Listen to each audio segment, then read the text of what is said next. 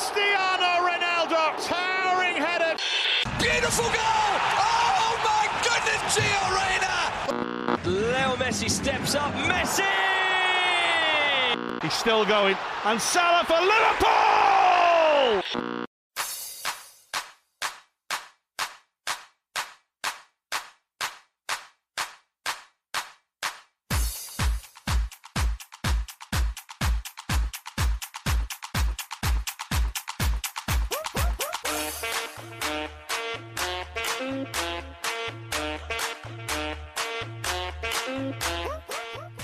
سلام سلام خوش اومدید به اپیزود دوازدهم از فصل پنجم رادیو آفساید.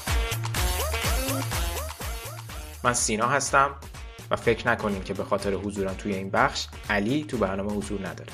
اتفاقا علی بعد از برد دلچسب در ال کلاسیکو خودش رو رسونده و بعد از چند هفته بخش های اسپانیا و انگلیس برنامهمون پروپیمونه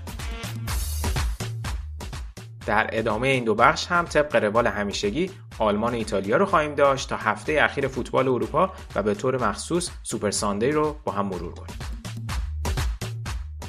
اگر اولین باره که دارین رادیو آفساید رو گوش میدین باید بگم که رادیو آفساید یه پادکست خودمونیه با تمرکز بر فوتبال اروپا که توش تلاش می‌کنیم از زوایای مختلف به مسائل فنی، حاشیه‌ای، پشت صحنه و مدیریتی این بازی زیبا بپردازیم. رادیو آفساید رو می‌تونین از Castbox و همه اپلیکیشن های پادگیر گوش بدین. یادتون نره که ما رو تو یوتیوب و بقیه شبکه های اجتماعی هم دنبال کنین و از همه مهمتر فراموش نکنین که ما رو به دوستانتونم معرفی کنین.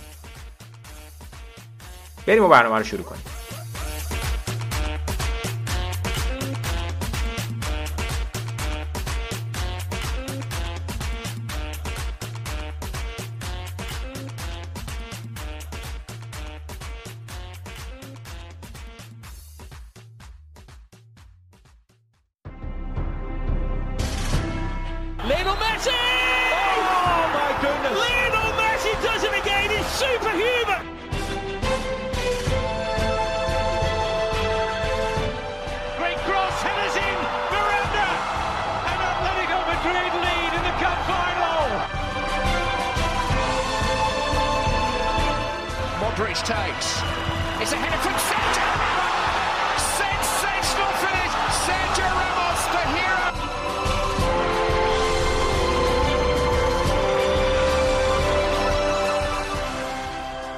بخش اول برنامه این هفته رو می‌خوایم با لالیگا شروع کنیم. بازی ال کلاسیکو. قبل اینکه بریم سراغ بازی بیایم بریم با امیر حسین که اینجا با من. سلام علیک کنیم سلام امیر حسین. چطوری؟ سلام علی. به تو و همه رادیو آفسایدیا. دلتنگ رادیو آفساید بودم و خوشحالم که داریم زب چهارمین ال کلاسیکو پشت سر همون باخت. چه حسی داری؟ به این حس حس تاریخی ها. الان 60 سال بوده که هیچ طرفدار بارسا این حس نداشت. باخت همیشه بده دیگه. الان فکر کنم از این سال پیشم دو تا پشت سر هم تو نیو کم نواخته بودیم که اونم بعده. اه، ولی خب در کل نامید کننده است. این باخت ال کلاسیکو. ولی این بار شاید مستحق باخت نبودیم. حالا من میگم چرا به مرور تو این اپیزود. ولی جریان بازی اینجوری نبود که مثلا بگی که قطعا باخت حق بارسا بود. شدیدا مخالفم. حالا صحبت کنیم دربارش گفتی چند این سال بود؟ دو تا بازی پشت سر هم تو کمپ نواخته بودین. نه تا بازی لالیگا نه تا بازی توی نیو کمپه که فقط یه برد داشته گفتم که این رو هم به آمارها اضافه کنیم. دیگه عملا نیو کمپ زمین تمرینی رئاله. باش. بگو دیگه هر چی می‌خوای. خیلی. بیا.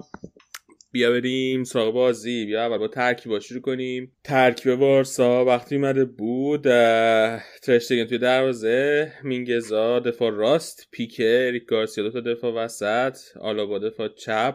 میگم آلابا. آلبا. جوردی آلبا دفاع چپ. دیونگ بوسکتس گاوی تو خط هافبک. دست به عنوان وینگر راست. اه، فاتی و ممفیس هم دو تا دیگه خط حمله. حالا فاتی بیشتر به عنوان مهاجم نوک بازی می‌کرد. ممفیس بیشتر به سمت روی خط سمت چپ بود.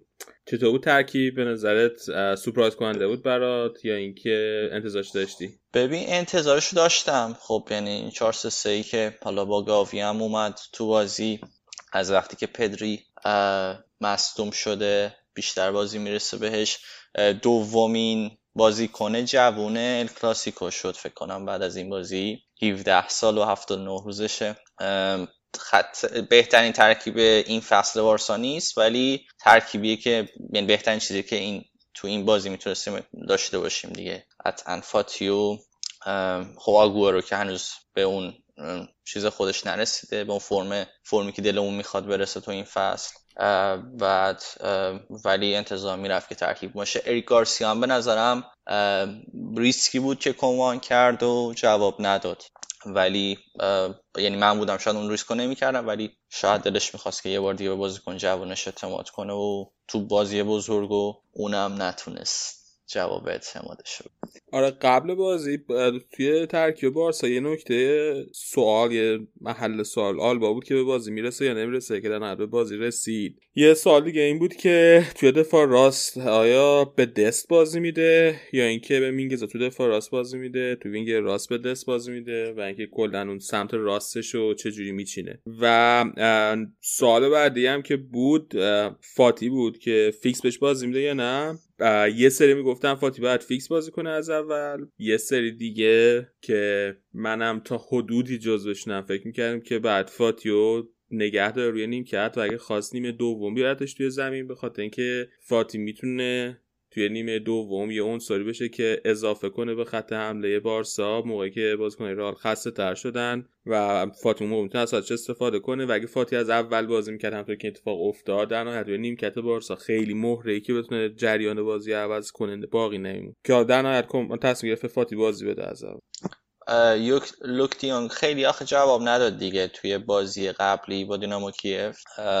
خیلی خوب نبود. خیلی توپ به لوک دیونگ ختم شد تو بازی قبلی ولی کیفیت لازم نداشت. بنابراین به نظرم جالب بود تصمیمش ضمن اینکه فاتی هم ثابت که یعنی بعد از اون برگشتش که خیلی خوب بود و همه خوشحال شدن که توی ده دقیقه اومد گل زد خیلی امیدوار بودن که حالا دوباره بیاد و مثلا با یه boost دیگه ای داشته باشه با گل زدن تو ال کلاسیکو. ولی خب این اتفاق بازم نیفت درباره لوک دیونگ که میگه که اینکه من لوک دیونگ جلوی دیامو که خیلی خوب نبود موقعیت زیاد خراب کرد ولی لوک دیونگ یه چیزی که داره اینه که من خودم خیلی از لوک دیونگ خوشم نمیاد. یعنی واقعا مهاجمی که به نظر من واقعا مهاجم ضعیف. اما خیلی خوش خوب توی موقعیت قرار میده. با اینکه ضربه آخره خیلی بدی می‌زنه ولی خیلی خوب خودش توی موقعیت قرار میده. و اینکه آدمیه که مهاجمی که بازی کنه بازی های بزرگ یعنی توی بازی های بزرگ توی بازی های مهم همیشه گل زنی می‌کنه. و توی سویا هم که بود جلوی رال خوب گل می‌زد. من فکر می‌کردم که اگر به لوک دیونگ بازی بده شاید شانس خوبی داشته باشه. هرچند بعدم دیونگ وقتی که دقیقه 85 اومد توی بازی هوادارا توی نیوکمپ هوش کردن برای سود زدن اصلا استقبال نکردن از اومدنش توی بازی. بنابراین شاید بعد تصمیمی هم نبود که از اول بهش بازی ندادن. درباره فاتی هم فاتی خوب بود توی بازی اولی که کرد به عنوان بازی بعد از از مصونیتش جلوی والنسیا هم که بازی کرد خوب بود. اما از فاتی هم جلوی دینامو کیف خیلی خوب نبود. یعنی کلا تیم دینامو بارسا جلوی دینامو کیف خیلی بازی مثبتی نداشتن. درسته که بردن بدون دردسر ولی بازی خیلی خوبی نکرد. دقیقا. اصلا بازی جالبی نبود دیگه. یعنی چون خیلی اصلا تنوع تاکتیکی نداشتیم تو بازی. جنو یعنی جلو تیم مثل دینامو کیف که انتظار میره بارسا بیاد و دامیننت باشه تو کل بازی و کلی موقعیت ایجاد کنه و با اختلاف بازی رو ببره. حالا خوشحالیم که اولین برد اولین امتیاز چمپیونز لیگ گرفتیم امسال ولی اصلا اینجوری نبود دیگه. خیلی محدود بودیم به انتقال توپ از یه طرف به طرف دیگه و خیلی توپ ختم شد به آلبا که اونم بازی مستقیم یعنی اونم میفرستاد توپ رو گل که اکثرش هم به لوک دیون ختم شد اونم خیلی توپ از دست می‌داد. یکی از حالا اون توپام که آلبا فکر فرستاد رسید به پیک و همون گل زد دیگه. دقیقا. رئال ترکیبش از این طرف با کورتوا توی دروازه شروع کرد. واسکز دفاع راست بود. میلیتائو با آلابا دو تا دفاع وسط بودن. مندی دفاع چپ. سه تای همیشگی وسط زمین مودریچ کاسمیرو کروس. و رودریگو وینگر راست بنزما دفاع وسط وینیسیوس وینگر چپ. تنها نکته مشکوک توی ترکیب رئال واسکس بود که توی دفاع راست بهش بازی میده یا نمیده. بعضی هم گفتن ممکنه به جای واسکس به والورده بازی بده یا حتی شاید به ناچو بازی بده برای از نظر دفاعی شاید مطمئن تر از واسکس بتونن بازی کنن. اما در نهایت آنچلوتی تصمیم گرفت به واسکس بازی رودریگو هم یه سری شک داشتن بازی می‌کنه یا نه ولی من فکر می‌کردم تقریبا مطمئن بودم که بازی می‌کنه. به خاطر اینکه بعد بازی با شاختار آنجلوتی تو کنفرانس مطبوعاتیش گفته بود که با این بازی که رودریگو از خودش نشون داده خیلی سخت میشه که نیمکت نشینش کرد تو بازی بعدی. و من انتظار داشتم که واقعا با تو این بازی هم به رودریگو بازی بده. بخصوص که حالا برعکس یعنی حالا برعکس که نه خیلی رودریگو کردیت نمیدن به خاطر بازیش تو فاز دفاعی کیفیتش توی فاز دفاعی بازی. ولی به نظر من رودریگو تو فاز دفاعی بازی هم خیلی خوبه. هم دوندگیشو داره که برگرده عقب هم بازیکنیه که توپگیری خوبی داره به نسبت به عنوان یه وینگر و توی توی دفاع همیشه کمک می‌کنه به دفاع سمت خود. بنابراین ترکیب رئال خیلی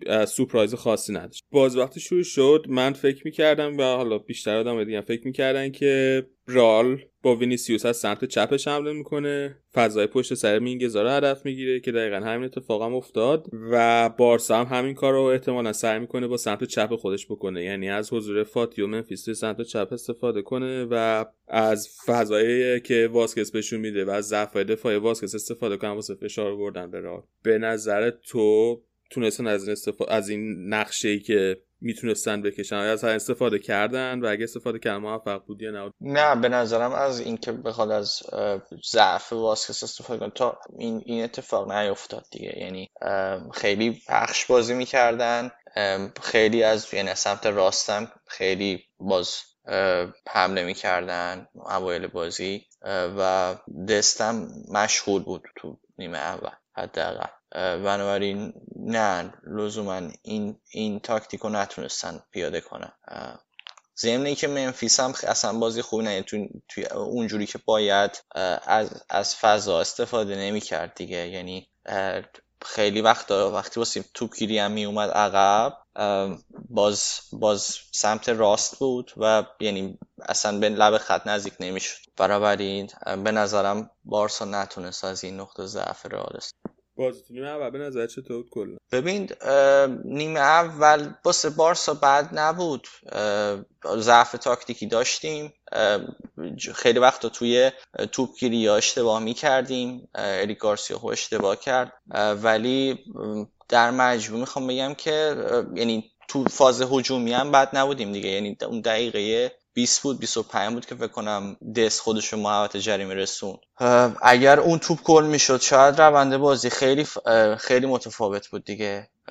که باز میگیم دستو دلیلی که می‌ذاره جلو و دیگه به جای مینگزا سمت راست نمی‌ذاره این بود که دست بازیکنیه که خب تو فاز هجومی خوب بود به عنوان دفاع راست ولی ضعفای دفاعی داشت. حالا داریم از تمام پتانسیل هجومیش استفاده می‌کنیم. حتی جزو سه نفر جلو داره تقریبا بازی می‌کنه. ولی یعنی خودش هم تو موقعیت گل قرار میده ولی دو تا شوت زده. یکی به تو بازی با دینامو کیف یکی تو این بازی تو اون لحظه هایی که باید clinical باشه نیست دیگه. یعنی و خب خیلی سرنوشت سازه. این این از دست دادن ها چیزی نیست که مثلا بشه یعنی برگشتی داشته باشه تو بازی بزرگی مثل ال کلاسیکو. دستو چطور می‌دیدید در کل بازی؟ به غیر از حالا این توپی که از دست داد. من دست به خوب بود. به خصوص نیمه دوم وقتی اومد عقب توی پست دفاع راست خودش قرار گرفت مینگزا رو کشید بیرون خب وینیسیوس نیمه اول خیلی مینگزا رو اذیت کرد. واقعا بد بود مینگزا تو نیمه اول جلوی وینیسیوس. هر کاری وینیسیوس خواست باش کرد. اما دست به نسبت خیلی بهتر از مینگزا جلوی وینیسیوس بازی کرد. خیلی راحت خیلی بهتر تونست مهارش کنه. موقعیت های کمتر به وینیسیوس داد. بد نبود در مجموع. اون موقعیتی هم که از دست داد خیلی عجیب نبود برای من. هم حالا بازی کلاسیکو حساس داره بازیکن. هم اینکه توپ به نظرم توی فاصله خوبی از زمین بهش نرسید به دست نرسید. درست نتونست به توپ ضربه بزنه با تسلط نتونست ضربه بزنه. ولی آره شاید اگه یه بازیکنی بود که تجربه بیشتری داشت یا پستش واقعا وینگر بود می‌تونست اون توپو گل کنه. هرچند دستم توی آژاکس هم وینگر بازی کرده اون اوایل قبل از اینکه بیاد بارسا. یعنی غریبه غریبه نیست نسبت به این پست وینگ رو, پا... رو پای تخصصیش هم هستی حالا یعنی خیلی موقعیت خوبی بود. فکر کنم نیمه اول ایکس چیه؟ بارسا خیلی بیشتر از رئال بود دیگه. اون هفته همه به خاطر همیزر توپه بود. توپه که ایکس خیلی خوبی داشت. آره ولی نمی‌دونم. رئال ایکس جای خوبش توی نیمه دوم بود دیگه. یکی شوت بنزما بود که با پاس مودریچ گیرش اومد. یکی هم ضربه گل دوم لوکاس واسکز که اون ایکس خیلی خوب اینا جفتش نیمه دوم اینم که گفتی مینگزا مینگزا هم اشتباه. یعنی بد بود تو این بازی. فکر کنم سر گلم اون توپی که لو داد اول با مینگزا شروع شد بعد اریک گارسیا جام سر توپ. سر گل به آلابا دقیقا پشت محوطه جریمه رئال آلابا توپو می‌گیره از بازیکن بارسا. یادم نیست از کی می‌گیره. توپو می‌گیره پاس میده به وینیسیوس. وینیسیوس مینگزا رو توی همون وسط زمین خود رئال دریبل می‌کنه. یه ذره میاد جلو توپو پاس میده به رودریگو. که این پاسش به رودریگو خودش یعنی وینیسیوس دو تا کار خیلی مهم می‌کنه. هم دریبل کردن مینگزائه که مینگزا رو کامل از جریان بازی هست می‌کنه. هم پاسش به رودریگو که گزینه پاسه که بیشتر آدما می‌دیدن نیست. گزینه پاسی که بیشتر آدما می‌دیدن این بود که پاس توپو برسونه به خود آلابا که همون نزدیک وینیسیوس بود. یا اینکه برسونه به بنزما که نزدیکتر به وینیسیوس. ولی توپو رسوند به رودریگو. بعد توپ می‌رسه به رودریگو دوباره رودریگو یه پاس میده ولی بازم به یاری که بیشتر به ذهن میاد توپو برسونه یعنی به بنزما توپو نمیرسونه توپو میرسونه به آلابا. و مینگزا جا مونده اونجا به خاطر دریبل وینیسیوس. ممفیس هم که بازیکنی بود که آلابا رو گرفته بود اول کار موقعی که آلابا دویدن خودش از زمین رئال به سمت زمین بارسا شروع کرد یه, یه چند قدمی ممفیس باهاشه. ولی ممفیس هم ول کرده بود آلابا رو. آلابا اونجا کاملا توی یه فضای خالی قرار گرفت. صاحب توپ شد شوت زد. و شوت رفت اونجا که باید می‌رفت. می‌دونی ایکس چیه شوتش چند بود؟ فکر کنم خیلی کم دو سه در دهم باید باشه نمی‌دونم چقدر. سه درصد. سه درصد. سه درصد. خیلی خیلی کم بود. یعنی همون همین که اصلا تو خودت فکر می‌کردی آلابا بیاد گل بزنه تو کلاسیکو وسط فکر می‌کردم آلابا گل بزنه. آلابا بازیکن شوت زنیه خیلی ولی خب حالا تو این بازی دفاع وسط بازی می‌کرد. نه توی یه همچین صحنه ای قطعا فکر نمی‌کردم. یعنی اینکه بیا توپ خودش بگیره برسونه به بازیکن بعدی بعد کل زمین رو کورس بذاره بره جلو. توی یه همچین موقعیت شوت بزنه. قطعا توی همچین موقعیتی فکر نمی‌کردم آلابا گل بزنه. ولی آلابا کلا بازیکن خیلی شوت زنی هست. ببین ما باختیم. خب بعدم باختیم. ولی چیزی که می‌خوام بگم اینه که خیلی حالت خاص بود این گل. واقعا هم همینجوری که ما فکر نمی‌کنم حالا بیاد تا اونجا نفوذ کنه و بزنه دفاع بارسا هم همینطور شد دیگه اتفاق افتاد دیگه. هم جا موند هم اینکه خب دفاع وسط تا اونجا نفوذ کرده هم یه همچی شوتی بزنه همین که به قول تو بالا وینیسیوس اینجوری وسط زمین بتونه دریپ کنه.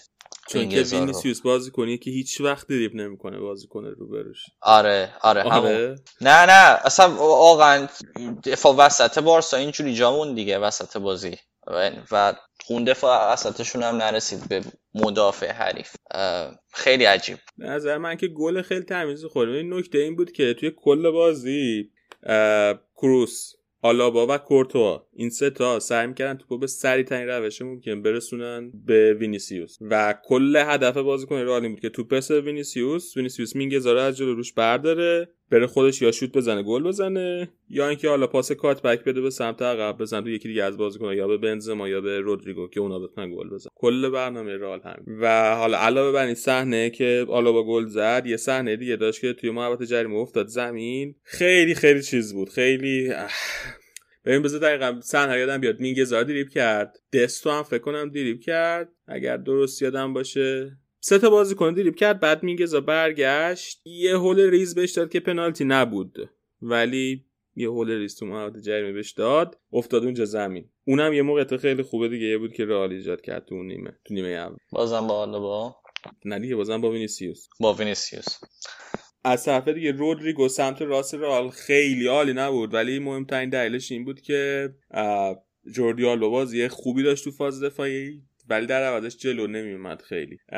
گفتم یه دلیلش این بود که تازه از مصدومیت برگشته بود. احتمالا میترسید که اگر خیلی جلو بیاد خیلی بالا بازی کنه رودریگو بتونه همون کاری که وینیسیوس سمت چپ می‌کنه رودریگو سمت راست بکنه و اون وقتی یه بارسا مقدار مشکلات شدیدی برخوره بره روی 4 تا گل و 5 تا گل و اون واسه اون شکل. بنابراین آلبا یه ذره عقب تر بازی می‌کرد و همین عقب بازی کردن آلبا به نظر من باعث شد که سمت چپ بارسا تقریبا از کار بیفته سمت چپی که نقطه قوتش قرار بود باشه با حضور فاتی و ممفیس لوکاس واسکسی که اصلا فصل خوبی نداشته با کمک مدریچ با کمک رودریگو با کمک میلیتائو اینا این سه نفر این سه چهار نفر حالا توی موقعیت های مختلف تونستن سمت چپ بارسا رو کامل توی نیمه اول مهار. دقیقا کاری که بارسا نتونستن.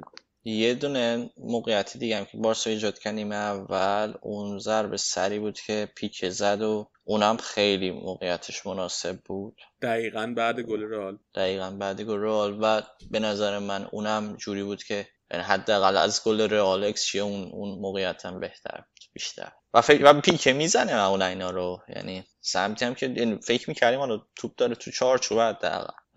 ولی اونم نشد. متاسفانه. فکرم حالا... که یک چشم پزشکی. حتما باید مراجعه کنی اگه فکر می‌کردیم توی چارج. نه نه یعنی جوری که زد یه لحظه آدم فکر می‌کرد که خب چه سرم خوب زد. ولی موقعیتش هم بود که بره تو گل ولی نه. کلا رال خب خط دفاعش دفاع وسط داشت هر تاشون قداشون به نسبت کوتاهه. به خصوص نسبت به سالهای پیش که ما راموس و داشتیم الان خط دفاع رئال قدش اومده پایین تر میاد قدیش و منطقا توی بازی هم خیلی برام جالب بود که بارسا تعداد خیلی خوبی از کورنراشون سانتر بلند کردن با اینکه معمولا بارسا این کار نمی‌کردن و دلیلش هم دقیقا همین بود که می‌خواستن از اون برتری قدی که داشتن به نسبت رئال توی محوطه جریمه رئال استفاده خوب زد. اون اون هدو پیک خوب زد. به نظرم اون هدم خطرناک رسیدیم به نیمه دوم. در نیمه اول چیز دیگه نمی‌خوای بگی؟ یه نکته دیگه هم یه نکته دیگه هم کنه یادم افتاد بود که منفیس بود که تو پولو داد سر گل اول رئال. که به نظرم روز افتضاحی داشت. شوت تو چارچوب هم نداشت. به عنوان آره توی اول. یه شوت هم زد با یه فاصله خوبی از پشت محوطه جریمه. یه لحظه حس کردم فکر کردم مثلا روبرتو کارلوسه از اونجا شوت بزنه مثلا روبرت شوت بی خودی زد رفت نه نه. خیلی خیلی بد بود این بازی. 16 بارم توپو از دست داد. که حالا به نظر من و, و فکر کنم از آگستم تو جریان بازی گل نزده دیگه. فصل رو بعد شروع نکرد ولی بعد از اون تو از August ی الان تو جریان بازی گل نزده. بعید نیست که اگر رو یه ذره دیگه نشون بده که فرمش خوبه از ترکیب اصلی بیاد بیرون. بین دو نیمه کومان نقطه ضعف بارسا رو فهمید. مینگزا رو تعویض کرد. دستو برگردوند عقب سر پست اصلیش. به جاش کوتینیو رو آورد بازی. و به کوتینیو به عنوان وینگر راست بازی داد. اما کوتینیو خیلی کنار خط باقی نمیموند و خیلی بیشتر میومد وسط زمین و عملا دست کل کنار خط سمت راست زمین متعلق به دست بود و همزمان داشت نقش دفاع راست و وینگر راست رو بازی می‌کرد. کوتینیو خوب بود به نظر وقتی اومد تو زمین؟ نه واقعا چیزی ندیدیم ازش دیگه یعنی وقتی هم که اومد. خیلی من گفتم اگر به جای دست بود نیمه اول شاید اون توپ رو گل می‌کرد کوتینیو. ولی بعد از اینکه اومد و دقیقا همون موقعیت position داشت بازی می‌کرد واقعا محو بود دیگه. یعنی تو جریان بازی. من ازش واقعا مثلا بازم کوتینیو وقتی اومد توی نیمه دوم مثلا ده دقیقه یه رو به اول. خوب بود. حتی کل تیم بارسا هم تو ده دقیقه, ده دقیقه اول نیمه دوم خیلی خوب بود حمله بارسا هم از کوتینیو رد می‌شد توی اون ده دقیقه اول نیمه دوم. من به نسبت خوش آمد از اون بازیش ولی خیلی سریع اوف کرد تو بازی محو شد بعد ده. اما اون ورودش ورود ده دقیقهش خیلی خوب بود بنده. تو ده دقیقه رو به اول خیلی هم کورنر زد بارسا. آره آره. که همش هم دیگه الان منفیس می‌زنه. بازم نتونستیم است نه. ولی من نمی‌دونم در کلال شاید اون ده دقیقه رو تونست یه ذره تغییراتی ایجاد کنه و رئالم عقب نشسته بود. ولی من فکر نمی کنم کوتینیو یعنی کوتینیو روز خوبی داشت در کل. بعدش فاتیو دیونگ رو کشید بیرون که جفتشون مثل اینکه مصدومیت داشتن دیونگ که حتی مثل که بازی بعدی رو هم قطعا از دست داده. آره مشکل همسترینگ پیدا کرد. دیونگ که خب خبر بعدی هم از بازی بعدی با رایو از دست از دست داد. فاتی هم نمی‌دونیم که حالا مصدوم شد یا نه ولی نگران کننده بود چون دقیقا فکر کنم آلبا بود که افتاد رو زانوش. اینو یادم افتاد که آلبا به غیر از گلی که زد چندین بار تو پای خیلی خوب بلاک کرد. آلابا. آلابا. آره. آره, آره آلابا بازی خیلی کامل داشت. هم گل خیلی خوبی زد هم بلاک های خیلی خوبی داشت تو محوطه جریمه رو شوت های بازیکن و ولی افتاد روی فکر کنم فاتی.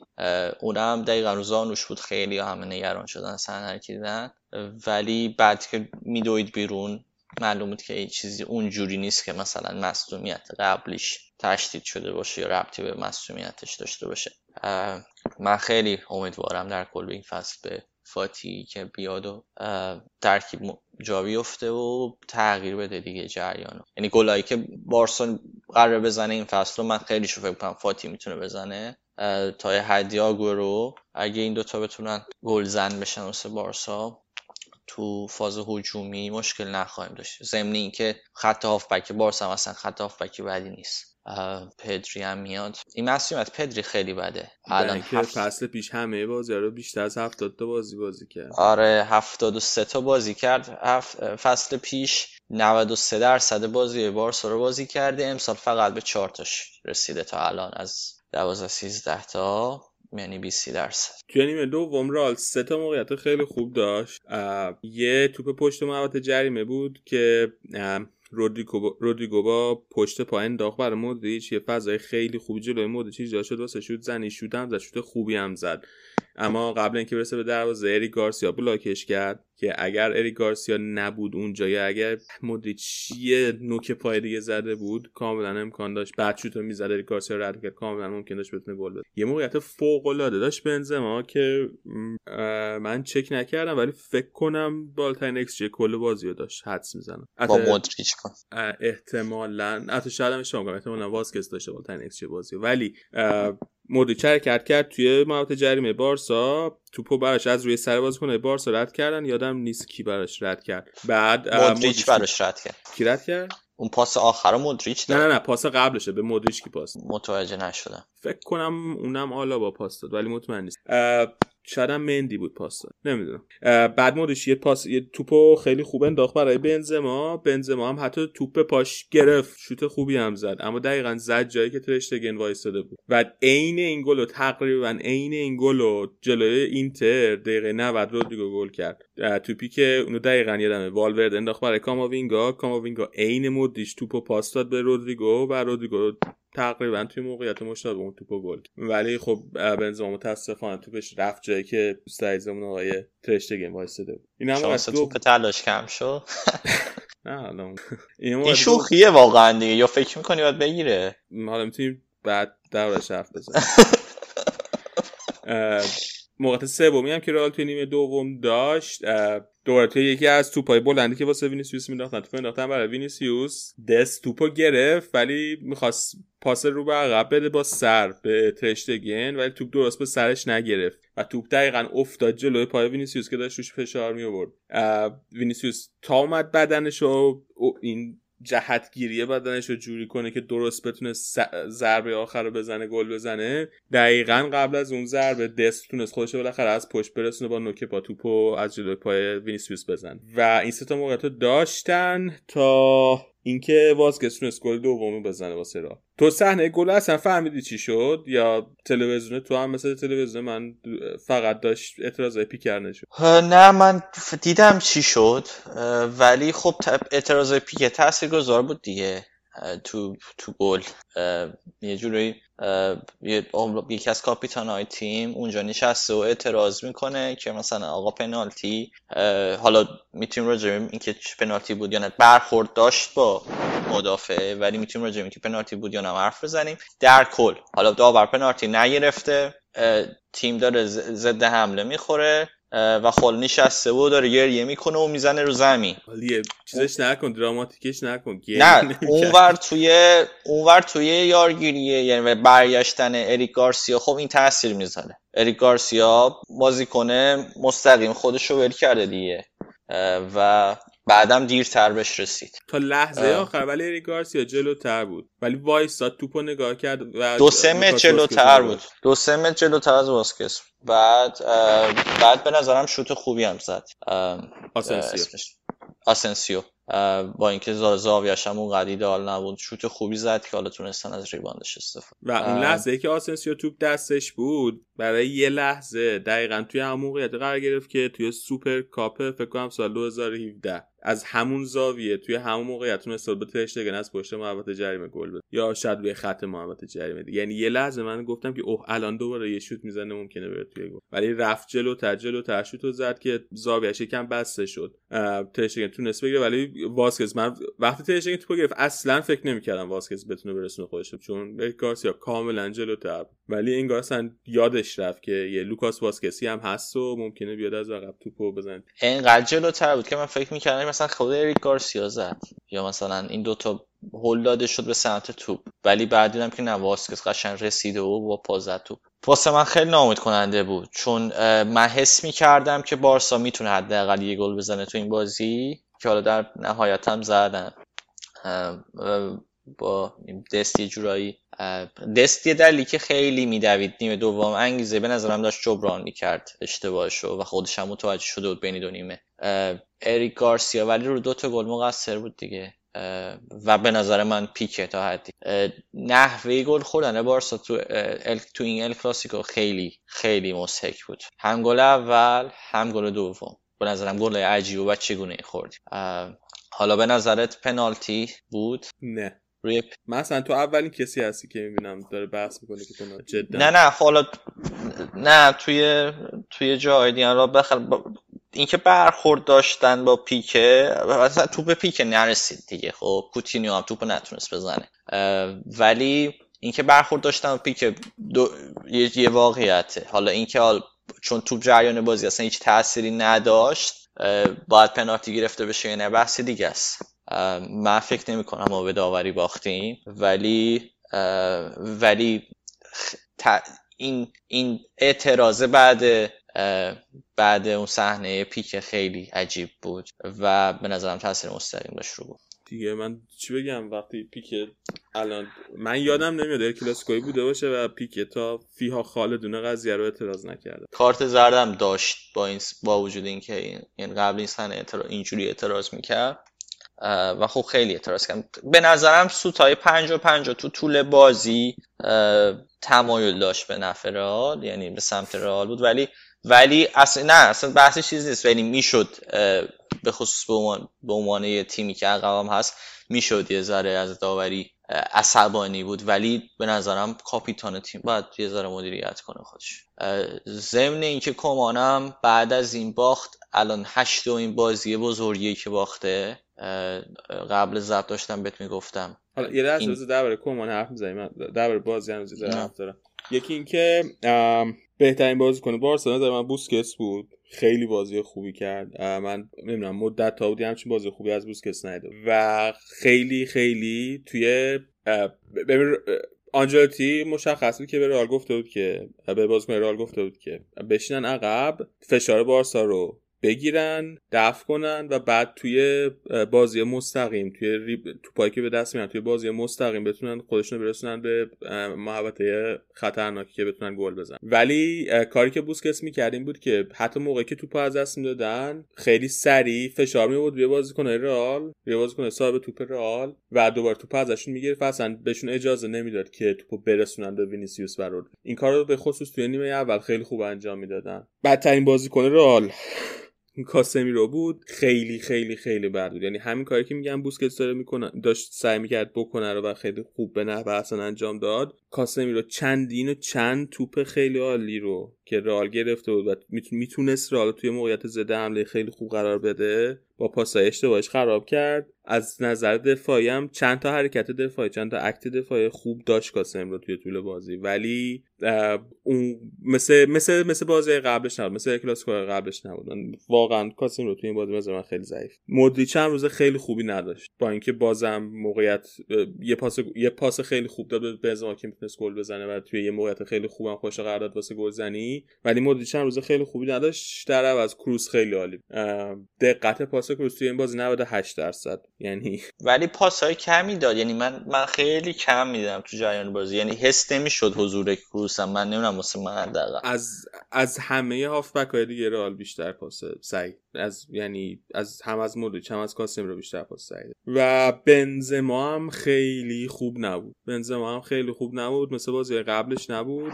بعدم نبود ولی خیلی خوبم نبود. من من واقعا ازش انتظار داشتم که اون توپی که بهش پاس داده گل سمت چپ رئال حالا با مندی خیلی با هم جفت و واقعا واقعا به هم میاد بازشون مندی قشنگ فضای پشت سر آلابا رو پوشش میده به آلابا اجازه میده که بره جلوتر بعضی وقتا. توی بازی سازی رئال آلابا می‌تونه شرکت کنه بعضی وقتا. و یه نکته ای که رئال داره سمت چپ رئال خیلی شلوغه. تقریبا همه بازیکن‌های موثر رئال سمت چپشن و مندی بازیکنیه که ببین قبل از اینکه مندی از مسئولیت برگرده مثلا میگل گوتیرز که بازی می‌کرد میگل گوتیرز باز کنی که تمایلات هجومی داره تقریبا مثل مارسلو. و این حضورش دوباره توی محوطه توی جایی که توی فضایی که با رال بازی کنه زیاد داره توی یه سوم دفاعی حریف بیش از حد شلوغ می‌کرد اون سمت اون قسمت های زمین و اون مناطق زمین ولی مندی کاملا آهنگ بازی دستشه می‌دونه کی باید بره جلو کی باید توی جای دفاعی خودش قرار بگیره خیلی خیلی شلوغ بوده. شلوغ نمی‌کنه خط حمله رئال بازی سازی و این دوتا واقعا عالیش عالی کنارم. وازکزم این بازی بهترین بازی فصلش بود تا اینجا. من واقعا امیدوارم که بتونه فرم پارسایش پیدا کنه. اگه بتونه فرم پارسایش پیدا کنه کار با خالم بتونه لطف کنه کمتر مصدوم شه ما شانس خوب داریم که قهرمان لالیگا بشه. حال درباره کمان ببین کمان گفتم این بازی از در تاکتیکی باخت دیگه. به آنچلوتی. ولی محسینی که تمام بازی های مهمی این دو سالی که بوده رو باخته. به غیر از رئال با اتلتیکو نتونسته نتیجه بگیره با پی بازی رفت و برگشت. آدم بازی مهم نیست دیگه و این اینو به دفعات ثابت کرده. بکنم تنها بازی بزرگی که حالا بزرگ توی کوتیشن تنها بازی بزرگی که نتیجه گرفته بازی برگشت کوپا دل جلوی سویا بود توی نیمه نهایی کوپا دل آره که تیم کامبک زد و آره. تونست تونست ببره. ولی ولی به غیر از اون به غیر از اون آره بازی مهمه فصل بوده حالا بازی بزرگی حالا بالاخره انتظار میره که بارسا سویا رو ببره.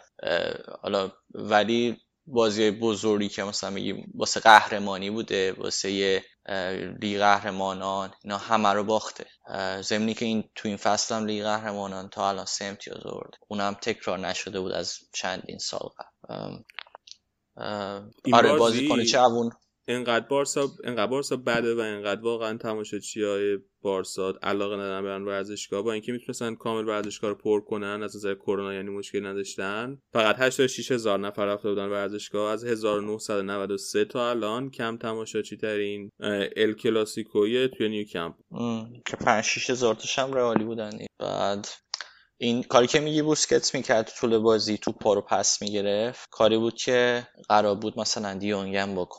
ولی درصد موفقیتش به مراتب کمتر بود. میگم دیونگ با مسئولیت داشت بازی می‌کرد خیلی روز خوبی نداشت. روز خوبی نداشت. حالا دوباره مصدوم شد و معلوم نیست که حالا به باز به چند تا بازی دوباره از دست میده. مسئولیت دیونگ خیلی بده.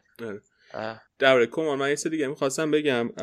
من طرفدار بارسا که نیستم طبعا. ولی اگر من طرفدار بارسا بودم بیشترین چیزی که از کمان روی اعصابم می بود مصاحبه بعد بازی کمان بعد این بازی مصاحبه کرده گفته که دو تا چیز گفته. یکی اینکه گفته که ما داریم خیلی نزدیک میشیم به بردن بازی های بزرگ و تیم های بزرگ. اولا بعد یعنی اینو با این نه گفته که مثلا چرا شاکی هستی هوادارای عزیز مثلا داریم نزدیک. من واقعا نمی‌فهمم. یعنی مربی بارسا یه همچین حرفی بزنه که ما داریم نزدیک میشیم به بردن بازی های بزرگ. حتی نه اینکه بردیم بازی بزرگ داریم نزدیک میشیم که یه بازی بزرگ رو ببریم. این من بنظرم تحقیر آمیزه به که حالت آره، تشویق داشته باشه تحقیر آمیزه آره دقیقا. اصلا چیز چیز خیلی عجیبیه واسه تیمی که سابقه سگانه داره. بین بازی بزرگ تو, تو تاریخش برده.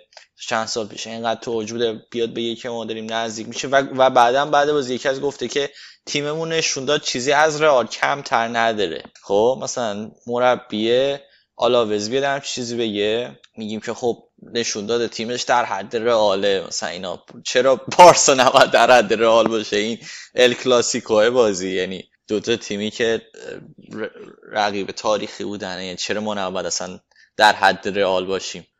خیلی بده این این دقیقا رو مخ منم هست.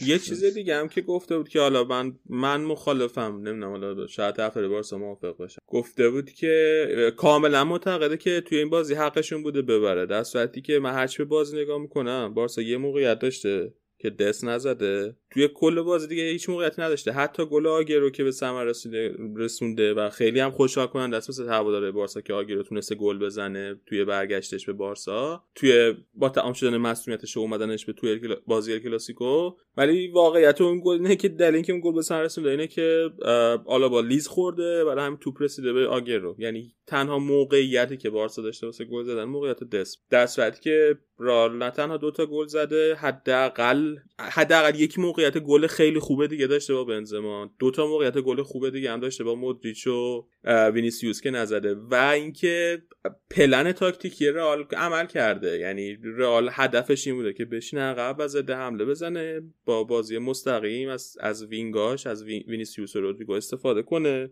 و این پلن تاکتیکی رئال عمل کرده. یعنی مهمتر از این که حالا چند تا موقعیت رئال ساخته. پلن تاکتیکی بوده که عمل کرده. و توی کل بازی که ما نتونسته جلوی این پلن تاکتیکی که داشته اجرا شده رو بگیر تاکتیکی باخته. شاید بر اساس آمار و ایکس جی میگه؟ مثلا با ایکس جی مثل که بارسا بالای دو بوده رئال کمتر از یک بعد آقا چرا بیشتر عدد داره چیز می‌کنه. نه نزدیک هم بارسا بالاتر بوده یک چیش ولی نزدیک هم بوده. یک حالا توی این فوتبال- بوده مثلا. فوتبال مثلا بارسا رو زده دو سه دهم اه، رئال رو زده سیزده صدم. 13 صدم. آره چون اون سه صدم فکر کنم این بر اساس گلا و چیز بوده. آره ولی نه آقا اشتباه دارم. یک و هشت هم به یک و هفت هم بوده. من جای مختلف دیدم. تقریبا بعد حالا جای مختلف متدولوژی های مختلف هم واسه اندازه گیری. ولی 13 صدم که آره این اینم اینم عجیب. خط دروازه بود. اینم عجیب. آره اون اونم شاید انتظار داشتی که بگیرن. به اریک گارسیا بگیرن ولی خب در کل آره قبول دارم که باخته از تاکتیکی. به آنجلاتی باختیم بازی و خب خیلی از بازیکناش هم نتونستن و یعنی اصلا خوب بازی نکردن. حالا از یه سری جوونا میشه انتظار داشت که بهترین نباشن تو بازی بزرگ. دارن رشد می‌کنن و این الان تنها نکته مثبت. یه اتفاق جالب اینه که خب گاوی مثلا تو این فصل 7 تا بازی کرده. فکر کنم پارسال بی ام اونقدر اصلا فصل پیش بازی نکرده بود. بعد اه، یعنی تنها شاید امید این باشه که خب یه سری به سری جوونا داره بازی میده. و از طرفی اه، باشگاه با پدری و فاتی تمدید کرد. اینا نقاط روشن حال حاضره ولی اینکه این بازیکن‌ها برسن به جریان بازی همشون برن تو فرم اینا یه اتفاقی که باید بیفته تا این فصل تموم شه. یعنی این فصل احتمالا انتظار قهرمانی هم نمیشه داشت ولی مثلا اینکه توی رقابتی باشه بارسا واسه قهرمانی و حتما سهمیه بگیره و اینا به نظرم اه، لازمش اینه که بازیکن‌ها به اوج خودشون برسن. به خصوص پدری به خصوص فاتی. آگورو بیاد و گل بزنه. ولی طولانی مدت به مربی بزرگ نیاز داریم باشه بعد بازی هم وقتی کومان رفته از ورزشگاه بیرون هواداره بارسا مثل اینکه جمع شدن دور ماشینش به ماشینش یعنی به اعتراض کردن دور ماشین یه سریشون هم لگتش اومد بارسا هم یه بیانیه صادر کرده بود محکوم کرده بود این حرکات آمیز اه، ننگاور نمی‌دونم. من طرف دارن که بیرون ورزشگاه حمله کنن به بقیه نیستم. طرف دارم که تو ورزشگاه تا جایی که می‌تونن هو کنن. کل. ولی میگم من یه ذره موقعیتی که کمان توش هست درک می‌کنم. واقعا توی یه شرایط بعدی اومده بارسا. تیمی که داشته. تیم خیلی خوبی نبوده. امسال تابستون که دیگه مسی رو هم از دست دادن. اوضاع بد بد شده. یه سری بازیکن جوون داره. ولی حداقل انتظاری که میشه ازش داشت اینه که مصاحبه خوبی بود. یعنی آره. مربی بارسا. دیگه حداقل انتظاری که میشه ازش. ببین آره مصاحبه بعد بازیش اصلا خیلی آفه. یعنی به نظرم اونو که باید عوض کنه هیچی. به نظرم هم پشتش به حالا به حرفایی که مدیریت می‌زنه گرم شده. این مدیریت فعلی بارسا نشون داده که معمولا احساسی عمل نمی‌کنه کاری نداره که هوادار چی می‌خواد. چون یه کار داشت که شاید اتفاق یعنی مسی نمی‌رفت از تیم و مثلا اینکه حالا هوادار بیاد لگت بزنه ماشین مربی یا بخواد مثلا جاوی بیاد که چیز جوری نیست که بخواد هوادار رو کوتاه مدت راضی کنه و اون خواستشون رو برآورده کنه. ولی این دلیل نمیشه که مربی که تیمش باخته بیاد و نسبت به شرایط تیم واسه هوادارا اینجوری حرف بزنه. این دو نظرم چیزیه که باید عوض کنه. حداقل تا وقتی که هست. صحبت مربی بزرگی هم میشه دیگه.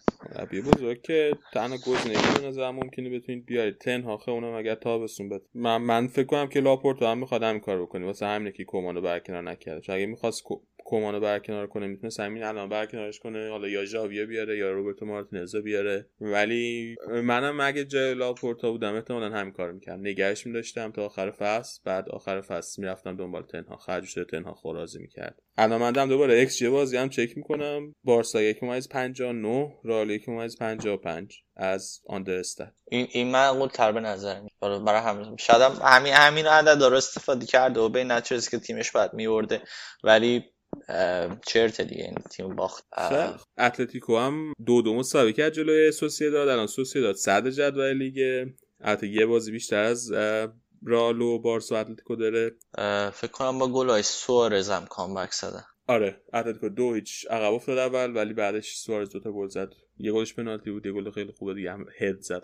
بازی دو دو مساوی شد. یه مشکل دفاعی بزرگ داره اتلتیکو مادرید و بزرگترین مشکلش اینه که دوست داره سیمئونه بتونه سوارز و گریزمان و ژائو فلیکس و ستاشون همزمان با هم بازی بده. واسه اینکه این کارو بکنه مجموع خط دفاع 5 نفره که سالهای پیش داشته رو به هم که پارسال داشت. ولی اون خط دفاع 5 نفره اگه به هم بزنه از نظر دفاعی هنوز بالانس و تعداد گلایی که می‌خورن به فصل سن رفت. بعد بتونه دوباره بالانس دفاعش رو پیدا کنه. اگه بتونه دفاع با...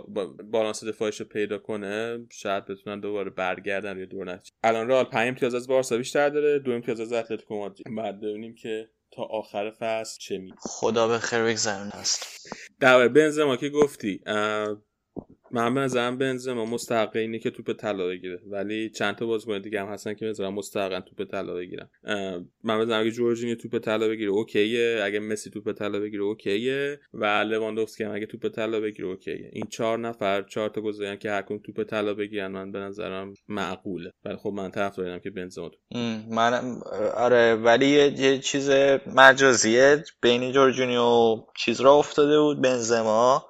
منم دقیقا این چهار نفری که گفتی کاملا موافقم که چهار نفر اصلی هن. ولی جالب بود که مسی تو اون تو اون داستان نیست یعنی اصلا توی تو این رقابت بیشتر معقول تر میومد که رقابت مثلا جورجینیو مسی باشه تا بنزما ولی بنزما بهترین فصلشو داشته و خیلی خوب بوده دیگه شاید بهترین فصل بازیش هم دورانش هم داشته یعنی خیلی دست در نکنه امیر حسین بریم یه سرعتی بکنیم برگردیم با بخش بعدی برنامه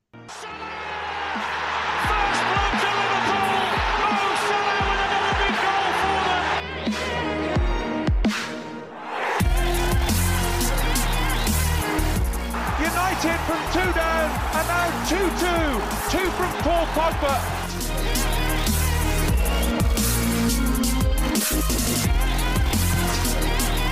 Kane is onside. Check a little bit hesitant. Kane scores for Tottenham. He's done it again against Arsenal.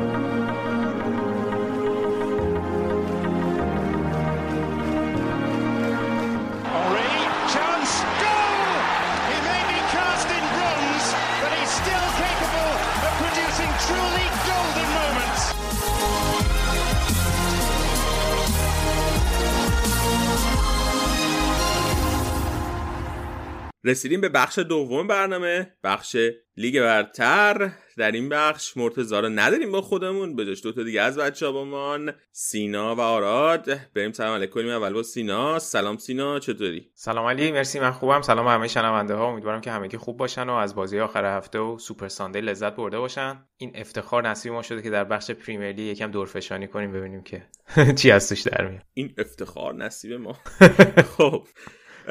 بریم سراغ آراد. سلام آراد تو چطوری؟ خوبی؟ سلام علی سلام همه کسایی که به ما گوش میدن. بد نیستیم دیگه. ما هم به نوبه خودمون از این سوپر ساندی به قول سینا لذت بردیم. که بچه دقیقه پنجا فیتیله رو خاموش کردن به من فکر کنم کلا دو سه بار یادمه توی بخش انگلیس اومدیم و هر دو سه بار صرفا روز بوده که منچستر خراب کرده بوده می‌خواستی اذیتش خب اگه اینجوری بوده که الان دو سه فصل من با پای ثابت پریمیر لیگ می بودم اینم منطقیه. بابا دیگه در این حدم نبوده دیگه قضیتشو نکنه. یانگ بایز بود؟ کی بود؟ سوئیس لیگ داره مگه؟ من اصلا نمی‌دونستم. خب نه بیاین از اول کار تا یونایتد شروع نکنیم. گناه دارن روزای روز سختی هم داشتن اوله هنوز مربیه. بیاین اول بریم سراغ نیوکاسل. توی این مدتی که ما بخش انگلیس متاسفانه نتونستیم ضبط کنیم عربستان یه شرکت PIF اومد نیوکاسل خرید. الان مالک نیوکاسل و بسیار بسیار اعتراضات فراوان شد در رابطه با خرید نیوکاسل توسط این شرکت. سینا یه خلاصه بگو که چی شده چه اتفاقایی افتاده؟ آره حتما. خب حالا اکثر بچه احتمالا می‌دونن جزئیات داستان چه قرار بوده.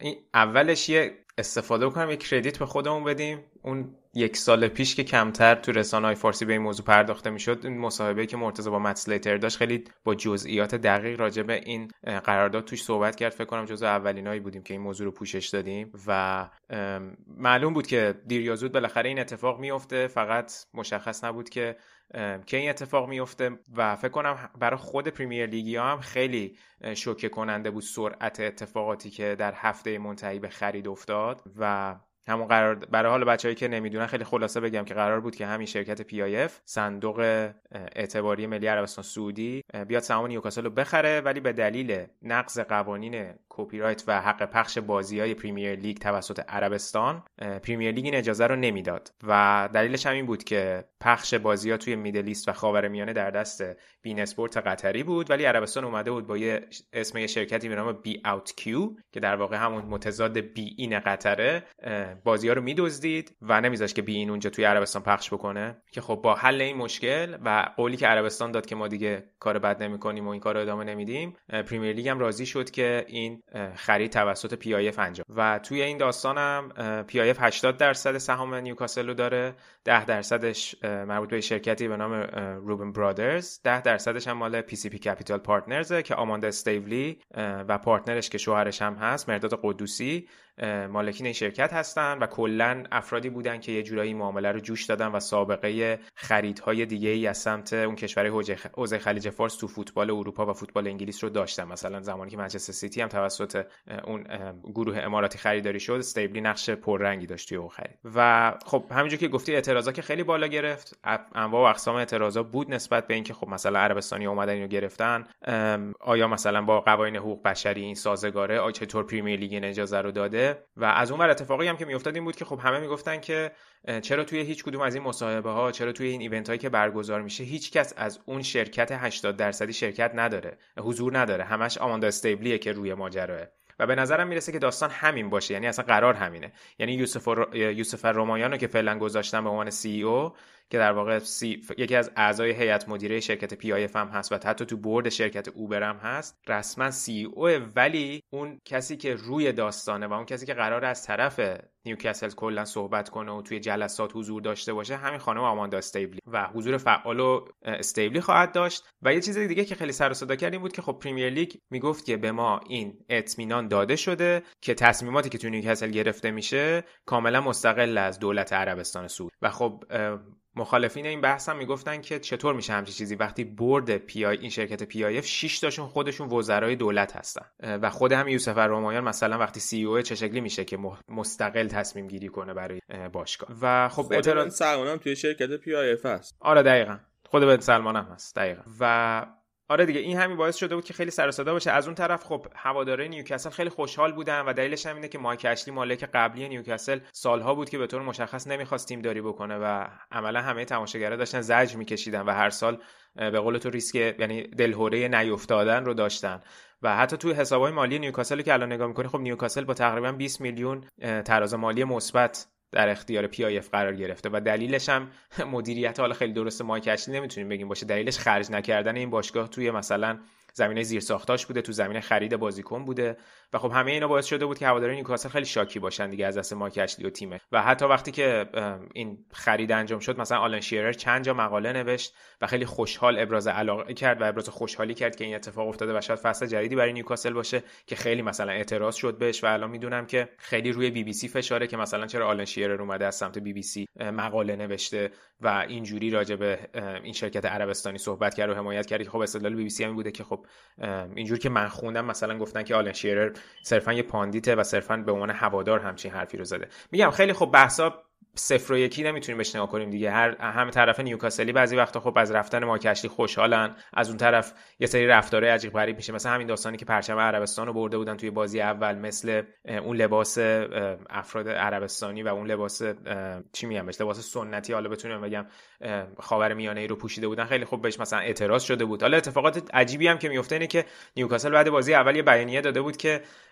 یه لحظه. من فقط اینجا شفاف سازی کنم. اینکه اون تیکیه که گفتیم مایک اشلی هزینه می‌کرده واسه زیر ساختای باشگاه. یه وقت اشتباه نشه بچه‌ها فکر کنن که کار خوبی می‌کرده یعنی مثلا دمش گرم واسه زیر ساختای باشگاه هزینه می‌کرده. دلیل اینکه مایک اشلی میمد واسه زیر ساختای باشگاه هزینه می‌کرد و وضعیت ترکیب تیمش اسکواد تیمش اینقدر بد بود و اینقدر تیم بدی بودن این بود که وقتی روی اسکواد تیم هزینه کنی روی ارزش مالی باشگاه نمیره و اشلی تصمیم گرفته بود که هر پولی به دست میاره رو و نمی‌تونه از باشگاه بکشه بیرون یا نمی‌خواد از باشگاه بکشه بیرون و به جاش روی زمین تمرینی ساختمونای باشگاه امکانات باشگاه روی اینجور چیزا هزینه چون که این هزینه کرد براش بازگشت می‌تونست داشته باشه و وقتی بفروشه باشگاه رو می‌تونست گرون تر بنابراین دلیلش و یه بخش کاملا خودخواهانه بود. و حتی یه بخش مهمیش از فکر کنم توی این قوانین فرپلی مالی بخش زیادی از خرجی که تو توی آکادمیات و روی زیر ساختات می‌کنی شامل خرج نمیشه. و دقیقا تو وقتی می‌خوای باشگاه رو بفروشی باید یه سیگنال مثبتی هم از این طرف ارائه بدید و دقیقا همین دلیلی که تو میگی دلیل موجهی بوده برای. دقیقا. اینو اینو داشتم می‌گفتم که نیوکاسل مثلا یه بیانیه داد که از هواداراش خواست که دیگه مثلا پرچم عربستان نیارن و, و این لباس رو نپوشن اگر که واقعا لباس عادی خودشون نیست. بعد خیلی چیز خیلی چی میگن؟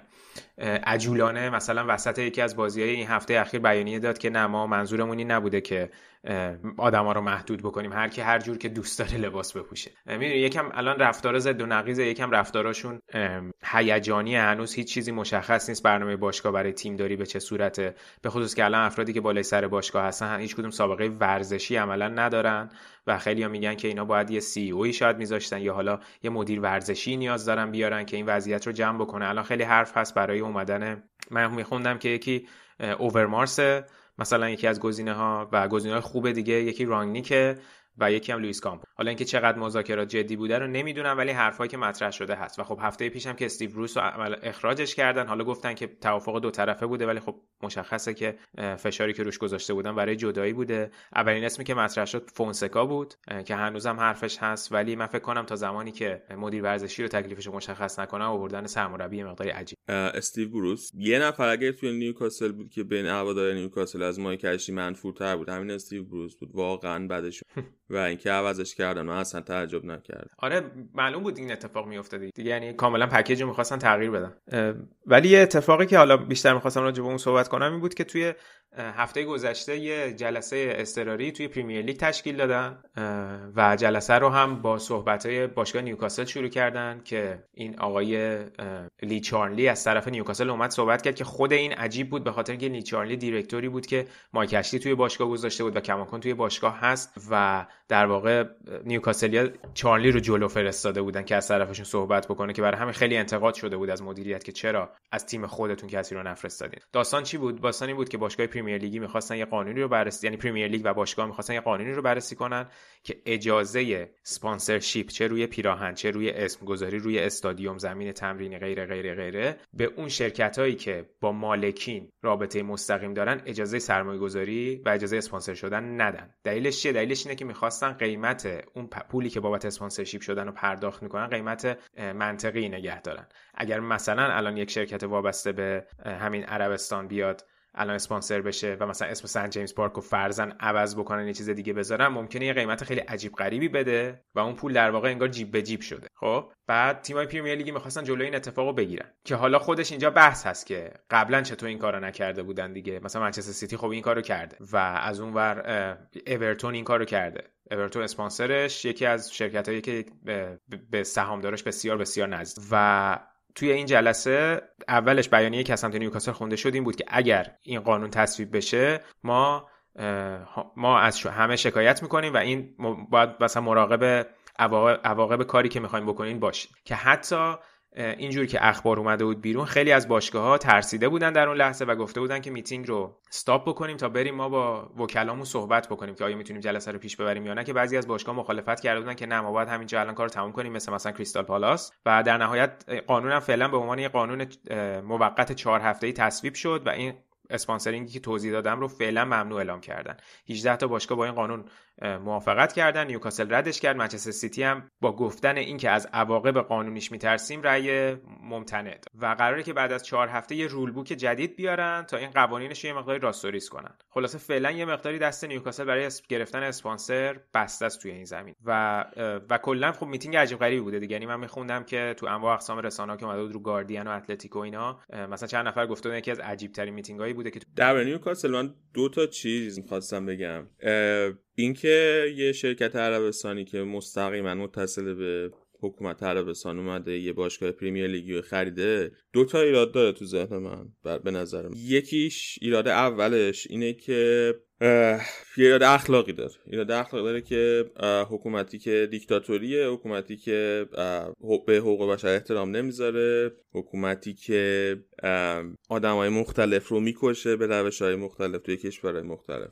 تو آیا از نظر اخلاقی okay به این کشور یه پلتفرم بدی برای اینکه بیاد پول خرج کنه توی اروپا و از این پولی که داره استفاده می‌کنه استفاده کنه واسه اینکه اعتبار خودش رو بهبود این یه مسئله اخلاقیه و مختص به نیوکاسل هم نیست. همین الان توی فوتبال انگلیس باشگاه منچستر سیتی همین شرایطو داره همین الان توی انگلیس باشگاه چلسی و یه اولیگارش روس خریده و حتی مختص انگلیس هم نیست. همین الان توی اروپا باشگاهی هستن که دوباره کشور حوزه خلیج فارس دیگه خریدن که اونان دیکتاتوریان اولیگارش روس جاهای دیگه هم باشگاه دارن. یک سری ثروتمندای چینی که خب اونا هم مشخصه ربط و ضبطشون به حزب کمونیست چین اونا هم باشگاه دارن توی اروپا. و بعد تازه فقط این مختص به صاحبای باشگاه نیست. الان من طرفدار رئال مادریدم اسپانسر باشگاه رئال مادرید فلای امیریتس. هواپیمای امارات. هواپیمای امارات یه شرکت کاملا حکومتیه که متصله به حکومت دیکتاتوری امارات. و بعد دوباره این فقط حتی مربوط به فوتبال هم نیست. خیلی از دیکتاتورهای دنیا توی جاهای مختلف توی اروپا دارن سرمایه گذاری می‌کنن توی صنعت های مختلف. و اروپا به همه اینا داره اجازه یه مثال فوتبالی دیگه که یادم رفت. الان اسپانسر یکی از اسپانسرهای آرسنال رواندا کشور رواندا. و این کشور رواندا خب دیکتاتورش رفت چون طرفدار آرسنال بوده رفت اسپانسر آرسنال شده و یه وضعیت خیلی بدی داره رواندا از نظر حقوق باشه. من میگم این قضیه فقط مختص به فوتبال نیست و بعد به نظر من خیلی غیر منطقیه اگه شما بیای به فوتبال بگی که ما این پولی که دیکتاتورا اولیگارشا آدمای فاسد هزینه می‌کنه ما همه جای دیگه توی اروپا اوکی سرمایه گذاری کنیم به جز فوتبال. شما توی فوتبال حق ندارین از این پول استفاده کنید چون از نظر اخلاقی مشکل داره به نظر من اگر که قراره که این پول استفاده نشه ازش توی اروپا نشه خرج بشه باید همه جا توی همه صنایع ازش این این این روش رو استفاده چون اگر این اتفاق نیفته فوتبال عقب میفته یعنی فوتبال تنها سرگرمی نیست که این شرکت ها می‌تونن و این آدما می‌تونن توی سرمایه گذاری کنن و فوتبال با بقیه صنایع می‌تونه رقابت ده. این یه نکته که یه مشکلی که داره که بعد رایت با یه فکری بعد اتحادیه اروپا نظر من براش بکنه. به طور کل. نه فقط. یه مشکل دوم داره که کاملا مرتبطه با فوتبال و مشکل اینه که باشگاه نیوکاسل وقتی میاد سر... شرکت عربستانی وقتی میاد سرمایه گذاری می‌کنه توی نیوکاسل میزان پولی که داره تزریق می‌کنه به باشگاه نیوکاسل باعث میشه که ریسک رو برای مدیریت توی, توی نیوکاسل بکشه. یعنی چی؟ یعنی مثلا یه باشگاه دیگه توی انگلیس فرض کن لیورپول وقتی یه خریدی می‌کنه یه ریسکی داره که اون بازیکن موفق باشه.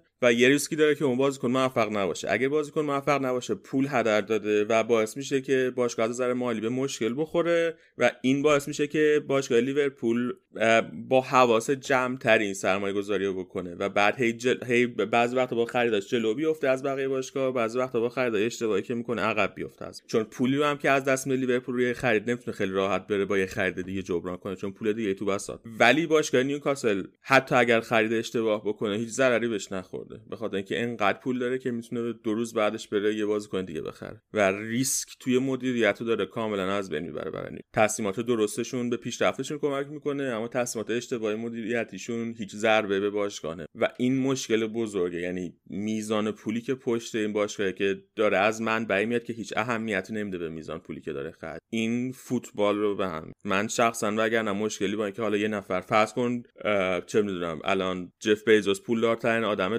دنیاست تصمیم بگیره بیاد یه باشگاهی بخره و هر جوری می‌خواد توش پول خرج کنه. من بازم این موضوع رو مشکل سازی میدم اگر نخواد منطق بیزینسیش رو رعایت کنه و اگر نخواد سودده باشه باشگاهش از نظر اقتصادی بازم این مشکل باقی هرچند که پولش پول اصطلاحا پول کثیفی. خب خب من همین همین چیزی که گفتم در مورد این جلساتی که برگزار شد و این قانونی که گذاشتن تقریبا به همین حرف تو اشاره داره. حالا کاری ندارم که چرا قبلا این کارو نکردن اون بحثش جدا.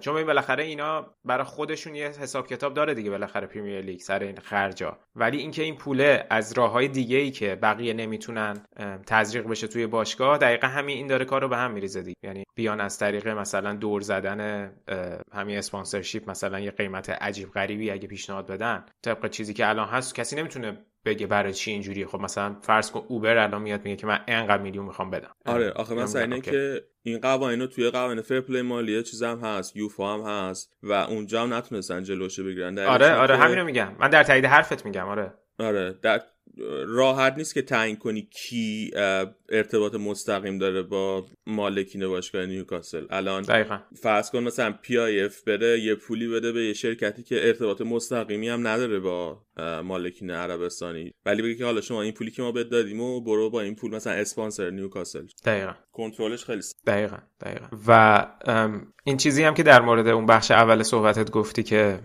اینجوری مالکین الان دارن افزایش پیدا می‌کنن. توی بقیه تیم هم اعتراض داشتن. همین بازی کریستال پالاس و نیوکاسل که آخر هفته برگزار شد یه بنری رو هواداری نیوکاسل هواداری کریستال پالاس آورده بودن که خیلی بنر عجیب غریبی بود. یه چک لیست گذاشته بودن مثلا انواع کارهایی که دولت عربستان کرده بود چک مارک زده بودن. بعد رئیس پریمیر لیگو گذاشته بودن. و مثلا جلوش پول گذاشته بودن که همه اینا رو قبول کرده بود که خیلی سر صدا کردینا یعنی خیلی تاپیک داغیه و مثلا حتی در حد نقد کردن نماینده های مجلس مثلا منطقه نیوکاسل هم این بحث بالا رفته که الان دارن دابل استاندارد در واقع با دابل استاندارد دارن در واقع برخورد می‌کنن. ولی خب چیزی که هست اینه که جلوش گرفته نشد دیگه. یعنی به طور مشخص اتفاق افتاد و پریمیر لیگ صرفا همون مانعی که خودش داشت ازش متضرر می‌شد رو وقتی دید برداشتن قبول کرد که این takeover در واقع انجام بده. آره این که میگی که نماینده های مجلسشون با double standard در مقابل خرید نیوکاسل رفتار کردن. اصلا double standard که نماینده منطقه نیوکاسل فعالانه شرکت داشت توی راضی کردن پریمیر لیگ برای اینکه نیوکاسل خریداری بشه توسط شرکت عربستان. یعنی اصلا دنبال این بود که این اتفاق بیفته. و بعدش هم همین آقای قدوسی که گفتی من دیدم که یه توییت زده بود رو به نماینده به MP نیوکاسل توی مجلس و تشکر کرده بود ازش. آره آره خیلی ممنون. و ما دوست داریم که همکاری که با هم داشتیم ادامه پیدا کنیم. آره یه بعد جدیدی الان دیگه اضافه میشه که حالا نیوکاسل بالاخره بوده جزو اون تیمای top انگلیس. top که حالا میگم مثلا یه مدتی بالاخره الان بعد از این تیمای top 6 اگه نگاه کنید خب توی یه دوره هایی بوده الان. و خب مثلا خیلی هم میگن که حالا اونقدر هم تیم پایینی نبوده که الان یکی بیاد خیلی اتفاق عجیب غریبی میفته ولی واقعا اتفاق عجیب غریبی داره. یعنی اینکه یک تیم دیگه ای داره قد علم می‌کنه اینجوری یه سری معادلات کاملا به هم می‌زنه. میگم من راهی نمی‌دونم که جلوش بگیرن. چون حالا مثلا تیم بعدی هم که بخواد بیاد بیش فرض کن چه می‌دونم فرض کن مثلا دولت ایران بخواد به یه تیم پریمیر لیگ بگیره خب. بعد برگردن بگن که توی پریمیر لیگ بگن که خب دولت ایران مثلا حقوق بشر رو رد نمی‌کنه بنابراین ما نباید به دولت ایران باشگاه بعد خب اون آدمایی که توی اون باشگاه طرفدار اون باشگاه که طبعا دوستان پول دستش بیاد برام میگن که چطور شما به منچستر سیتی باشگاه منچستر سیتی رو گذاشتین اماراتیا بخرن چلسی رو گذاشتین روسا بخرن نیوکاسل رو گذاشتین عربستانیا بخرن حالا مثلا ناتینگهام فارست مثلا نمی‌ذارن ایرانیا بنابراین پریمیر لیگ هم دست خودش بس آره دیگه. آره دقیقا. یعنی کاری نکردم و الان هر برخورد دیگه هم حالا الان بخوام بکنن باز جبران این اشتباهات قبلی که شده حالا اسم نمی‌دونم اسمش اشتباه یا حالا هر چیزی. جبران اینا رو نمی‌تونه راه نجات مشخصه من به نظرم. سینا جون. می‌خوای بحثو ببریم سمت سوپر لیگ؟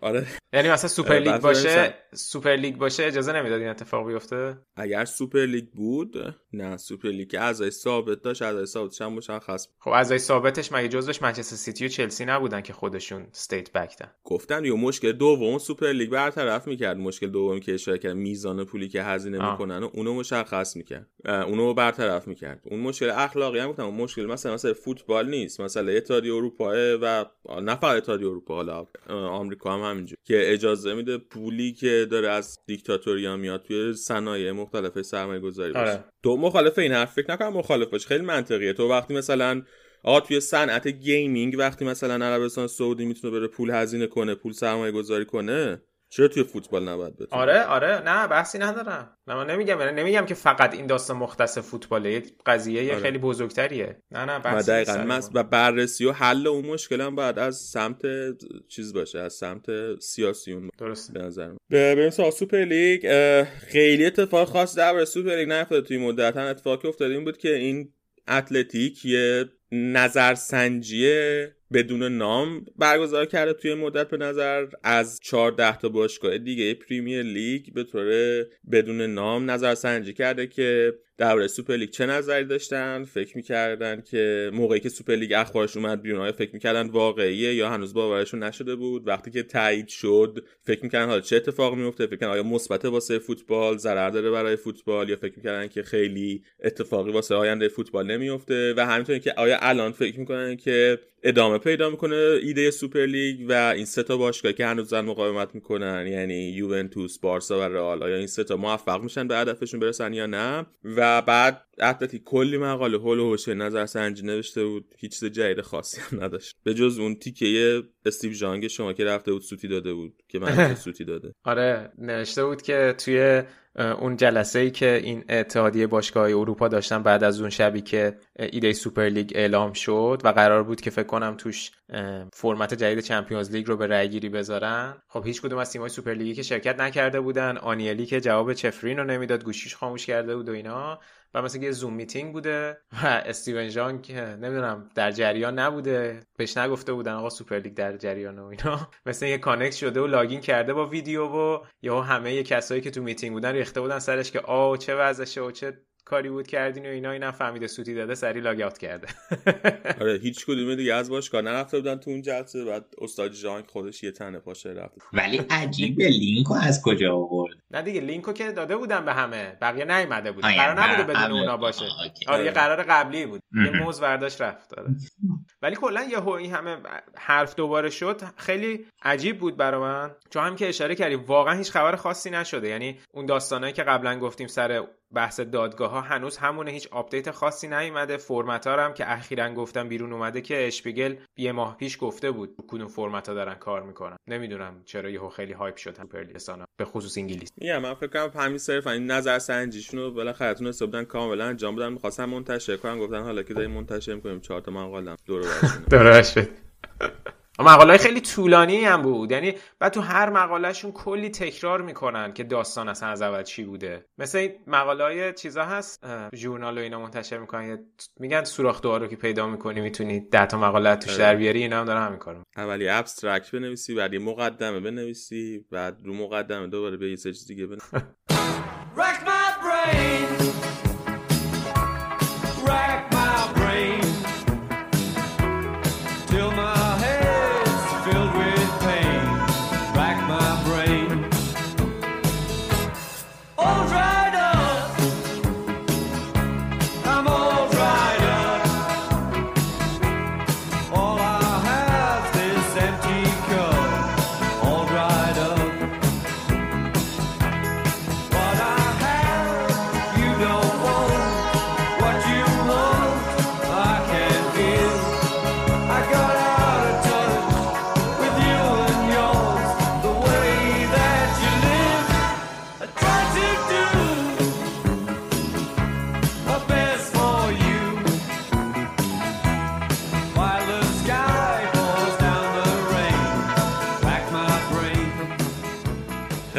بریم سراغ بازی یا اولین بازی که می‌خوایم در حرف بزنیم مهمترین بازی که می‌خوایم در حرف بزنیم منچستر یونایتد جلوی آرسنال. میگم جلوی آرسنال. آرسنال ویشز. منچستر یونایتد جلوی لیورپول توی اولترافورد 5 هیچ شکست خورد.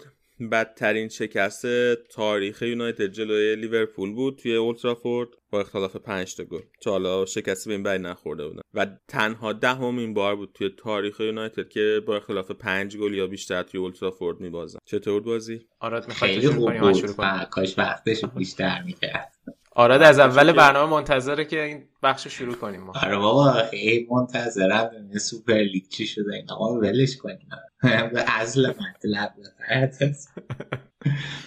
یه چیزی که من خیلی توجه هم جلب کرده تا هم با شهابم صحبت کنم بهش اشاره کرد این بود که این در واقع سیستمی بود که اوله برای مقابله با لیورپول انتخاب کرده بود و این بود که روی لیورپول پرس بذاره. و حالا اینکه این کارو می‌کنی خب لیورپول حالا حداقل برای من که خیلی کم بازیشون نگاه می‌کنم در حد چمپیونز لیگ اونایی که می‌بینم خیلی در حد تیمی مثل بایر سبک بازیش. و تا اگه که بیای روی همچین تیمی پرس بذاری خیلی ریسک بزرگیه. یه حالتش اینه که جواب میده. که خب همون کاریه که فکر می‌کنم توی سال 2019 هم با لیورپول کرد اون موقع جواب داد. ولی این سری جواب نداد و لیورپول از همون اول تونست این پرس رو بشکنه و خب وقتی که تو پرس می‌ذاری روی یه همچین تیم و همون اول بازی گل می‌خوری یعنی اینکه این پلنت کلا کارش تمومه دیگه باید بری یه پلن دیگه پیدا کنی.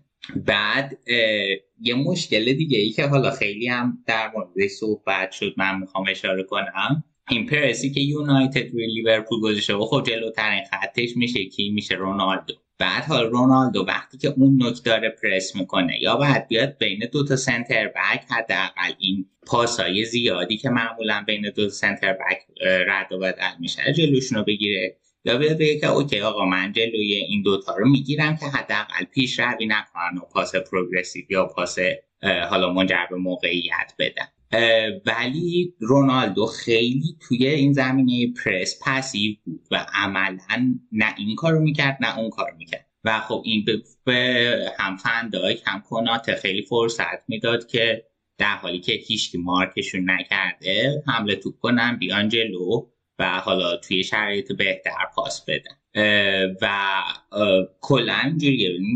یا کل من فکر می‌کنم که یا کل تیم باید بشینه عقب یا کل تیم باید بیاد بالا پرس کنه. این خیلی فایده نداره که یه تیکه از تیم بشینه عقب یه تیکه از تیم پرس کنه. عملا نتیجه نمیده. و حالا کاری که کرد این بود که اول دیدیم که برونو فرناندز اومد جلو که کنار رونالدو پرس کنه. که این باعث می‌شد که یونایتد 4 4 2 بشه. ولی عملا چون که رونالدو پرس نمی کرد اون جلو مثل این بود که یه بک از یونایتد کم شد وقتی این کار می‌کنن. بعد هندرسون و میلنر کنار هم می اومدن و یه حالت دبل پیوت تشکیل می‌دادن و این خیلی موقعیت خوبی برای کیتا ایجاد می‌کرد که بره پشت خط وسط یونایتد. بین دفاع و خط میانی خیلی موقعیت و خیلی فضای آزاد داشت. می‌تونست توپ بگیره هر کاری دلش می‌خواد با توپ بکنه که عملا توی گل هم دیدیم همین کار کرد.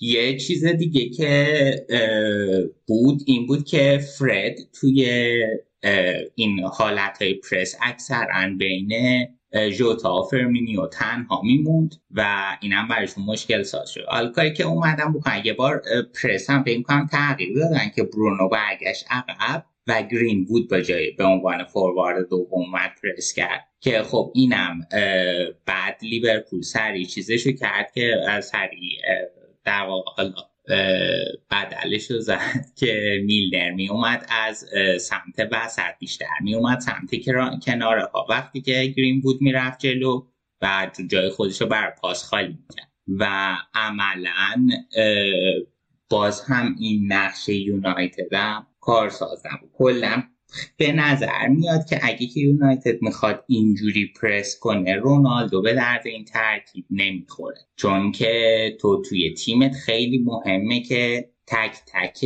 اون عوامل پرس بذارن. اگه تو قرار پرس بذاری. که حالا این بحث ما توی در مورد رونالدو چند بار داشتیم. فقط هم رونالدو نیست. من هفته پیش یه جدول می‌دیدم. علاوه بر اینکه رونالدو یکی از بدترین پرس کننده های مهاجمای پرس کننده توی لیگ برتره گرین وود هم خیلی خیلی رتبه بدی داره از نظر پرس.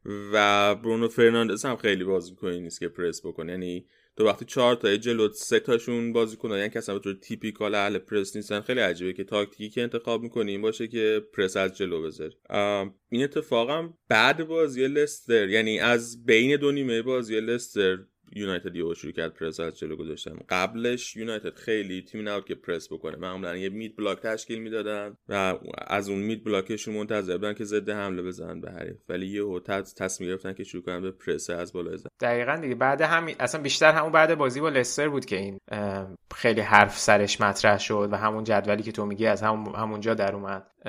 و نکتهش اینه که فشاره روی برونو خیلی زیاد میشه اینجا. حالا گفتی که اونقدرم حالا برونو خودشم شاید توانایی خیلی بالایی تو این زمینه نداشته باشه. گرچه که آمار نشون میده که زمانی که رونالدو توی زمینه اکشن های دفاعی برونو تقریبا تقریبا که نه عددشو دارم اینجا. defensive action ش در هر بازی چهار و نیمه. اگه رونالدو نباشه وقتی هست 6 و 3 یعنی مشخصا داره وظایف دفاعی بیشتری رو انجام میده توی زمین وقتی که تو وقتی که رونالدو هست. و توی همون مقاله‌ای که مایکل کاکس نوشته بود نوشته بود که وقتی تو توی فاز دفاعی برونو انقدر داره انرژی می‌ذاره روی تمرکزش زمانی که مالکیت توپ هم داری خب تاثیر می‌ذاره به خاطر اینکه انرژی بیشتری داره ازش گرفته میشه. و این مشکل رو اینجوری گفته بود که باید سیستم بر اساس حضور رونالدو خب آداپته کن آداپته کنه خودشو. اگه می‌خوایم پرس هم بذاریم باید ببینیم که خب این پرس چجوری باید باشه. مثالش همین بوده که زمانی که توی یونایتد و رئال بوده هر وقت که رونالدو توی زمین بوده یک بازیکن دیگه بوده که به شدت داشته جورشو میکشیده. و نشونش هم اینجوری آورده بود که وقتی رونالدو رفت دیدیم که هم ویرونی توی منچستر هم بنزما توی رئال مادرید. اون بعد هجومیشون بیشتر دیده شد به خاطر اینکه تا قبل از اون با حضور رونالدو داشتن بیشتر وظایف دفاعی و پوشش دادن رونالدو رو انجام می‌دادن. که نمیگم نکته بدیه در واقع نکته اینه که تو اون سیستم که رونالدو هست و می‌خوای ازش استفاده بکنی چطور باید ازش استفاده بکنی؟ و خب دقیقا همینجور که آرادم گفت این اتفاق تو این بازی هم افتاد و گهگاه می‌دیدیم رونالدو مثلا تلاشی به سمت رفتن به توپ یا پرس کردن انجام میده از خودش ولی کاملا کار عبسی بود. یعنی مثلا دو در برابر یک و یه پرسی می‌کرد که اون بازیکن خب با دو تا یه یک دو کردن رونالدو رو از مسیر بازی خارج و واقعا اگه که این مشکل حل نکنه یعنی مشکل رونالدو نیست. رونالدو قطعا وقتی یونایتد رونالدو رو خریده می‌دونسته که این داستان است. بارها همه توی زمانی که تو یوونتوس هم بود راجع به این قضیه صحبت کرده مشکل رونالدو نیست. تو می‌خوای از گلزنی رونالدو استفاده کنی از اون خطری که می‌خواد توی زمین ایجاد کنه استفاده کنی. پس ما به ازاش باید یه راه حلی هم تو اون ترکیب داشته باشید که خب الان وجود نداره. کاملا این بالانس به هم خورده. از اونور باعث میشه که همون فرد و مکتامینه فشار روشون زیاد بشه کاملا خالی بمونن و انتقادا از اونها هم بالا بره در حالی که خب اون شیوه بازی باعث شده که اون دوتا کاملا برتری عددی با تیم حریف باشه و اون دوتا هم از جریان بازی خارج میشه و بعد حالا فشار از اونورم به سمت خط دفاع اومده که حالا خط دفاع هم تقریبا فاجعه بود. یعنی هم مگوایر هم شاف کنم بدترین بازیشون رو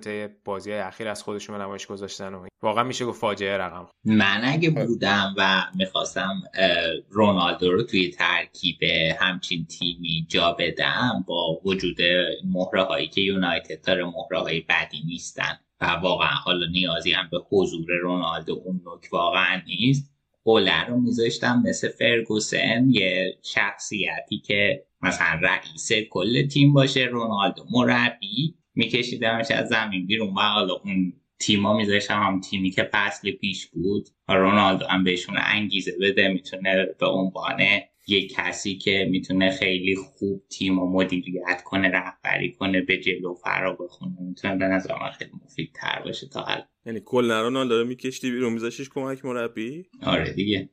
مفید خیلی واقعا راهکار قشنگی. من تا وسطش داشتم؟ گفتم خدای آره چی داره؟ بعد تیکه سنگینی انداخت.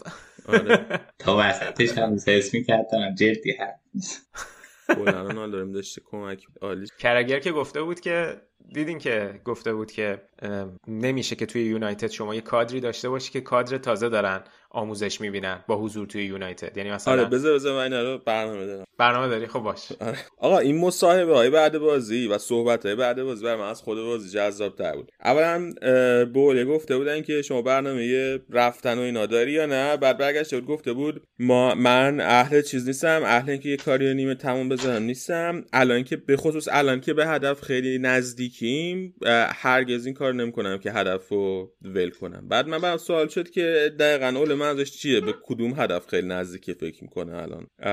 قهرمانی لیگ که مطلقا بهش نزدیک نیست. قهرمانی چمپیونز لیگ که فعلا بعد دغدغش این باشه از گروهی بیاد بالا. کاراباو کاپ چی من واقعا نمی‌دونم منظورش چی بوده از اینکه الان که به هدف هم در خطره الان. دارم میگم آره آره قطعا. یعنی اصلا اصلا وضعیت خوبی ندارن که میگه الان که به هدف خیلی نزدیکی بازی خوبی هم که راه نمی‌دونن که فکر کنی منظورش که به بازی خوب کردن نزدیکن. من نمی‌دونم واقعا منظورش چی بوده شاید سکته دادن فرگوسن. تو جایگاه ورزشگاه و هدف بوده به اون خیلی واقعا اصلا فیلماشو نشون داد تصویرش نشون داد من معمولا دلم واسه فرگوسن نمیسوزه ولی واقعا دلم واسه پیرمرد سوخته بود قشنگ داشت چیز می‌شد اذیت می‌شد. این اول از این مسابقه اوله که من واقعا نمی‌فهمم به چی نزد بعد بعد بازی این توی اسکای اسپورت برنامه داشتن گری نویل بود و گرام سونس و کرگر این سه تا بودن خیلی حرف می‌زدن. بعد توی حرفاش گری نویل گفته بود که بذار من حرفاش اینجا دارم سریع ترجمه کنم board پشت اینو از قول گری نویل دارم میگم. board منچستر همچنان پشت اوله میمونه. به این خاطر که وقتی جوزه مورینیو اومد و وقتی لوئیس ونخال اومد اونا دیدن که مربی بزرگ کار نمی‌کنن واسه منچستر یونایتد. برای همین اونا دوباره سراغ یه مربی بزرگ نمیرن. وقتی جوزه اومد به یونایتد بهترین مربی دنیا بود ولی کار نکرد. با اینکه آنتونیو کونته می‌تونه بیاد یونایتد ولی من اگر بودم آنتونیو کونته نمی یونایتد به این خاطر که می‌کنه فکر می‌کنم که گزینه مناسبی واسه یونایتد نیست. واقعا عجیبه. یعنی نظر گری نویل درباره اینکه چون یه بار ما جوزه مورینیو رو آوردیم و کار نکرده بنابراین یه مربی بزرگ و اسمی نباید بیاریم خیلی عجیبه. اینکه آنتونیو کونته fit مناسبی واسه یونایتد نیست من نمی‌فهمم. چرا؟ یعنی نه کونته fit مناسبی واسه یونایتد نه زیدان fit مناسبی واسه یونایتد. fit مناسب واسه یونایتد فقط آقای اوله گنار سولشر مربی سابق مولده. من نمی‌دونم چرا. اینا اینا روی این قضیه DNA منچستر دیگه زیادی دارن مانور میدن و واقعا داره علیهشون تموم میشه این داستان دیگه. چیز این دیوید آمویال صحبتی کرده تو پادکستش گفته بابا از تو اینتر هم وقتی اومد کنته خیلی حرف بود که آقا این یوونتوسیه و فلان و بیساره. وقتی که بردا شروع شد دیگه اصلا کسی فکر نمی‌کرد که کنته آیا شیوه بازیش به اینتر می‌خوره یوونتوسیه یا نه و اینا.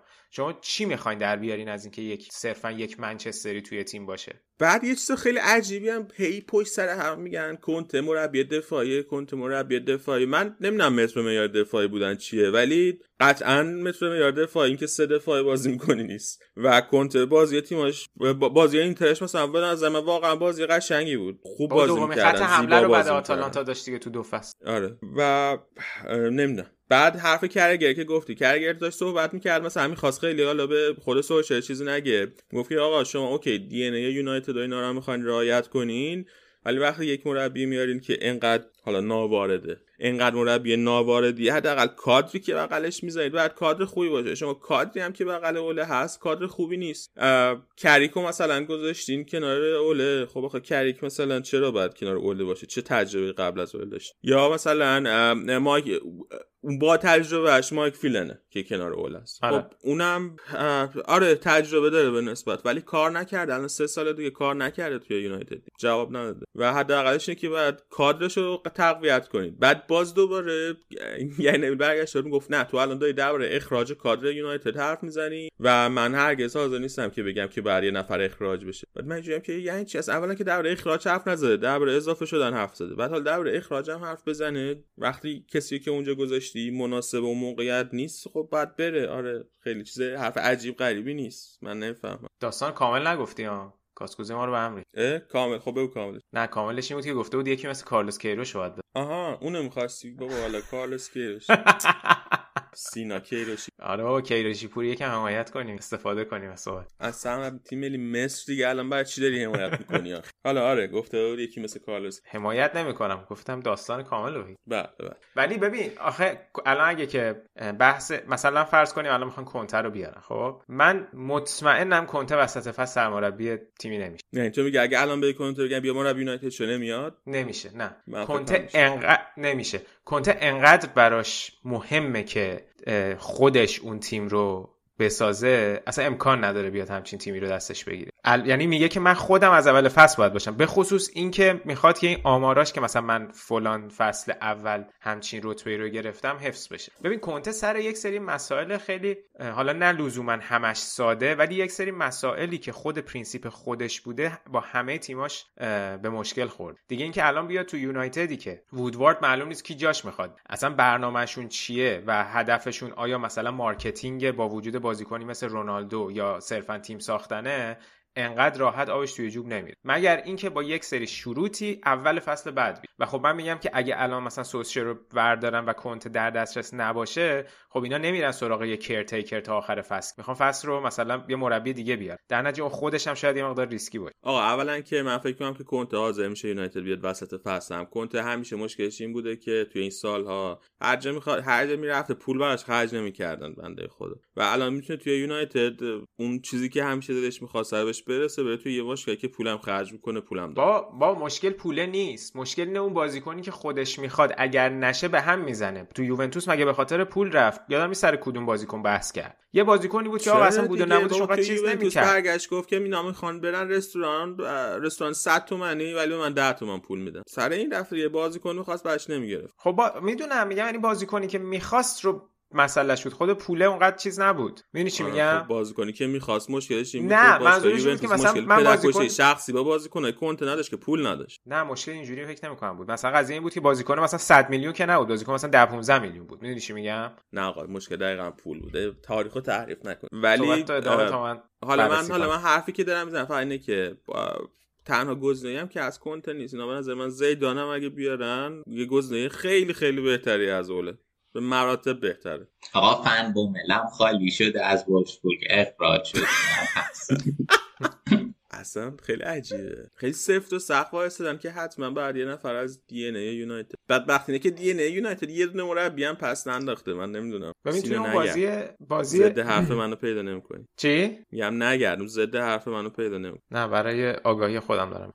این داستانی که هست مثلا خیلی هم سر این مانور میدن که خب سوسچه خیلی کامبک زده تو طول بازیایی که تو منچستر بوده خب. بعد این بازی با آتالانتا که قبل بازی با لیورپول داشتن خب مثلا خیلی باعث شد که هایپ دور تیم زیاد بشه دیگه که ما مثلا سه دو بازی رو بردیم همه خیلی با انرژی و اینا رفتن تو پیش پیش بازی برای لیورپول. ولی خب تو بازی با آتالانتا هم نیمه اول خیلی بد بودن دیگه. یعنی نیمه اول ایکس جی آتالانتا عددی مثل یک و نیم بود و تو همون نیمه همه مشکلاتشون رو شده بود.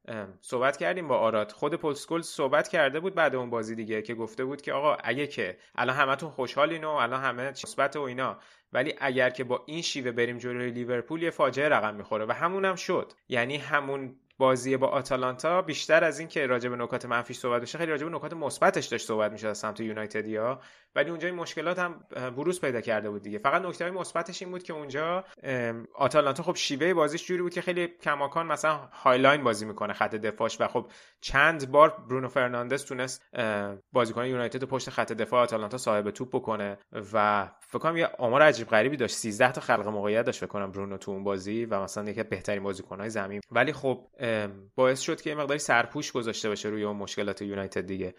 و, و مثلا و خب اینجا حالا یه مقدارم بخوایم اون بودش هم نگاه کنیم. مثلا خب پوگبا وقتی اومد تو بازی کلا بازی رو کشت برای یونایتد. یعنی تو پوگبا رو میاری تو زمین که بازی رو برات ورقو برگردونه. توی یه رو یه توپ لو داد گل شد یه تک زد اخراج شد. الان با هم آمارش هم نگاه می‌کردیم. از دقیقه 60 تا 90 یک سوم بازی شما ده نفره بودی بازی که پنج هیچ عقبی رو و مالکیت توپ لیورپول به شما 85 به 15 بوده توی نیم ساعت از خب این مشکلات هم هست دیگه. یعنی واقعا اوله حالا توی این زمینه که پوگبا فرستاده نمی‌دونم خیلی کاری داست دو تا نکته تو ذهنم اومد بگم. از نفر یکی این که من واقعا دوست دارم کنته بیاد مربی رونالدو شه ببینیم چیکار می‌کنه. دقیقا دقیقا منم یکی از چیزهایی که دوست دارم ببینم همینه. چه جوری ازش بازی می‌گیره. با این میما هست فکر کن کنته کنار زمین داره سر رونالدو داد می‌زنه. برگرد برگرد تو وینگ بکی. سر چیز بود دیگه. این مسخره بازی می‌کردن که اینتر می‌خواد مسی رو بخره. می‌گفتم میذارتش جای دارمیان مسی رو. بابا خیلی خیلی تصویر عجیبیه. کنت مربی رو یکی نکته و نکته رو نبره. اسکولز رو پر کردی. آقا این این نامه دختر اسکولز رو. شما دوستان چیز می‌کنی؟ دنبال می‌کنی؟ قسمت اخبار زرد رادیو آفساید بابا دیگه گندش رو در بردیم اون هفته پیش که راجع به وندا صحبت کردی نه دختر اسکول. خب اونو من نبودم. اون بحثم بحث قشنگی اگه راجع حرف بزنیم دوباره. ولی ببین بحث این بود که اسکولز trend شده. بعد همه مثلا مسخره بازی می‌کردن که سر این پیش بینیش trend شده که گفته بوده که بعد بازی آتالانتا همین بلا سر لیورپول میاد یا سر داستان دیگه ای trend که سر اون یه داستان دیگه ای قطعا سر اون داستانه با عکسی که دخترش توی اینست... اون تک فیلم کوتاهی که دخترش توی اینستاگرام گذاشت. من دیگه واقعا بیشتر از این توضیح نمیدم دوستان برن خودشون چک کنن. واقعا خیلی عجیب. حسن قضاوت بشنون. آره من نمی‌دونم چه جوری بگم. حالا طرفدار یونایتد هم واقعا بیان کامنت بزن برای ما بگم ببینیم که واقعا دی ان ای یونایتد اینا رو قبول دارین شما یا نه. واقعا فکر کنین که اوله باید بمونه به خاطر دی ان ای یونایتدیش یا اینکه بره. خیلی عجیبه. دیدین بیرون ورزشگاه وایساده ازش امضا می‌گرفتن؟ حالا آره تعدادشون هم ولی کم بود اونها یعنی قیاس کنیم. و خب وسط بازی هم دیدیم که یه تعدادشون رفتن ولی خب تو ورزشگاه اعتراضا خیلی شدید بود. باشه بابا. کمان ال کلاسیکو رو دو یک باخته بود. بنده خدا ماشینشو داشتن آتیش زدن. اینا رو فایستاده بودن پشت بیرون برش داشتن ازش امضا می‌گرفتن. اصلا خیلی خنده داشت نه با دلیل نمیشه. منم الان کلینزمن رو بگیرم. وای مثلا باش عکس میگیر دلیل نمیشه به نظر. بعد اینکه مثلا اگه یه بازی با رئال بازی کنیم 5 هیچ به بازی نیم ساعت بعدش وای میسی ازش امضا می‌گیری؟ ها دیگه کارش کرده. ولی خب حالا بازم وای میشه عکس می‌گیره. نمی‌دونم. من خیلی برام حالا یه مقدار طرف داریم بازم راجع منچستر یا کماکان می‌خواین بکونی؟ نه او کاریشون نداری من که با خیلی ملو رفتم اصلا هیچی نگفتن یکم اومدن گفتن رونالدو پرس نمی‌کنه. من گفتم فهم با ملم خالی. هیچی دیگه نگو علی تو شاهدی تو که عادل رادیو آفسایدی بگو. منم از یونایتد خوشم نمیاد شخصا ولی اینا رو اثر دل سوزی میگم. یعنی واقعا بی طرف میگم. باشگاهی که داره اینقدر هزینه می‌کنه ترکیبی ساخته که واقعا ترکیب خوبیه. و حالا کردیتش یه قسمتی از کردیتش هم به خود اوله می‌رسه ترکیبی که ساخته. ولی این ترکیب واقعا بعد یه مربی بیاد سرش که مربی باشه. یعنی واقعا تفاوتش زیاده. من مطمئنم اتفاقی که پارسال برای چلسی افتاد و اون تغییر توی کیفیت بازیشون که این با رفتن لمپارد آمدن توخل مطمئنم عینش هم می‌تونیم توی یونایتد ببینیم. هیچ شکی نداره فقط کافی یک مربی که کارش این باشه بیاد سراغ سر الان که بیشتر فکر می‌کنم ببینم که خیلی به هدف علی نزدیکن. ولش کن. بذار که همه اوله بمونه. خیلی عجیبه. به هدف ببین اون داستان کنته رو که حرفش شد من پیدا نکردم اون بازیکنی که مد نظرم بود که گیر داده بود سرش. چون مطمئنم سر یک بازیکن خاص خیلی گیر داده بود. کلیتش رو درست میگی که بحث سر کلا transfer و خرج و اینا بود. ولی همه حرفش همیشه اینه که اون winning project منو نباید به هم بزنن. یعنی پروژه باید همیشه دائمی و ادامه دار باشه. به خاطر همین میگم که وسط یک چیزی که رو هوا پا نمیشه بیاد. می‌دونی چی میگم؟ یعنی مثلا پوگبا رو اون وسط الان پوگبا چیه؟ تو می‌دونی مثلا پوگبا می‌خوام باش تمدید کنن یا نمی‌خوام باش تمدید؟ و خیلی تصمیمایی که یونایتد سر این تمدیداش می‌گیره به مربیش ربط نداره. یعنی یونایتد خب خیلی وقتا کارهایی که می‌کنه بر اساس مارکته.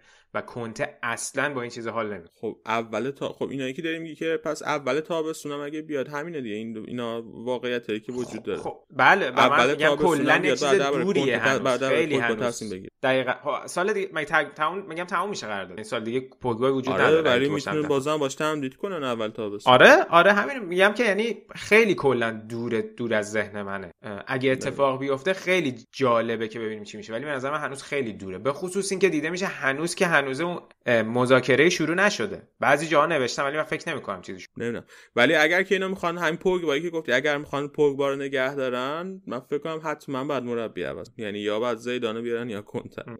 من اگر پوگبا باشم اگر رایولا باشم به هیچ وجه اجازه نمیدم پوگبا دوباره توی تیم بمونه که اول قهرمان مربی این نفت شیکم هم بشی کم رایولا شباهت داره ولی در بقیه مسائل خیلی شباهت خیلی یکم راجع به لیورپول هم صحبت کنیم. دیگه بردن بدبختا. حرف زدیم دیگه. درباره که خیلی خوب بودن حرف زدیم نه؟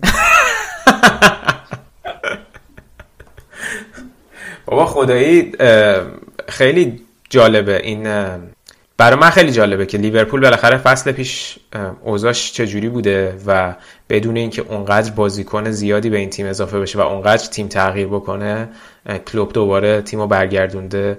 به اون فرم عجیب غریب و این بازی با intensity بالایی که دارن انجام میدن و واقعا امسال تقریب امسال بعد چند سال بالاخره برای قهرمانی پریمیر لیگ سه, سه تا تیمن که دارن میجنگن و پیش بینیش واقعا خیلی سخته. می‌دونم که علی تو الان میگی حتما چلسی میشه.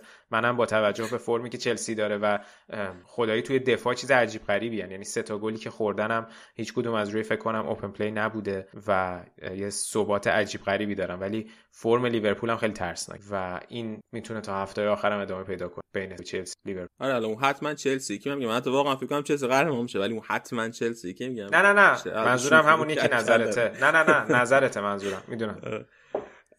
آره البته خب لیورپول پارسال مصدوم زیاد داشت. یعنی تا قبل که خیلی مصدوم بدم تیم بعدی نبودن. داشتن واقعا رقابت می‌کردن. مصدومیت پارسال خیلیشون رو گرفت و امسال هم کاملا ممکنه سراغشون بیاد. بعد همین من... همین الانش تیاگو و فابینیو که نیستن وسط زمین می‌تونه مشکل ساز بشه. ولی مثلا بازی با اتلتیکو کیتا واقعا داشت خرابکاری می‌کرد نیمه اول با با وجود اینکه گل زد و کلوب هم خیلی زود فهمید و بین دو نیمه عوضش کرد. بعد بازی هم توضیح داد که برای چی عوضش کردم و فکر کنم که منتظر نبودن هوادار لیورپول که کیتا این بازی از اول بازی کنه و اتفاقا بازی کرد و یکی از بهترین بازیکنهای زمینم بود. چه توی فاز دفاعی.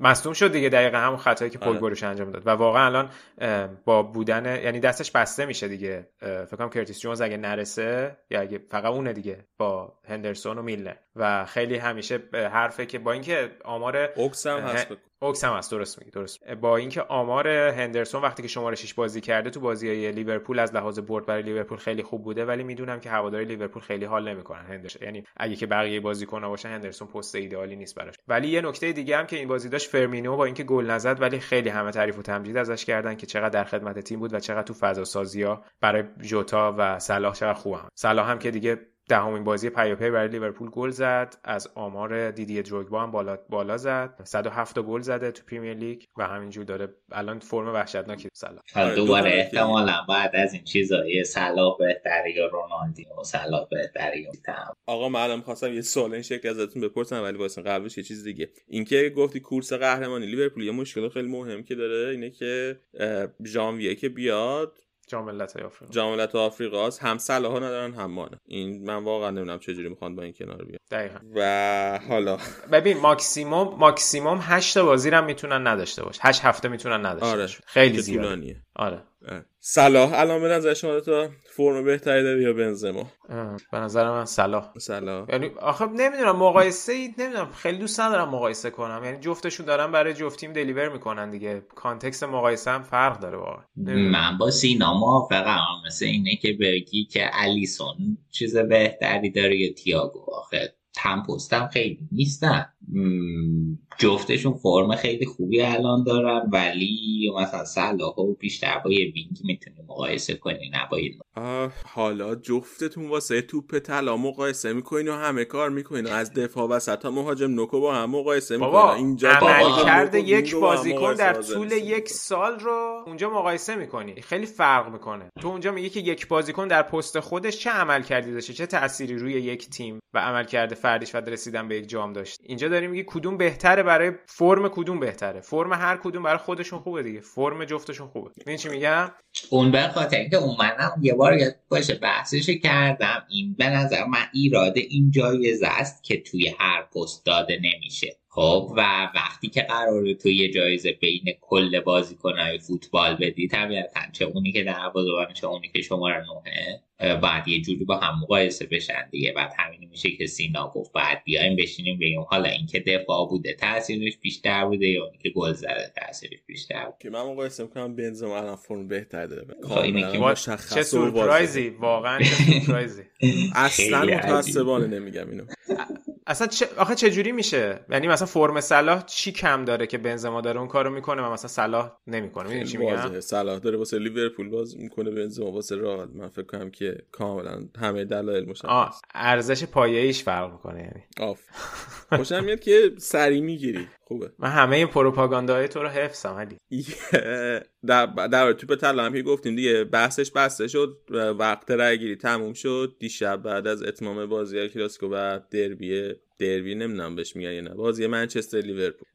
بسته شد دیشب و دیگه هر کسی می‌خواست رای داده رای رو داده تا ببینیم که چه کسانی ستای می‌خوام بدم به مسی. گل نزده این فصل کم دلشو به دست بیاره. اوکی بزنین ازتون بپرسم فکر کنین کی توپ طلا می‌بره. آرا تو فکر کنی مسی می‌بره؟ من فکر کنم میدم به مسی. آره. مسی می‌بره. با میدم به مسی خیلی. OK آراد فکر می‌کنه میدن به مسی؟ ببین فقط بر اساس اون آرای 200 خورده کشوره یادم نیست. یا فکر کنم یه سری خبرنگار رای میدن و یه سری فوتبالیست. مسی این کوپا آمریکا رو برده منم ترسم از همینه. ولی می‌دونی که من معتقدم باید جورجینیو. OK. ولی تو هم پس معتقدی میدن به مسی. آره. من فکر کنم مسی میبر خب بلکه این زخم زبونه رادیو آفساید یه فایده ای داشته باشه. من زخم زبون نزدم تو زخم زبون زدی. نه میگم به هممون پیش بینی معمولا کف در میاد خب در بازی لیورپول یونایتد هم حرف زدیم. بریم سراغ ببین یه چیزی فقط بگم این بازیکنایی که توی جام ملت‌های آفریقا میرن تو سیتی فقط مارز میره تو چلسی مندی و حکیم زیشن حالا آره خب مندی هم خودش نبودنش چیز بزرگی برای چلسی. داره. خب خیلی تفاوت ایجاد. آرسنال هم پارتی و پپه و اوبامیانگ و النی نیستن. که خب نبودن پارتی اوبامیانگ یه مقداری سنگینه دیگه برار لیورپول هم فقط همون صلاح و کیتا هم هست. کیتا هم هست. آخ کیتا که دیگه؟ فکر کنم آره. بریم سراغ بازی آرسنال. مرتضی نیست گفتیم یه کوتاه صحبت کنیم در مورد بازی با آرسنال. آرسنال فرمش خدای خوبه دیگه. بازی کریستال پالاس همین که تونستن فکر کنم مساوی کنن اتفاق خوبی بود که نبازن و این روند نباختنشون رو ادامه بدن. یه چیزی بگم اون بازی کریستال پالاس جلوی پاتریک وی... تیم پاتریک ویرا بود دیگه. فکر کنم از بن وایت راجع به پاتریک ویرا و اسطوره بودنش پرسیدن. یه جواب خیلی عجیب غریب داده بود که من اون موقع خیلی فوتبال رو دنبال نمی‌کردم خیلی اطلاعی ندارم و اینا. چند سالشه بن؟ حالا هر چی باشه بابا تو یه تیم مشاور نداری به این چیزا رو بگن که اینجوری آبروریزی نکنی راجع به یکی از بازیکنان بزرگ آرسنال اینجوری صحبت نکنی؟ خیلی بد گفته بود به نظر راجع بازی با استون ویلا خب سه یک آرسنال این بازی رو برد و خیلی خیلی بهتر بودن از استون ویلا یعنی به طور مشخص می‌تونستی ببین و خیلی تو این بازی لاکازت جای اودگارد بازی کرد و اون تو سیستم 4 2 3 1 شون لاکازت پشت اوبامیانگ بازی می‌کرد و خیلی فکر کنم نقش پررنگی داشت و تو نشون داد که تو خیلی از بازی ها با توجه به تیم حریف آرتتا می‌تونه از لاکازت استفاده کنه به جای اود. و این 4 2 3 1 شون خیلی وقتا تبدیل می‌شد به 4 4 2 که لاکازت کنار اوبامیانگ قرار می‌گرفت و کلا هم چه زمان مالکیت توپ چه زمانی که عملکرد دفاعی داشتن لاکازت خیلی مثبت بود برای آرس و این توی بازیکن‌های دیگه شون اگه بخوام اشاره کنم تومیاسو هم خیلی خوبه. واقعا خوبه. یعنی توی دفاع راست خیلی داره بهشون کمک می‌کنه و حرکت بقیه بازیکنایی که تو زم... اسمیت رو هم الان فرمش خیلی خوبه. توی بیلداپ آرسنال خیلی پیشرفت کرده و فکر کنم اون چیزی که شاید خیلی از هواداری آرسنال می‌گفتن آرتتا می‌خواد پیاده بکنه و اتفاق نمیفته همین فرم بیلداپیه که الان دارن انجام میدن که چقدر خوب بازیکنای جلو مثل همین لاکازت که گفتم یا ساکا بعضی وقتا دراپ می‌کنن و باعث میشه که مثلا توی این بازی خط هافبک استون ویلا به اونا مشغول می‌شدن و مثلا یکی از سمت دفاع دفاع راست یا دفاع چپ آرسنال خالی میموند و اینا راحت می‌تونستن از سمت اونا بیلداپو شروع کنن. آستون ویلا هم حالا تو این بازی خیلی بد بود و حتی باعث شد که سیستم سه دفاعی که بازی رو شروع کرده بود بین دو نیمه سیستم رو عوض کرد رو چهار دفاعه سویچ کردن ولی خب خیلی برد مهمی بود برای آرسنال و فکر می‌کنم که الان بتونن یه مقداری به ادامه فصل امیدوار باشن. حالا اینکه چه هدفی رو دنبال می‌کنن نمی‌دونم. با توجه به اینکه بقیه تیم تیم هم خیلی اوضاعشون خوبه این فصل که آیا مثلا سهمیه چمپیونز لیگ سهمیه چهارم در دسترس یا نه ولی اوضاع به نظر امیدوار کننده است. یعنی از اون ناامیدی که اول فصل بود و اون بازی سختی که پشت هم داشتن الان یه مقداری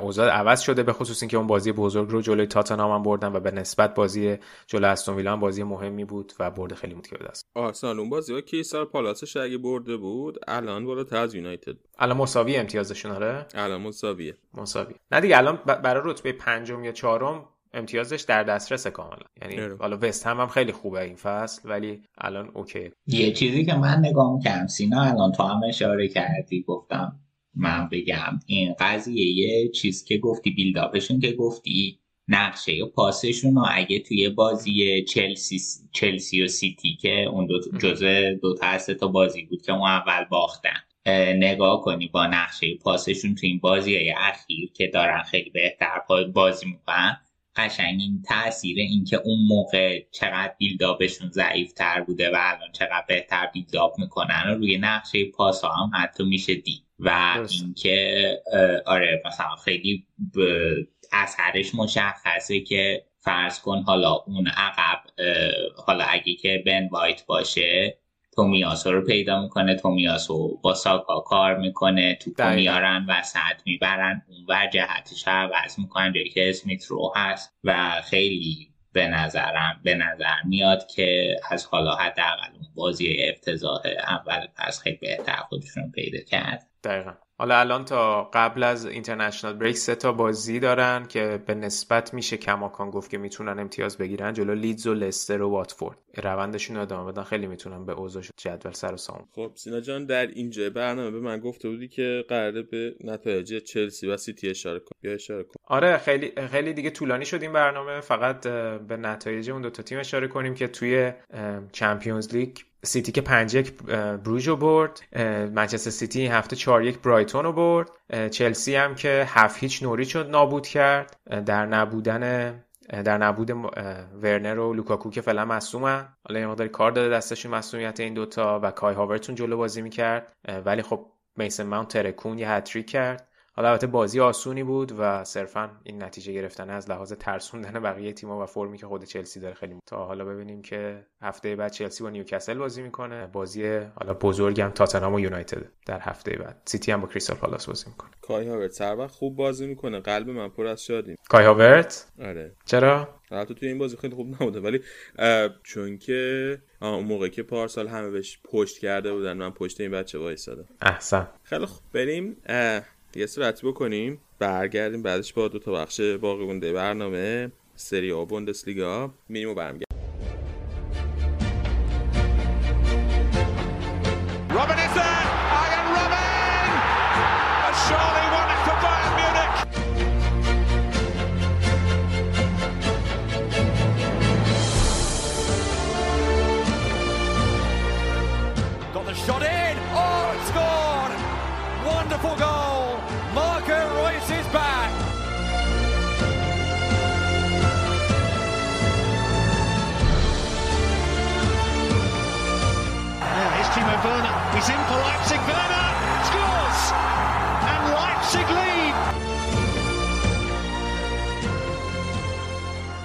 بخش سوم این اپیزود اختصاص داره به بوندسلیگا و حواشی مرتبط و غیر مرتبط. آراد این هفته گرانپری آستین برگزار و حواشی خاص خودش رو هم که داشت. بچه ها هفته پیش اگه درسشو یاد گرفته باشن. شنیدم که می‌خوای هم تست بگیری هم هم می‌خوای از مباحث فنی هفته پیش برای اون صحبت quiz داریم این هفته. quiz آره.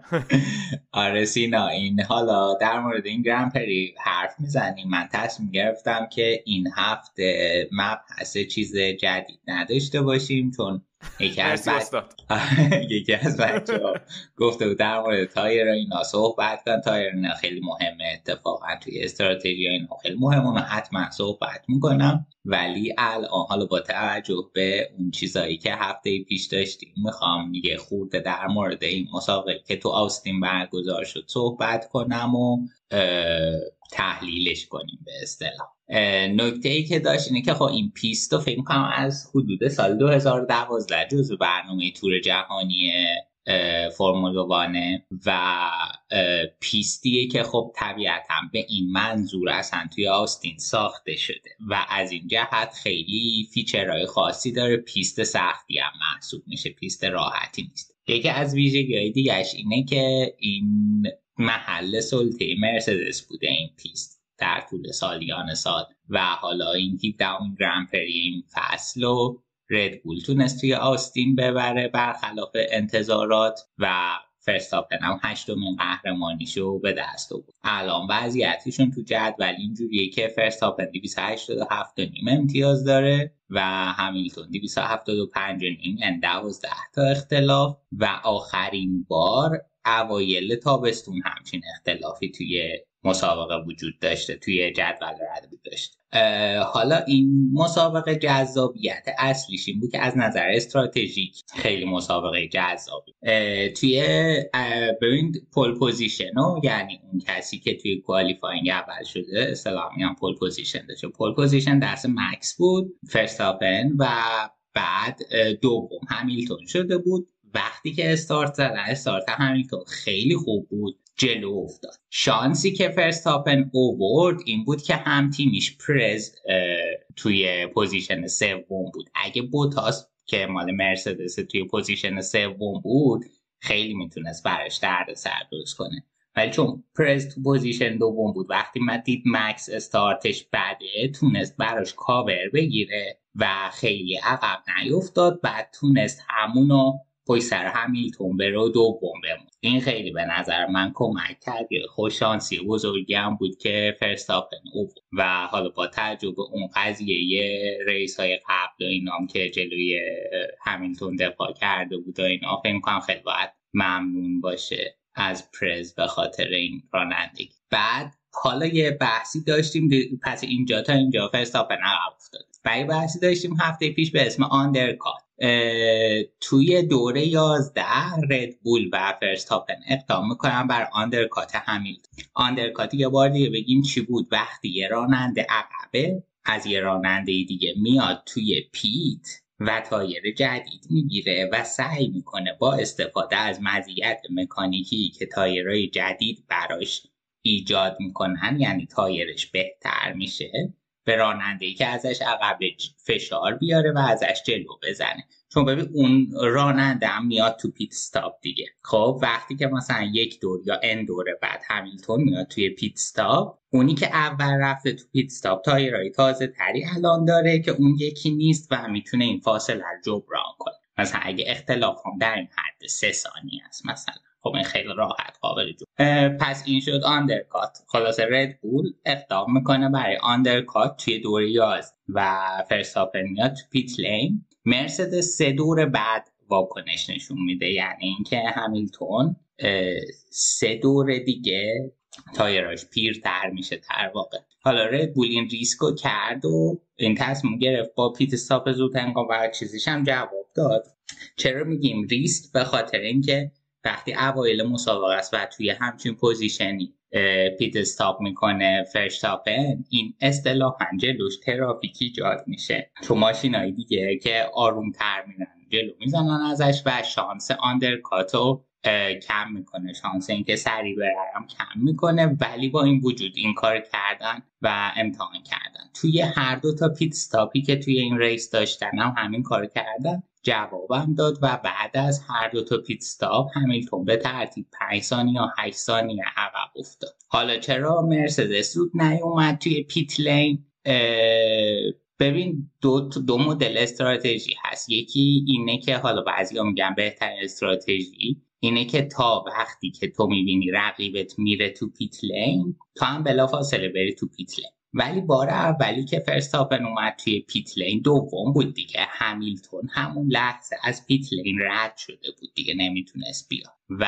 این باعث شد که دور یعنی اون یک دور رو کامل از دست بده و بعدش هم مرسدس تصمیم گرفت چند دوره دیگه بیرون نگهش داره. مورد دوم اینکه یه استراتژی دیگه است که حالا استراتژی بود که مرسدس انتخاب کرد این بود صبر کنه تا اختلاف عمر تایرهای همیلتون و فرستاپن حدود 5 تا 10 دور بشه. از این موضوع اون راننده ای که تایر نوتر داره می‌تونه استفاده کنه و فشار بیاره. فشار بیاره یعنی چی؟ ببین وقتی که مثلا بسته به نوع رانندگی که راننده ها می‌کنن تایرها ممکنه زودتر یا دیرتر فرسوده بشه. خیلی وقتا مثلا می‌بینیم که مثلا همین مسابقه فرستاپن دور سی pit stop دوم زد و حدود چهل درصد مسابقه رو باید با یه ست تایر می‌رفت و خیلی بعد احتیاط می‌کرد به تایر رو فشار نمی و اگه که تایر رو میترکید یا تاول می‌زد اون وقت خیلی کارش سخت می‌شد و احتمالا حتی از توی من محوطه ده نفر اول که امتیاز می‌گیرم اون که بود بیفته پای این از این جهت خیلی مهم. آره خلاصه. پس اینکه این حالا استراتژی بود که بنز انتخاب کرد مرسدس انتخاب کرد. ولی در نهایت با وجود تایرای بهتر تو اون آخر مسابقه هم همیلتون خیلی فشار رو برد خیلی هم نزدیک شد به فرستاپن ولی در نهایت نتونست بگیره. بسیار عالی. ولی اون داستانی که یکی از بچه گفته بود همون راجع به تایر صحبت کنی اون سنگینه همون کوتاه فقط بهش اشاره کنی که وقتی که چون اگه درست یادم باشه هفته پیش راجع به این گفتی که باید گرم بشن. آره. درست میگم؟ پس این تعویض تایر تو وسط course تو وسط رقابت این تس این آیا اون effect گرم شدن رو پس توش در نظر گرفت در نظر نمی‌گیرن دیگه درسته؟ یعنی اونقدر حالا مهم نیست انگار. آره. ببین دقیقا اینجوریه که خیلی وقتا پیش میاد که تو وقتی از توی pit lane میای بیرون اون رقیب اصلی تم مثلا همزمان داره از تو جاده میاد و شما با هم میاین توی جاده. اینجور وقتا اگه اختلافم به خصوص خیلی کم باشه اون یکی که توی پیست بوده مزیت داره چرا؟ چون تایرهای تو گرم نیست. درست. خب و این طول می‌کشه تا حالا تایر به اصطلاح هم میگم اون grip خودش رو پیدا کنه. درست. یکم طول می‌کشه ولی بعد این تایری که نوتره مزیت خواهد داشت. البته. اینا بستگی به نوع تایر داره حالا راجع به اینکه نوع, نوع تایر هر کی چیه و چه جوری صحبت صحبت می‌کنیم. okay okay. یه سری حواشی هم داشت این سری سر سر مدال دادن و رده‌بندی نهایی. استاد شکیل اونیل اومده بود برای اهدای جوایز که ویدیوش خیلی وایرال شده بود. یه توضیح اون بده برای بچه‌ای که در جریان نیستن. خیلی باحال بود. آره خیلی بامزه بود. خب شکیل و برای اون دست از بچه که دنبال نکن نمی‌شناسن یکی از بهترین بازیکنهای تاریخ NBA توی تیمای مختلفی بوده. چهار بار تونسته قهرمان NBA بشه که سه بارش با لس آنجلس لیکرز بوده یه بارش با میامی هیت بوده و توی لیکرز با کوبی هم بازی بوده و پست سنتر بازی می‌کرده. بعد این کسایی که پست سنتر بازی می‌کنن اون من هم خیلی قد بلندی دارن هم جثه بزرگی دارن این بنده خدا هم دو متر و 16 سانتی متر قدش. بعد اومده بود اون پشت وایساده بود. این سه نفر یعنی پرز و فرستاپن و همیلتون هم بین همیلتون و فرستاپن وایساد این سه نفر ولی رو سکو وایساده بودن. و مثلا قدش قد چیز شک. از قد همیلتون روی سکو یکم بلندتر. و خیلی چیز شده بود و اینا. بعد دیگه همه مثلا میما اینا ساخته بودن تبریک گفته بود. باورم نمیشه که مثلا شک تونسته گرند پری آمریکا رو ببره. آره خلاصه دست مایه شوخی شده بود خیلی. ولی جالب بود که دقیقا رفت بین اون دوتا وایساد که این قیاس رو بتونه آدم انجام بده توی تصویر. آره البته عقب تر از اون دوتاست یعنی عقب. نه نه نه می‌دونم. آره از لحاظ روش. تاثیر گذاشته. دقیقا ولی فایده نداشت. آره خیلی بامزه بود اینا. بسیار عالی دیگه داری در مورد وان آره من می‌خوام کم در مورد گرند پری بعدی که تو مکزیک صحبت کنم. حتما. ببین گرند پری بعدی خیلی شانس ردبول توش زیاده بشه دلیل و این دلیل که پیستی که توی مکزیکه حدود 2300 متر ارتفاع داره از سطح دریا. و مرسدس یه ویژگی که داره که نسبت به بقیه رقیبا برتری بهش میده یعنی دو تا ویژگی در واقع داره. یکی موتوراشه که مزیت مکانیکی بهتری نسبت به موتورهای هوندا که روی ردبول دارن اه، و اون بالا این مزیت از دست میره. چرا؟ چون وقتی که ارتفاع 2300 متره هوا اصطلاحا نازکتره یا حالا فشارش کمتر. توی هر چرخش پیستون طبیعتا هوای کمتری وارد موتور میشه و توان موتور نسبت به توان اسمیش کاهش پیدا می‌کنه. این یه مسئله. مسئله دوم این که مرسدس توی مدت خیلی روی آیرودینامیک ماشیناش کار کرده و از رقبا به خصوص ردبول توی این زمینه خیلی جلوتر. بازم توی این شرایط هوایی قطعات آیرودینامیکی تاثیرشون کاهش پیدا می‌کنه. چرا؟ چون وقتی که هوای کمتری وجود داشته باشه تو اون ارتفاع مولکولای هوای کمتری هم طبیعتا با اون قطعاتی که کار آیرودینامیکی می‌کنن برخورد می‌کنن. و باعث میشه که تاثیر این قطعات آیرودینامیکی کاهش پیدا کنه. کلا چیزی که برای این پیستا خوبه مثلا دان فورس بیشتر خیلی خوبه که ردبول داره. برای همین پیش بینی میشه که این یعنی در واقع پیستی که ردبول می‌تونه توش خوب باشه. و انتظار هم میره که یه یک و دو بول بگیره با فرستاپن و پرز حالا باید ببینیم که واقعا توی واقعیت چه اتفاقی میفته. خب ممکنه هزار اتفاق بیفته تصادفی چیزی بشه و خیلی به نظر من یکی از race های تاثیر گذاره این فصل خواهد بود. ما الان توی مقطع فصل پنج تا race دیگه داریم. اینکه تموم شه میرن خلیج فارس. و اونجا کنار دریاست و پیستای مرسدس. برای همه خیلی مهمه که رد بول از توی این race یه چیز خوبی در بیاره بر خودش. در بیاره. درست. پنج, پنج تای نهاییه دیگه آره؟ آره. درست. و تا... تا آخر سال یعنی تموم میشه. تا آخر سال میلادی. آره مطمئن نیستم ولی آخریش کیه. ولی ببین الان از مکزیک میرن برزیل بعد میان حاشیه خلیج سه تا race هم اونجاست و دیگه تمام. Okay. بسیار عالی. ولی هفته بعد کورس رو برگزار می‌کنی؟ ادامه کورس رو آره آره. تایر رو صحبت می‌کنیم هفته. بسیار عالی. اینم از بخش فرمول یک این هفته. نمی‌دونم همیشه. هی قاطی می‌کنم. بگیم فرمول وان یا بریم فرمول یک. می‌تونیم بگیم فرمول یک. آخه فرمول فرمول وان که چیزه. نصفش فارسی شده. است نصفش نیست. آره. یا بعد بگی فرمولا وان یا بعد بگی آره. فرمول یک. فرمول یک. فرمول یک. آره. اولی با اون برنامه فرمول یک که تو تلویزیون این یارو نه نه خرابش نکن نه نه نه خرابش نکن.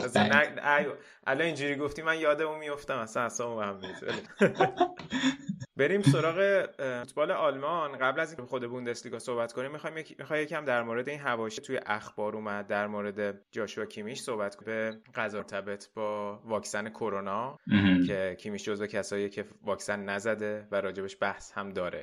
آره. این یوسوا کیمیش یوسوا. خواهش می‌کنم. خدا ببر این چیزه. ببین بعد از اینکه تست کرونا ناگلزمان مثبت شد خیلی شایعه. حول بایرن بود که یه سری ها می‌گفتن که میش واکسن نزده. یه سری ها می‌گفتن زده. کسی هم نمی‌دونست واقعا استاتوسش چی. بعد خودش اومد مصاحبه کرد گفت که من نه هنوز واکسن نزدم. ولی با این حال از افرادی نیستم که معتقد باشم واکسن بعده یا کرونا را انکار کنم. من صرفا فکر می‌کنم که هنوز مطالعات بالینی کافی روی واکسن انجام نشده و هنوز شرایط مناسب ندیدم که بزنم ولی نمیگم هم که واکسن نخواهم زد در آینده. خلاصه یه همچین صحبتی کرد و بعد خب دیگه خیلی دیگه بین باین کلا حالتش اینجوریه. چیزم می‌گفت تونی کروس و ناگلزمان هم می‌گفتن. گفتن از ناگلزمان پرسید فرق باین با لایپسیش چیه؟ گفت مهمترین فرقش اینه که اگه که توی بایرن توی آشپزخونه یه بشقاب بشکنه. فرداش بیلد نوشته که یه بشقاب شکسته تو آشپزخونه بایرن و چند تیکه شده. خب این دقیقا همینه. خب دیگه هم, هم منتظر رو دیگه شروع کردن که مقاله کار کنن و به کوبن حالا صحبت کنن اینا. کسایی که دکترایی که حالا تو زمینه ویروس شناسی کار می‌کنن توی آلمان هم صحبت کردن مصاحبه داشتن.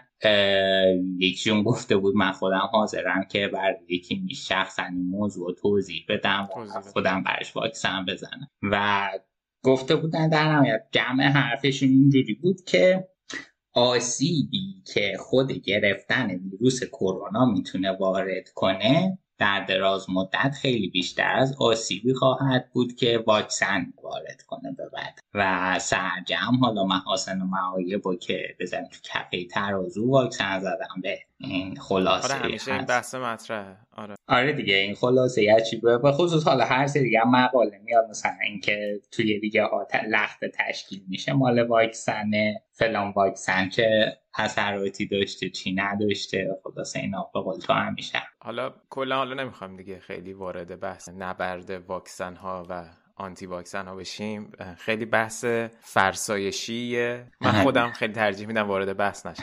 آره.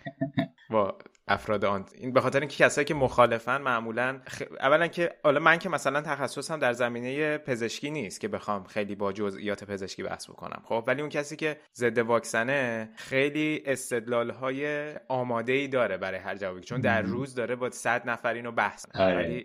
ولی اینجوری نیست. خب وارد گرداب بحث کنی خودتو اصلا. آره. ما اینجا یه رئیس دارم. این ترک اتریشی آلمانیه. یعنی هر ستای اینا رو. بعد چی؟ درست. آه آره بعد این می‌گفت که چطور این همه سال واکسن برای سرطان ساخته نشده ولی برای کرونا تونستن چند ماه واکسن زدن بابا سرطان یه باکتری داریم یه ویروس داریم اصلا یه چیز دیگه اون یه چیز دیگه از این یه چیز چی میگی؟ آره خیلی سنگین بودی رو نشده بودم آره خیلی خوب. آره خلاصه. ما تو رادیو آف سایت با زدن واکسن رو به شما توصیه. توصیه اکیدم. آره. از بایونتک و فایزر اینا پول نگرفت. گفتم که بگم تبلیغ نمی کنیم نه خوب. خیلی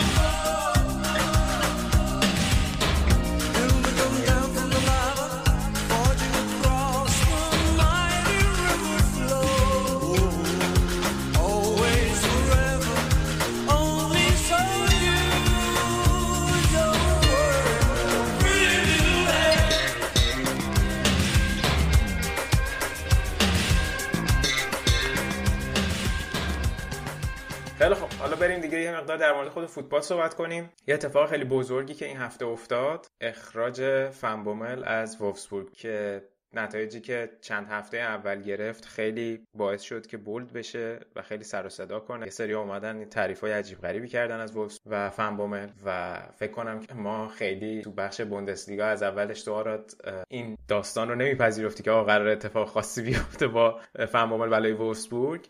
و به مرور هم که رفت جلو به خصوص از اون هفته که شروع کردم به باختن فکر کنم جلو هوفنهایم من بود که سه یک باختن راجع به مشکلات خط دفاعیشون صحبت کردیم و صحبت کردیم که خیلی به نظر نمی‌رسه اگر اون 4 تا شو 4 5 تا بازیشو گل نخورده الان همچی چیزی رو داره نشون میده داستان به نظر یه بازی نیست داستان پایه تر است. و حالا اون داستان 5 تا تعویض عجیب غریب هم که تو جام تو دف پوکالم پیش اومد که اصلا سر جای خود یعنی از اول فصل داستان هول وولسبورگ و فنبو و در نهایت این هفته بکنم وسط ال کلاسیکو هم بود که فنبورگ اخراج هم راجع به این داستان صحبت آره سینا حتما خیلی خوب. مقدمه رو چیزی توضیح دادی؟ من از همه اول گفتم که فن بومل در قطع قهواری بود. نیست. درسته که حالا توی آینتهوون مثلا رکورد 58 درصد برد داشته ولی حالا آینتهوون هم تیمی نبود که با بود توی اون مقطع بشه مقایسش کرد. و ببین درسته یه بازه ای تو یه سری نتایج خوبی می‌گیری ولی این دلیلش نمیشه که خیلی بیای شروع کنی. حالا اصطلاحا نمی‌دونم اینجا چی میگن. توی آلمانی میگن اشپکولیرن یعنی تو بیای از یه چیز کوچیک یه چیز بزرگ بسازی.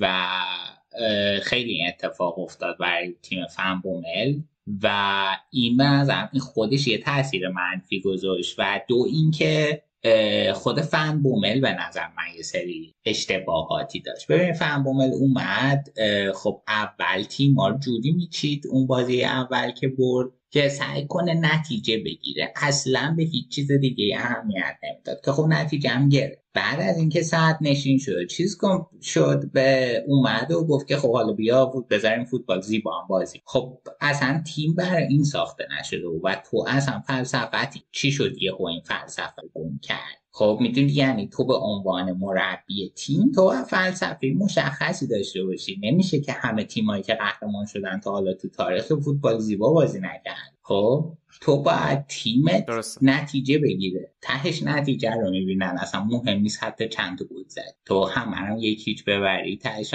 قهرمان بوندسلیگا کیه بود؟ این یه نکته. یه نکته دیگه اینه که به نظر من خودشم خود فن بومنم خیلی گیر شد و من یادم نمیره که بعد از همین چیزها یه مصاحبه داشت ازش پرسیده بودن که بود می‌تونه به نظرت قهرمانشه گفته بود بعد و اینکه تو واقعا بیای و در خودت و تیمت با این کادری که داری که می‌بینیم وولسبورگ داره ببینی که می‌تونی قهرمان بوندسلیگا در حضور یک بایر در درجه دوم در حضور دورتموندی با این کات و بعد لورکوزن با این کات بگیم ما می‌تونیم قهرمان شیم خیلی عجیبه برای یعنی هیچ شناخت درستی از خودت و شرایطت نداری و این خیلی فکر کنم برای ضربه زننده است. دقیقا دقیقا. ضمن اینکه تو اشاره کردی به حذفی دف به پوکال خب این خیلی حذف سنگین و دردناکی بود و توی چمپیونز دیگه هم شرایط خیلی جالبی ندارن. دوتا مساوی داشتن از سه تا بازی دو امتیاز و در نهایت. من فکر کنم تصمیم خیلی بدی نه. ولی مهمه که وولسبورگ توی این شرایط از چاله نیفته توی چاه. ببین من الان نگام کردم که یه سری اسم کنارشون مطرحه و یه سری اسم ما اصلا واقعا اسمایی که سه تا اسم اصلی که خیلی مطرح میشه ادین ترزیچه فلوریان کوفلده و دومینیکو تدسکو. اینا که فکر کنم که هیچ. معرف حضور هستن. تدسکو که خب توی شالکه یه فصل فوقالعاده و بی‌نظیر داشت شالکرنای قهرمان کرد و بعدش رفت توی سرشیبی سقوط و فنا رفتن اخراج شد و شالکتون سرشیبی سقوط مون تدسکو رفت اسپارتاک مسکو. اونجا آمار خوبی داشته حدود فکر کنم 50 خورده درصد 50 درصد بازیاشو برده قابل قبول بوده. ولی سوالی که پیش میاد آیا دومینیکو تدسکو در قامت یک تیم چمپیونز لیگی هست یا نه؟ خب این اولین سوالیه که من از خودم می‌پرسم. درست. کوفلد هم شرایط مشابهی داره. حالا این نابل همربیه با استعدادی بودن مثلا توی کلاساشون خیلی خفن بودن فلان بودن جزو بهترین ها بودن اینا قبول ولی فلوریان کوفلد هم اومد توی برمن. برمن یه فصل نجات داد. بعدش دیگه پس و هرچی هم فرصت بهش دادم بعد و بدتر و در نهایت نتیجه که گرفت. این یکی از بدترین نتایج تاریخ برمن. اون یکی گزینه یه مقدار الان قابل تحمل تر ادین ترزیچ. و ادین ترزیچ خب مربی دورتموند بود توی فصلی که فاور اخراج شد. یعنی فصل پیش. تا آخر فصل تیمو خیلی خوب جمع کرد. و عمل کرده خوبی داشت. ولی اونم حالا به حداقل کوفلد و تدسکو یه تجربه درست حسابی تر نسبت به ترزیچ دارن. من راستش نسبت به هر سه این گزینه ها دیده خیلی مثبتی ندارم. با تجربه اینکه عمل کرده هر سه تاشون مدت زیادی. با حالا بود که وضع مالیش هم بد نیست. بگردیم تو بازار یا مربی بهتر پیدا کنیم یه جایی بند فسخی بدیم نمی‌دونم واقعا.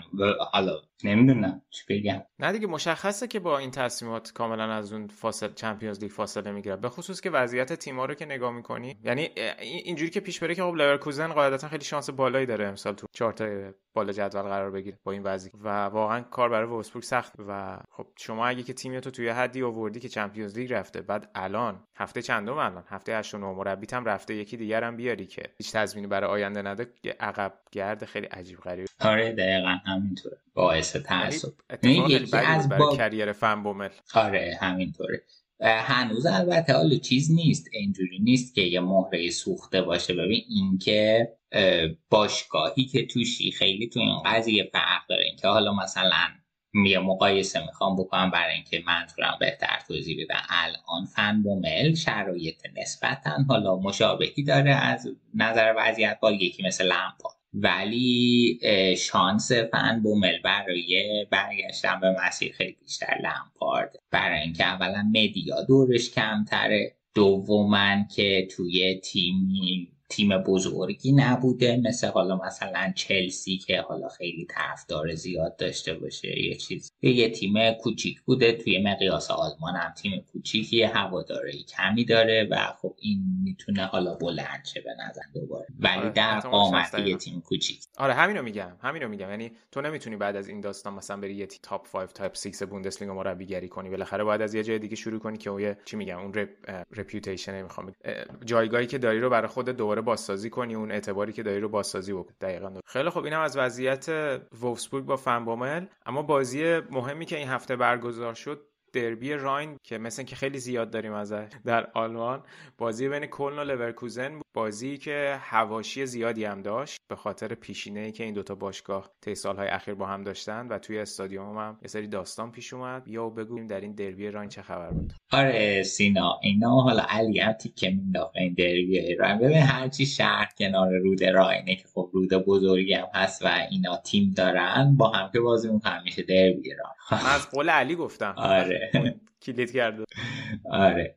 این حاشیه‌هایی که داشت سر قضیه ویرتس بود که حالا خود ویرتس خیلی توی این ماه ها پر رنگ شده همش صحبت سر ویرتسه و اینکه وای لورکوزن به به به چه چه چه لورکوزن چقدر استعداد سازه فلان این. خب حالا یه فلش بکی بزنیم ببینیم که این ویرتس کجا بوده کی بوده چی ببین تا سال 2020 توی کلن یعنی یک استعداد محصول باشگاه FC کلن آقای ویرتس. و بعد این خیلی حاشیه داشت به خاطر اینکه یه قراردادی ظاهرا باشگاه لورکوزن یه باشگاه دیگه با هم امضا کردن و باشگاه‌های منطقه. که آقا از هم ما talent نمی‌گیریم. ولی سال 2020 لورکوزن عملا میاد ویرتس رو از کلن جذب می‌کنه و این باعث این هاشیا میشه. کل زمان بازی توی راین انرژی استادیوم هم داشتن ویرتو تماشاگر رو هو می‌کرد زمین که باید بدونیم که ورزشگاه راین انرژی استادیوم یکی از ورزشگاه که جبش توی آلمان زبان زده خاص عامه که خود پودولسکی که حالا از بچه های کلنه و اونجا رشد کرده بازی کرده میگه که من واقعا توی کریرم خب خیلی جاها رفتم بازی کردم. هیچ باشگاهی هیچ ورزشگاهی مثل ورزشگاه کلنا باشگاه کل ندیدم. و اصلا جوری که هوادارا اینجا رفتار می‌کنم فوق العاده اینم خلاصه همین بود دیگه. اینم توی این جو حالا سنگینه ورزشگاه بود و حسابی هم هو شد و اشتفان بامگارت هم مربی کلنه اومده بود گفته او مسابقه کرده و قبل بازی گفته و ببینه ما توانایی رقابت با تیمی که صاحبش کارخونه ثروتمند مثل بایره رو نداره و طبیعتا اگه که مثلا یه بازی کنی از ما دست بذاره ما نمی‌تونیم مقاومت کنیم. اینم حالا جالبه در نوع خودش دیگه چون که لورکوزن توی این سالها و شخص آقای رودی فولر کسی بوده که خیلی همیشه همین حرف رو راجع به بایرن می‌زده و می‌گفته که ما نمی‌خوایم با بایرن معامله کنیم بایرن فلان بایرن بعد به اه پیفه و حالا یه باشگاه دیگه داره راجبش این حرفا میزن خیلی جالب بود. سلسله مراتبی شده دیگه. آره.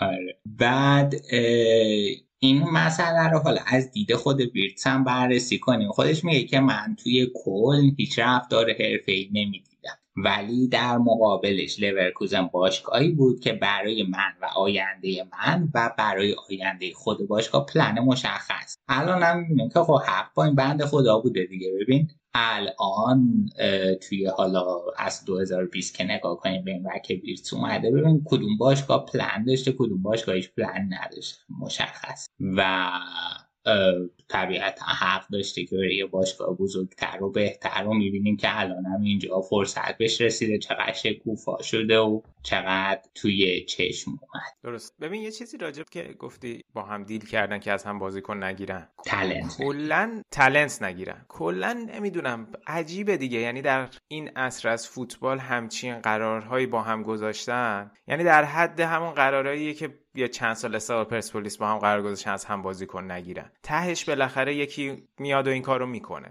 می‌دونی؟ یعنی نمی‌دونم. به نظر من کلا سنت عجیب. چه بخواد در حد تلنت باشه یا چه بخواد در حد بازیکنهای تیم اصلی باشه. تو می‌تونی تو می‌تونی یعنی خب خیلی از تیم‌ها هستن با هم مشکل دارن اصلا سراغ همدیگه نمیرن واقعا. ولی اینکه همچین کاری رو بکنی. یعنی عواقبش به طور مشخص همینه که بعد بازیکنت میره توی اونجا توی اون زمین تیم سابق بازی. حالا این بازیکن اگه که واقعا بازیکنی نباشه که هنوز به اون سطح پختگی نرسیده باشه واقعا می‌تونه تو اون استادیوم حالا شاید یه سری بگن شلاق می‌خوره و چیز میگن رو میاد و می‌فهمه که فوتبال چه خبره. ولی از اون می‌تونه آسیب زننده هم باشه. یه حاشیه اضافیه به نظرم. نمی‌دونم این نظر من. دقیقا همینطوره. من راستش با تو موافقم تا حدودی. و ببین توی آلمان به خصوص هر توی لیگای دیگه هم همینو می‌بینیم ما ولی حالا من چون که فوکس این فوتبال دیدن روی آلمانه خیلی غیر قابل پذیرشه برای بخش عمده ای از هوادارای سنتی تیما که تو به تیمت پشت کنی و برای مسائل به اخص پول بری باشگاه دید خب اینا انها بار موردش دیدیم. فقط محدود به بازیکنایی نیست که بایر می‌گیره. مثلا حالا توی بایر در مورد نو، نوبل که از شالکه گرفتن بود برای گورتسکا همین موضوع پیش اومد برای ماریو گوتسه همین موضوع پیش اومد. حتی گوتسه بعد که برگشته بود چقدر توی ورزشگاه بهش فحاشی و توهین می‌کردن. الان مثلا برای ویرتس خیلی هوادارها نسبت به این موضوع مقاومت نشون یا یه مثال در مورد بایر می‌زنم. آلابا که رفت رئال. خب خیلی هوادار رو نسبت به این بازیکن حق داره که برای کریرش یه پلن دیگه انتخاب کنه. و حالا طبیعتا پول هم می‌تونه توش تاثیر بزرگی داشته باشه. توی هر شغل دیگه هم وقتی به تو یه position دیگه توی همون شغل با پول بیشتر پیشنهاد بدن خب تو طبیعیه که وسوسش اون انتخاب کنی و احتمالش هم خیلی زیادی که همون انتخاب کنی. خب؟ خیلی بازیکن های کسی هم مثل نمی‌دونم یه دونه مثلا فرانچسکو توتی که بیاد بگه نه اوکی من نمیرم. خب این چیز نیست. این نباید متر و معیار باشه زره و اصلا من اصلا حالا نمی‌دونم. یکی می‌تونه براش این ارزش باشه یکی می‌تونه نباشه. ولی هیچ قانونی نمیشه از توی این در آورد که فلان بازیکن باید حتما این کار رو آره یا مثلا از فلان بازیکن بعدمون میاد چون همه جای دور زد. دقیقا. آره دیگه تصمیم کریر خودشه. باید ببینی که اون بازیکن اگه همه جای دوری زده اون چیزی که خودش می‌خواسته بهش رسیده یا نه. اوکی شما اگه می‌خوای این بازیکن رو مقایسه کنی خودت می‌تونی بر اساس معیارهایی که داری این معیار رو در نظر بگیری. ولی حکم کلی دادن به نظرم خیلی جالب نیست. آره دقیقا. همطور من بود موافق در مورد خود بازی هم یکم صحبت کنیم. سینا بازی نتیجهش دو دو شد برای بچه‌ها آره, آره. یه comeback ی بود که کلن زد. آره لورکوزن دو هیچ جلو افتاد. comeback زدن دو دو شد. ببین ما توی بازی جلوی بایرن صحبت کردن در مورد لیورکوزن ترکیبش و 4 2 3 1 که داشتن و اینکه آرانگویس مصدوم شده و خبر بعدی که قبل این بازی داشتن بود که مصدومیت آرانگویس از اون چیزی که پیش بینی می‌شد طولانی تر احتمالا. و توی این بازی با این وجود تصمیم گرفت که به ندیم امیری که حالا بازی قبلا بازی درخشانی نداشت بازی نده و کنار دمیر بای آندریشو گذاشت. ضمن اینکه تقریبا ترکیب و چار چار دو کرده بود اون دو سمت بلربی دیابی بازی داده بود که حالا دیابی به خصوص این فصل فصل درخشانی داشته و جلو از پاتریک شیک و فلوریان ویرتس بازی گرفته. اون سمت بلربی خیلی روز خوب و پرفروغی داشت و به طوری که ضد حمله هایی که حالا در واقع تغییر فازهایی که لورکوزن داشت از فاز دفاع به حمله اکثرش از سمت بلربی انجام شد و بعدش گزینه دوم محبوبشون وسط بود. یعنی اون از سمت دیابی تقریبا کاری انجام نداد. ولی در نهایت خیلی هم بعد توی نیمه دوم دیگه این پلنشون جواب نمی‌داد و نتونستن خوب بازی کنن. و یه بازی بود فکر کنم برای نیمه دوم بود که مثلا لورکوزن چهار تا شوت داشت کلن 17 تا شوت که البته 5 تاش فقط توی چهار چوب بود ولی نشون میده که چقدر توی بازی مسلط شده بود. حالا یه پلنی که کلن داشت پلنی بود که با یوناس هکتور داشتن. یوناس هکتور حالا قبلا هم بازیکن مانشافت بوده full-back سمت چپ کلنه اینجوری بود که میومد توی half space ها توپ می‌گرفت و خودش تو موقعیت سانتر قرار می‌داد. و یکی از گل کلن اتفاقا همینجوری به ثمر رسید که بعد روی این گل چقدر یوناتان تا جاگیریش افتضاح بود واقعا افتضاح بود. و زمان بندیش بد بود بعد پرید و توپ ازش رد شد. بعد تا چند هفته پیش مصاحبه کرده گفته خودم رو به مانشافت دوباره ثابت می‌کنم و اینا. قربونت برم عزیزم. نمی‌خواد خودتو به مانشافت ثابت کنی. دفاع لورکوزن که هر هفته مورد عنایت قرارش میدی کافیه. شما فرصت تو مانشافت داشتی؟ سوزوندی. بازی به فیکس رسیده. خیلی هم بد بود دیگه نباید توقع فرصت با این وضعیتش همون به دفاع لورکوزن شما تمرکزه تو بذار رو در. رو درست. آره به خدا اسیر. بعد آره خلاصه این از یه نکته دیگه که خیلی در موردش صحبت میشه و واقعا باید بهش کردیت بدیم. تاثیر اشتفن بامگارته.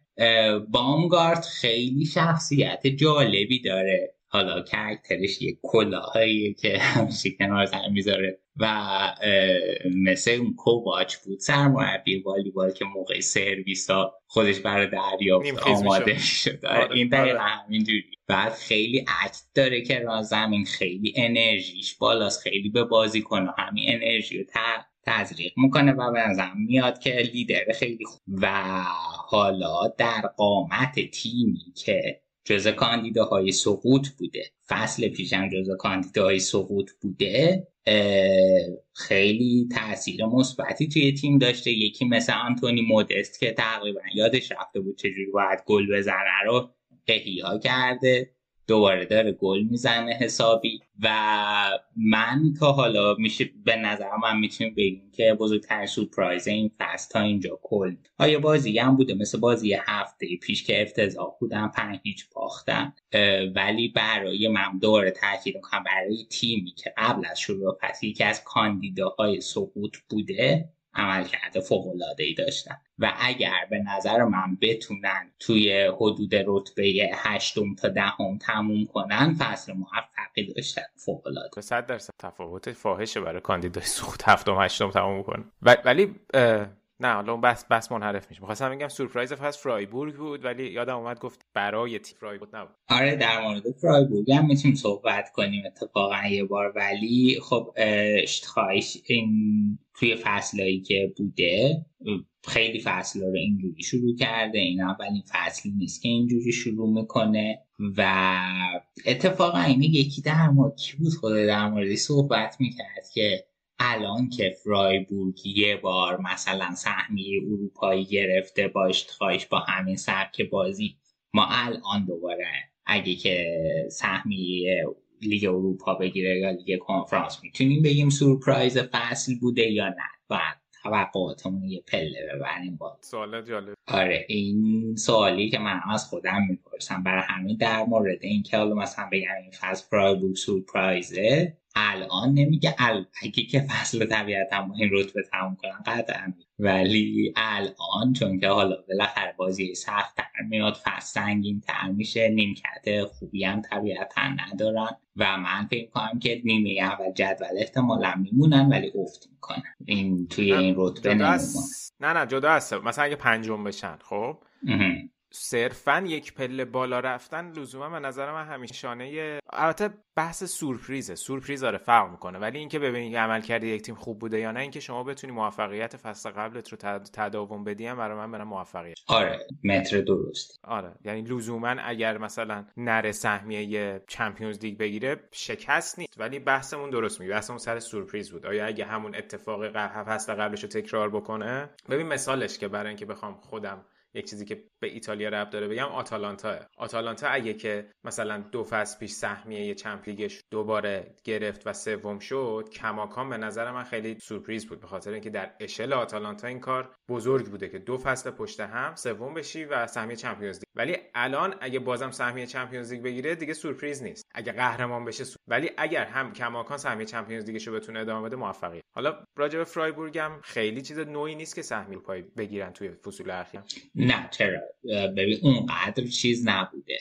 نه نه نه. نه نه منظورم این نیست. نه مثلا تو چارت چمپیونز لیگ که نبوده. یعنی رقابتشون برای چارت چمپیونز لیگ که نبوده. نه نه. آره. آره ببین اگه که مثلا سهمیه دیگه اروپا هم بگیرن بازم خیلی خوبه. چیزه نسبتا نوعی هم محسوب میشه. حالا اشتخایش مثلا سال هاست الان مربی فرای بود. مثلا یه بار دوبارش فکر کنم سهمیه گرفت. صحبت اینه که وقتی مثلا یه بار تو به این پله رسیدی آیا برای بار دوم که به این پله می‌رسی میشه گفت سورپرایز بوده یا نه؟ درست. خب درست. ولی اینجوری هم نیست که مثلا اگه که این چیزی که تو میگی وقتی صحت داشت که مثلا ما هر فصل تقریبا هر فصل فرایبورگ رو توی لیگ اروپا ببینیم به که اوکی حالا مثلا اگه که می‌خوایم فرایبورگ خودش رو ثابت کنه و یه milestone دیگه داشته باشیم. دقیقا درست. حالا هفته بعد می‌تونیم راجع به کلا خود تیم فرایبورگ و سبک بازیشون اینا هم بیشتر صحبت کنیم حتما. آره اگه موافقی و حرفی راجع به بازی قبل نداری بریم سراغ دورتموند که حالا هر هفته داریم راجع به صحبت می‌کنیم ولی یه سری هم اخبار هست هم راجع بخش دفاعیش که همیشه صحبت می‌کنیم. خب حالا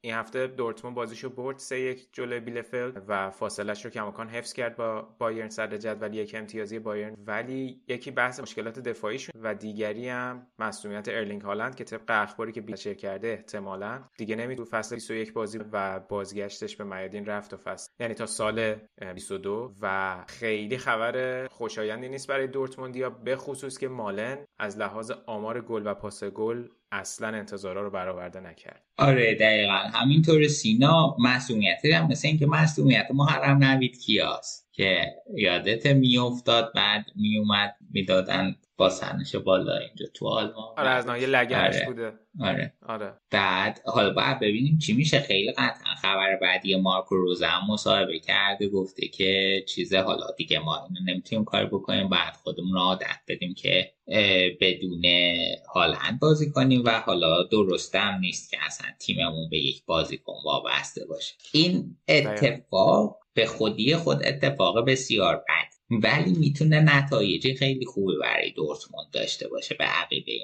یکی اینکه الان در نبود هالند یک سوپر استار جای خالیش توی دورتموند حس میشه و حالا بازیکنایی که کمتر بهشون بازی رسیده می‌تونن از این فرصت نهایت استفاده بکنن و این جای خالی برای خودشون تصاحب کنه خب و این خیلی گزینه مهمیه هم در نگاه هوادارا هم از نظر باشگاه و هم برای خود اون بازی کن مثلا الان حالا یکی مثل مالن که خودش کم اثبات کرده یا کناف ما داریم تیگس ما داریم اینا احتمالا توی این شرایط بهشون بازی خواهد رسید. و مثلا اگه یکی مثل تیگس بیاد خودش اثبات کنه چند تا بازی گل بزنه. خب هم به نفع دورتموند طبیعتا وقتی هالند هم بیاد یه پکاپ مطمئن خواهد داشت و هم به نفع خود اون بازی کنه به خاطر اینکه حالا الان شرایطی توفیق اجباری ایجاد شده که حالا بهش بازی برسه. در واقع همون حالتی رو داره که اون فصلی که گورتکا فیکس شد توی بایرن داشت به خاطر مصدومیت تییاگو.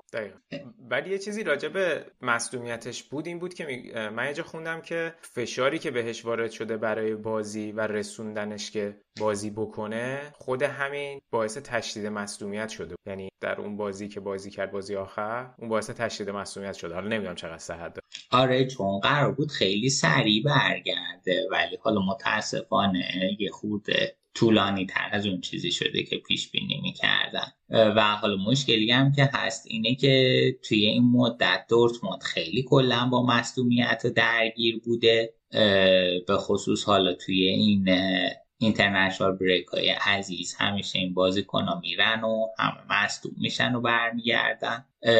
توی این بازی هم توی دقیقه 18 برخورد داشت کوبل. توی جریان سیوش که مصدوم شد در ادامه بازی ماروین هیتس اووردن جاش. و البته حالا خبرش اومده بیرون که مسئولیتش خیلی جدی نیست و می‌تونه برگرده تو دروازه ولی خب بالاخره اونم موقعی کلیدی. خیلی مهمه که سریع بتونه ریکاوری کنه. دقیق و بازی های سختی ولی دارن دیگه در نبوده. هالند یعنی هم باید گروهی چمپیونز لیگ رو به پایان برسونن هم فکر کنم توی همین بازی با بایرن هم باید با دقیقا همینطوره. حالا شانسی که دارن اینه که تو گروهی می‌تونن احتمالا دوم بشن.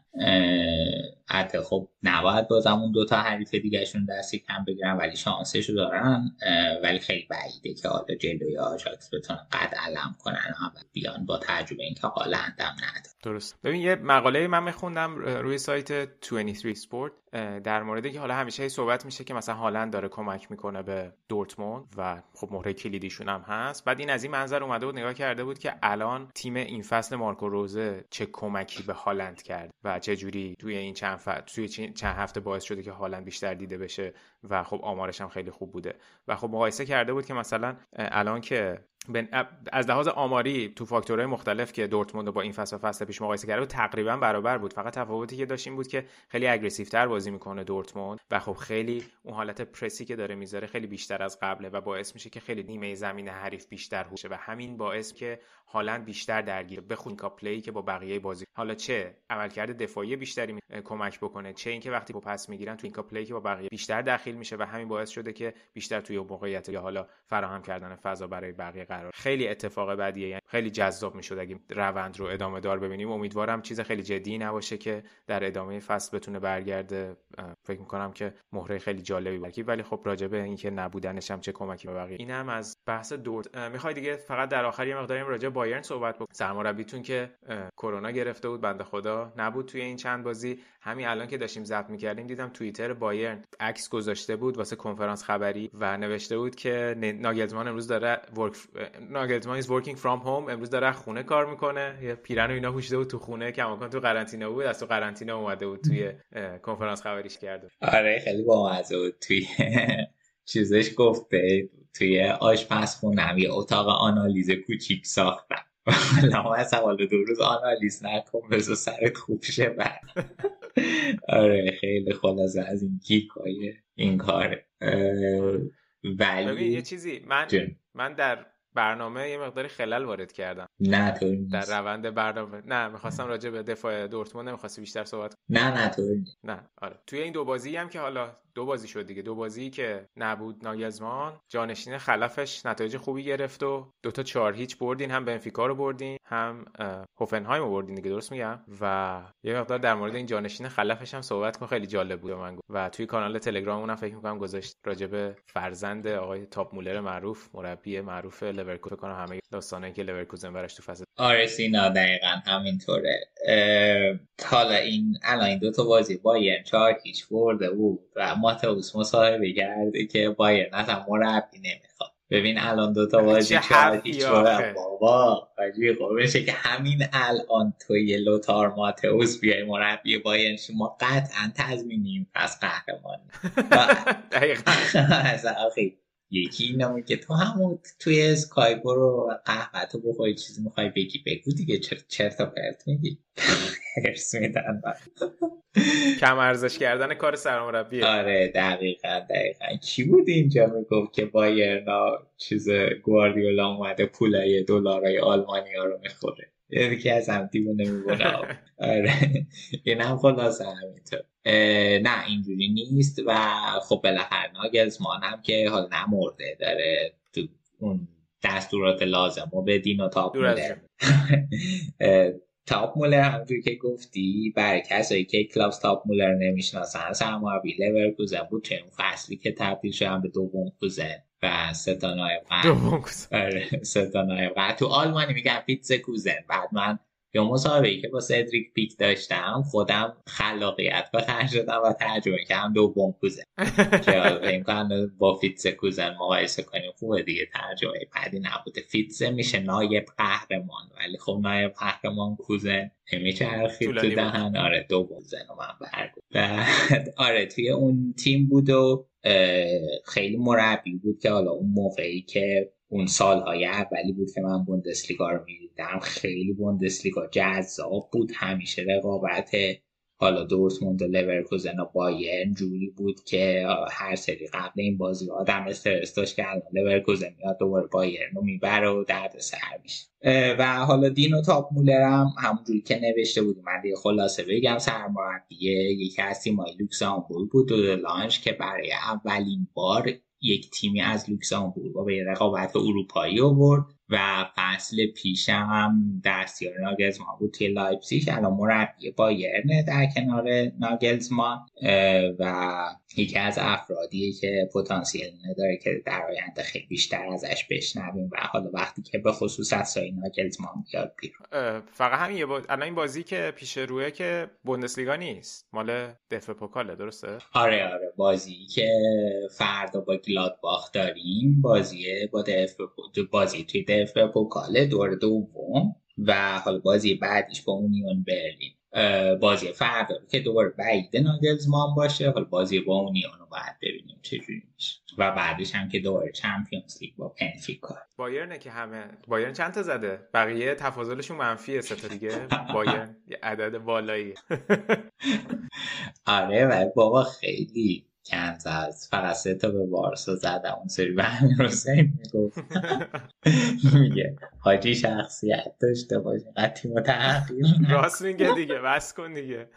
با خدای خیلی کم تحقیرش کنم سزاواره خیلی بیشتر از این. نه بابا اینجوری هم نیست. حالا دیگه اذیتشون نکن. آره. من ضربه من ضربه گیر شدم تو شدم تو برنامه ها. تو اپیزود تو بخش مختلف میام. مانع اذیت از اذیت و آزار بقیه بشه آره آخه ببین هم بنفیکا چهار تا خورد بارسا سه تا خورد و خود بارسا سه تا هم فکر کنم از بنفیکا خورد بعد دینامو کیف هم پنج تا خورد فکر کنم. از ما آها از شما آره. چهار آره، پنج تا. خورد یه سه هیچ بردیم یه چهار هیچ یه پنج هیچ الان نه امتیازیم. و ولی آره دیگه تفاضل بقیه من. دقیق. بسیار علی حرف دیگه داری راجع به بایرن؟ نه واقعیتی بایرن رو خیلی زیاد صحبت کردیم و الان هم چیز جدیدی ندارم در موردش بگم. حالا یه خورده تصمیم دارم بیشتر حالا در مورد تیمای دیگه خورد خورد صحبت. بسیار علی دست در نکنه. من یه نکته ریز اشاره بگو. کنم و خبر بعد برای بود که اینو یادم رفت بگم پاتریک شیک و کمبر مصدوم شدن و حالا احتمالا به خصوص شیک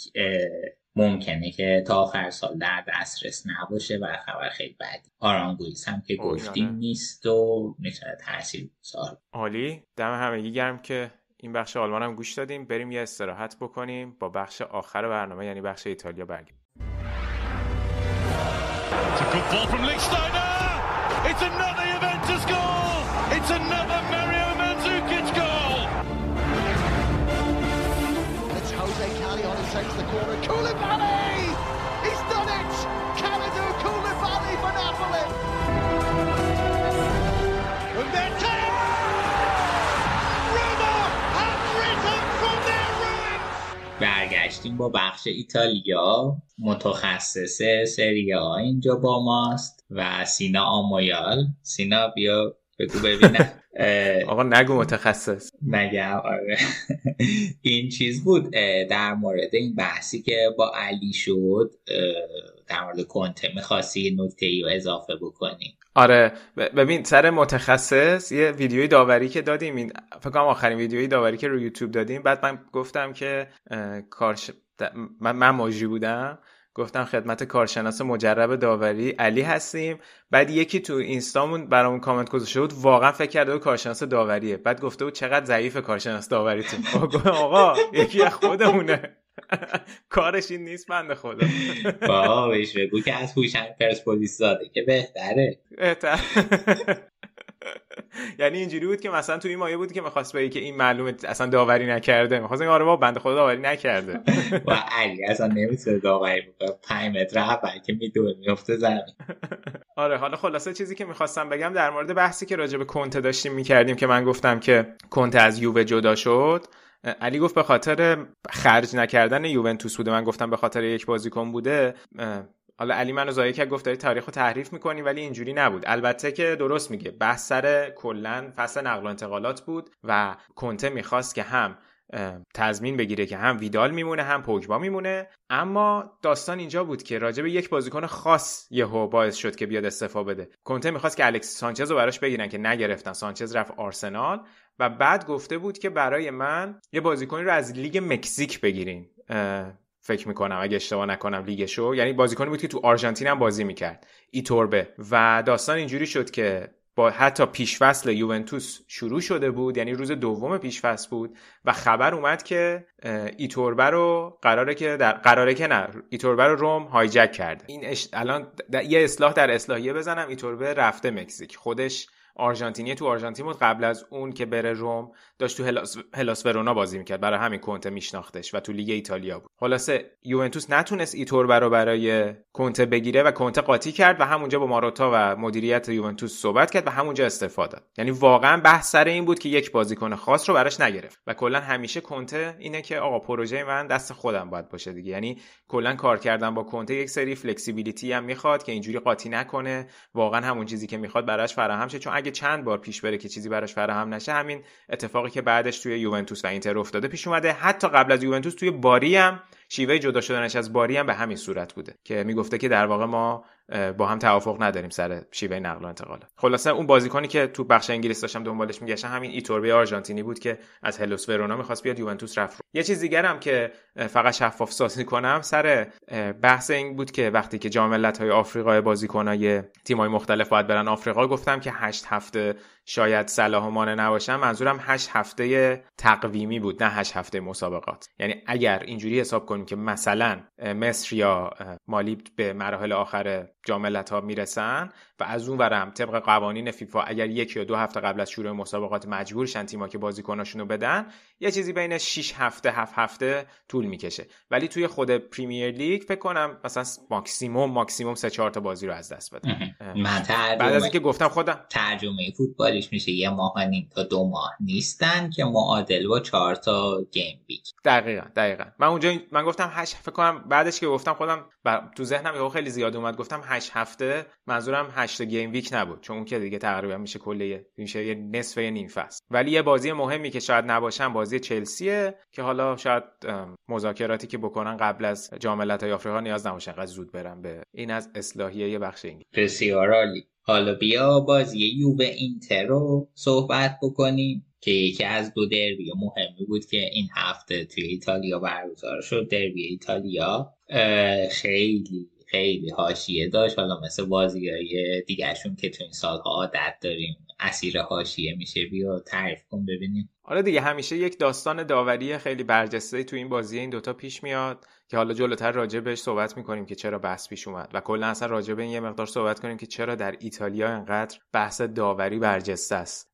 چند وقت پیش حالا با علی هم صحبت می‌کردیم می‌گفت من ندیدم که جایی جز ایتالیا و کلا بین هواداران ایتالیایی انقدر تاکید روی بحث داوری باشه. حالا جلوتر راجعش صحبت می‌کنیم. ببین بازی خیلی بازی مهمی بود برای هر دوتا تیم. یووه روی یک نوار پیروزی یک بر صفری داشت قدم میذاشت که هم توی لیگ هم توی Champions League داشت یک هیچ یک هیچ همه رو می‌برد و خلاصه خود signature الگری بود. هفته پیشم راجبش صحبت کردیم. زنیت رو هم یک هیچ بردن توی Champions League قبل از اینکه به این بازی برسن. ببین الگری تئوری معروفی ازش هست که چون اگه یادت باشه صحبت کردیم که توی کانالمون هم گذاشتیم و قبلا فکر کنم رشادم بهش اشاره کرده بود توی فصول قبل که الگری کلا اسب و مسابقات اسب سواری اینا رو خیلی دوست داره. اون موقع هم که اعلامش کردن که می‌خواد بیاد یوونتوس به اسم اسبش که مینسوتا بود اصلا اعلامش و با اون ایالت مینسوتای آمریکا توی توییتر اعلام کردن که الگری داره میاد. توی یکی از کنفرانس خبری چند سال پیشش الگری بحث می‌کنه با یکی از خبرنگارای اونجا. بعد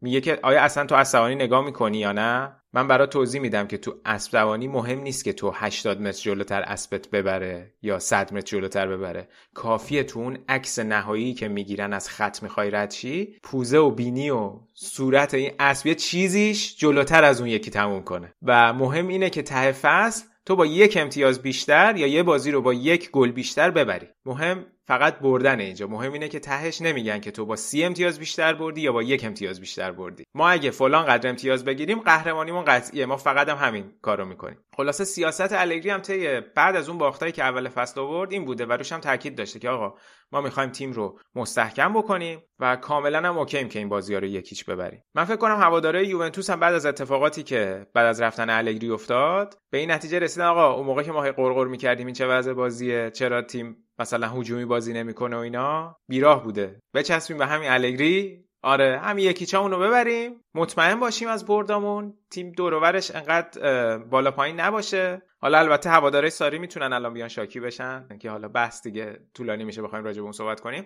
ولی آره کلا گذاشته که آقا مهم اینه که ما ببریم. اتفاقا یکی از این pundit ایی که هواداری یوونتوس هم هست مینا آرزوکی فکر کنم اسمش. اگه فامیلیشو درست تلفظ کنم. که میگفتش که بعد بازی Champions League منچستر آتالانتا می‌گفت من ترجیح میدم تیمم یک هیچ و خسته کننده ببره تا اینکه هر سری بخوام این هیجان تحمل کنم که آیا ما comeback می‌زنیم یا نمی‌زنیم. یا دو تا گل می‌خوریم سه تا گل می‌زنیم. یعنی می‌گفت برد راحت رو ترجیح میده به اون هیجان comeback سه دوی که یونایتد زده و منم کاملا باش موافقم. و خلاصه یوونتوس اومده بود توی این بازی و ببین کلا خب خیلی وقتا الگری شاید مثلا نسبت به کار هجومیش پسیو عمل می‌کنه دیگه. یعنی اینو دیدیم اتفاق خیلی جالبی که افتاد این بود که تو طول هفته هم گزارشایی که میومد این بود که یوونتوس داره 3 5 تمرین می‌کنه. در حالی که همیشه 4 دفاعه بازی و می‌خواست که الگری عین فرمیشنی که اینزاگی برای اینتر می‌ذاره تو زمین و عینش تو خود زمین خودش پیاده بکنه و اینجوری باهاش مقابله بود تو طول بازی هم دیدیم که وقتی توی فاز دفاعی بودن 5 3 2 دفاع می‌کرد و کوادرادو میومد راست و دنیلو بود که می‌رفت تو اون ستای مرکزی کنار بونوچی و کیرینی قرار می‌گرفت و الکساندرو هم که چپ بود و یوونتوس 5 3 2 دفاع می‌کرد. انتقادی که از الگری می‌شد نسبت به ترکیبی بود که گذاشته بود جلوتر یعنی بازی کردن بازی نکردن بهتر بگم کیزا و دیبالا بود که برناردسکی مثلا تو زمین بود کولوسفسکی تو زمین بود که حالا برناردسکی مصدوم شد خیلی زود اول بازی به خاطر یه مشکل کتفی که براش پیش اومد و تعویض شد و بنتانکور جاش اومد و مثلا مکنی هم از اول توی بازی بود. ولی خب استدلالی که خود الگری گفته بود و حالا تا حدودی هم می‌شد دید که داره این اتفاق میفته که چرا کولوسفسکی رو گذاشته این بود که خب توی بیلداپ و پایریزی حمله های اینتر از دفاع حضور بروزوویچ خیلی برجست و خیلی وقتا بروزوویچ میشینه بین دوتا دفاع اینتر که حالا بعضی وقتا می‌تونه دیفرای اشکرینیار باشه اگه باستونی باز بشه و از اونجا تحریزی حمله اینتر رو شروع کنه. و با گذاشتن کولوسفسکی کنار ماروتا می‌خواست یه بازیکن دونده داشته باشه اونجا. من گفتم باز ماروت موراتا موراتا. که کولوسفسکی بتونه فشار رو بذاره روی بروزوویچ. دلیل بازیش همین. و از اون دیدیم وقتی که نیمه دوم هم کیزا اومد به بازی هم دیبالا اومد به بازی یوونتوس خیلی تونست بره بالا بازی بکنه. یعنی خب احتمالا خود الگری هم می‌دونست. من اگه از اول بازی شاید به کیزا و دیبالا بازی بدم می‌تونیم خیلی بهتر حمله بکنیم. ولی خب قصدش شاید این نبود. ولی هدفش این بوده که کاملا بشینه عقب و ببینه که اینتر چیکار می‌کنه. چون ببین فکر کنم که فکر کنم که یوونتوس خیلی تحت نظر الگری دوست داره که بیشتر از ضد حمله ها از اشتباهات حریف از transition که تو جلوی زمین می‌تونه شروع بکنه استفاده کنه تا اینکه بخواد روی build-up اش تمرکز بکنه. یعنی حداقل چیزی که این چند هفته دیدم اینجوری بوده از یووه و منتها روند بازی جوری پیش رفت که انصافا اینتر هم خوب بود. یعنی من راضی بودم از اینتر. حالا خیلی بحث سر این بود که اینتر موقعیت اونچنانی نسبت به یوونتوس خلق نکرد. ولی چیزی که توی هفته های اخیر اینتر برجسته بود این که اینتر اون بالانس دفاعی رو نداشت. ولی به نسبت خوب بود این بازی. و واقعا خیلی هم موقعیت زیادی هم از اون طرف به یوونتوس نداد. روی گلی که اینتر زد تو نیمه اول مش... حالا درسته که اون شوتی که هاکان زد که خورد به تیرک و rebound ش رو ژکو گل کرد. شوت هاکان کاملا اوتوت خیلی هم اوت. و چون خورد به یکی بازیکن یوونتوس کمونه کرد. خورد به تیرک یوونتوس. و همه اولش فکر کردیم که عجب شوت خفنی زده در حالی که شوت قشنگ تو اوت بود. ولی تو همون صحنه گل می‌تونی ببینی که یوونتوس داره 5 3 2 دفاع می‌کنه که اون 5 تا و اون سه تاش همه تو محوطه جریمه خودشونن و اون دوتایی که بالا وایسادن یعنی کولوسفسکی و موراتا کاملا هاکام و اشکرینیار رو که مالکین توپ هستن و یکیشون هم پشت محوطه است خالی گذاشتن. یعنی فضای بین دوتا خ... یعنی انقدر خط هافبک و خط دفاعشون compact بودن و از اون فاصله خط حملهشون با خط هافبکشون زیاد بود که دو تا بازیکن اینتر پشت محوطه جریمه یوونتوس خالی بودن. و همین این باعث شد که اینتر به گل برسه. یعنی همین بازی یوونتوس هم اینجا نقص داشت و اینتر تونست از این فرصت استفاده اما بازیکن برجسته اینتر تو این بازی هم دارمیان بود هم پریشیچ بود که wing-back راست و چپ اینتر بازی می‌کرد و پریشیچ واقعا داشت خطرساز می‌شد. به خصوص تو نیمه دوم یه موقعیت خیلی خوب داشت که خیلی انتقاد شد از اینزاگی برای چی که برای چی تعویضش کرده چون تعویضای اینزاگی واقعا خوب نبود توی این بازی. که خب خودش گفته بود هم کارت زرد گرفته بود هم, هم اعلام کرده بود که من خستم. و تعویضی که کرد باعث شد که دارمیان بیاد سمت چپ و دونفریس بره سمت راست. و خب اتفاقی که افتاد همونجوری که گفتم با اومدن دیبالا و کیزا بعضوم هم کای... کایو جورجو که اضافه کردن یوونتوس خیلی اومد بالاتر بازی کرد. و همین آزادی عملم داد حتی به بونوچی و کیه‌لینی که خط دفاع رو هم حتی بیارن بالاتر و فشار رو بذارن روی اینتر. و دقیقه فکر می‌کنم حدود 87 86 بود که یه اتفاقی تو محوطه جریمه اینتر افتاد که توپ دور شد و در همون لحظه داور خودش صحنش هست. داور داره با دستش اشاره می‌کنه که هیچ چیزی نیست. یعنی خودش یعنی این سیگنال رو داد که من صحنه رو دیدم و اتفاقی نیفتاد بازی یکم رفت جلوتر توپ رفت تو اوت داور رفت وار صحنه رو چک کرد و داور رو فرا خوند که بیا صحنه رو نگاه کن. توی صحنه می‌بینیم که وقتی صحنه آسته می‌کنن دومفریس داره پای بازیکن یوونتوس رو می‌زنه. فکر کنم فکر کنم الکساندرو بود. شاید اشتباه کنم ولی فکر کنم الکساندرو. و پای بازیکن یوونتوس رو می‌زنه. خیلی برخورد شدیدی نیست ولی کاملا من میپذیرم که در زمانی که وار هست و وار رو چک می‌کنن با دیدن اینکه این برخورد وجود داره داور پنالتی بگیره. یعنی اصلا من بحثی روی این مورد ندارم. خب بحثی که خیلی مطرح بود این بود که طبق قوانین و صحبتهایی که همه کردن و فصل پیش هم بوده اتفاقا جلوی همین یوونتوس زمانی داور رو به وار فرا می‌خونن که یک اشتباه واضح و تاثیرگذار رو ندیده باشه و اینکه صحنه رو خود داور ندیده باشه خودش. منتها داور صحنه رو می‌بینه و داره اشاره می‌کنه من صحنه رو دیدم و قضاوتم اینه که نیست. ولی دوباره وار میگه که بیا چک بکن. خب؟ بازم میگیم اوکی وار صحنه رو اصلاح کرده دیگه. بازم میگیم قبوله. چطور در بازی هفت فصل قبل اینتر یوونتوس که اون پنالتی روی کوادرادو گرفته شد به این اتکا کردن که داور خودش دیده و نرفتن وار رو چک می‌دونی مشکل عدم استفاده درست از وار و تمکین کردن به قوانین به طور یکسان در همه بازی است بحث من اصلا بحث استاندارد دوگانه دقیقا. بحث منم فقط بحث یوونتوس نیست. الان یعنی من به خاطر اناده با یوونتوس اینو نمیگم. بحث من اصلا در همه بازی است و این مشکلیه که واقعا داور... داوری در ایتالیا داره. و تا زمانی که این چیزا بهبود پیدا نکنه خیلی طبیعیه که همه مربی‌ها همه بازیکن‌ها بیان در این مورد و همه هوادارا صحبت بکنن.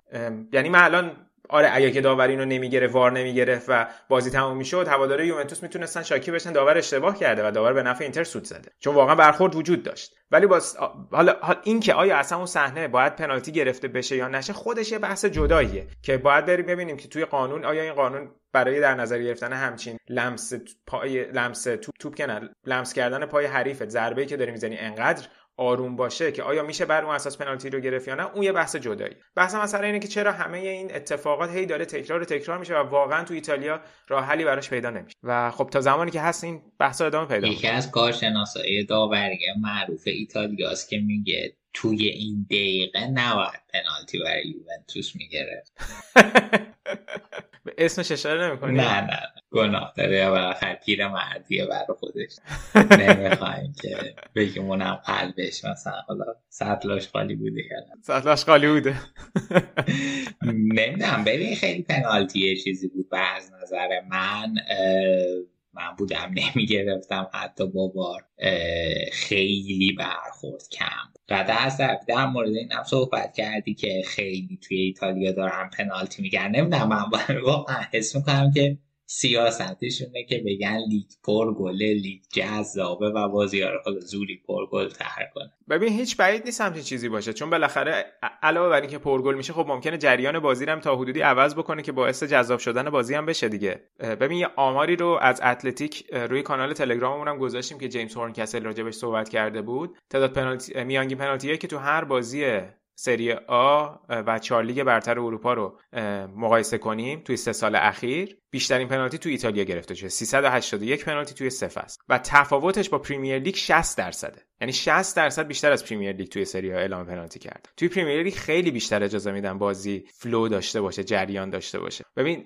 توی بازی یوونتوس میلان بود فکر کنم که پیولی بعد بازی گفته بود زمان مفیدی که ما بازی می‌کنیم توی ایتالیا 48 دقیقه است. و تمپوی بازی خیلی میاد پایین. و شاید به همین دلیله که ما تو اروپا و تو بازی باشگاه اروپا نمی‌تونیم نتیجه بگیریم. چون عادت به تمپوی بالای بیشتر از مثلا 60 دقیقه یا 65 دقیقه نداریم. همه تو زمین خیلی صحبت می‌کنن خیلی بازیکن خودشونو میندازن زمین. ببین الان دو بازیه که اینتر یه بحث بحث داوریه بحث بازی با لاتزیو بحث این بود که آی بازیکن ما افتاده بود زمین اونو توپو نزدن بیرون.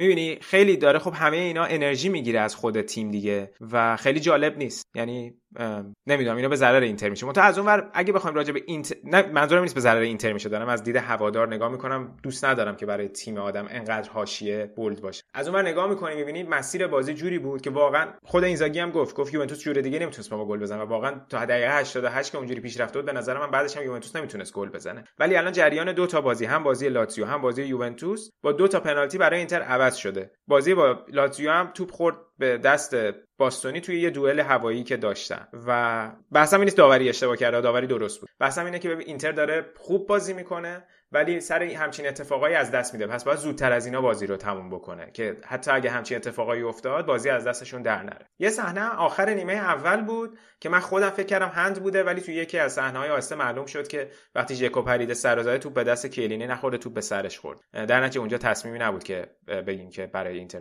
خلاصه این کلیت داستان بود. آها یه اتفاق جالب هم افتاده بود که همین بازی اینتر یوونتوس فصل پیش که بهش اشاره کردم داور همون بازی اومده داور این بازی که ماریانی بود. داور اون بازی هم کالوارسه بود اومده بود گفته بود که آره من مثلا سر اون صحنه کوادرادو اشتباه کردم باید بهتر عمل می‌کردم. یا اون صحنه ای بود که با رشاد همیشه حرفش می‌شد. صحنه پیانیچ و پریشیچ که پیانیچ و وسینو بود که همیشه درگیری پیش می اومد و اینا. اون صحنه هم مثلا بعدش داور اومد گفتش که من اشتباه کردم و مثلا معلوم شد توی وایساشون چه اشتباهی صورت گرفته و اینا.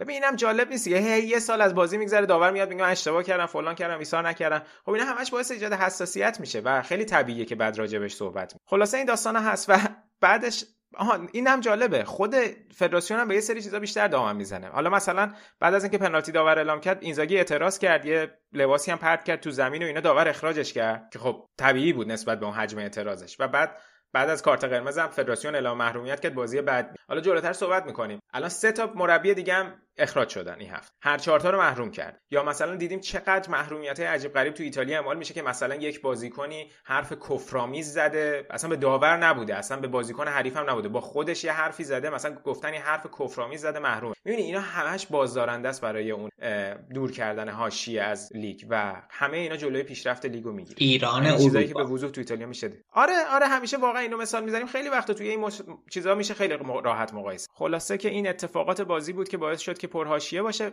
این داستان خب بعد از اینکه دونفریس حالا اون پنالتی هم داد خب خدایی ضربه که بود ضربه یعنی واقعا کاری کرد که مداور مجاب شد پنالتی گرفته بعد خب خیلی انتقاد داره میشه از دونفریس که اینو به عنوان جانشین اشرف گرفته شده. عملکردش خوب نبوده و اینا. و واقعا هم عملکردش خیلی خوب نبوده هنوز. ولی خب اشرف هم اینتر رو بدادت کرده بود دیگه. و واقعا من نمی‌دونم کسی نباید توقع اینو میداشت که با اومدن دینفریس دونفریس با 12 میلیون ما داریم جای اشرف یکی رو می‌گیریم که جاشو پر می‌کنه کامل. اشرف اصلا یه سطح دیگه ای داره. چقدر فکر کنم که 11 تا پاس گل داده بود 9 تا گل زده بود. همچی توقعی از دونفریس نمی‌رفت. اما از اون طرف بازیکن کم تجربه ای هم نیست. 25 سالشه تجربه بازی تو پی اس داره تو هلند داره. حالا اتفاقا حالا درست تعداد بازیایی که الان برای اینتر کرده زیاد نیست. ولی توی این سایت ریپابلیکا آمار دریبل و عملکرد دفاعیش و مثلا اینا رو با میانگین اشرف که مقایسه کرده بود حتی یه مقداری بهتر بود. منتها خب انقدر بازیاش پیوسته نبوده نمیشه نتیجه گیری خاصی هنوز ازش. ببین الان این اومده از هلند تو ایتالیا.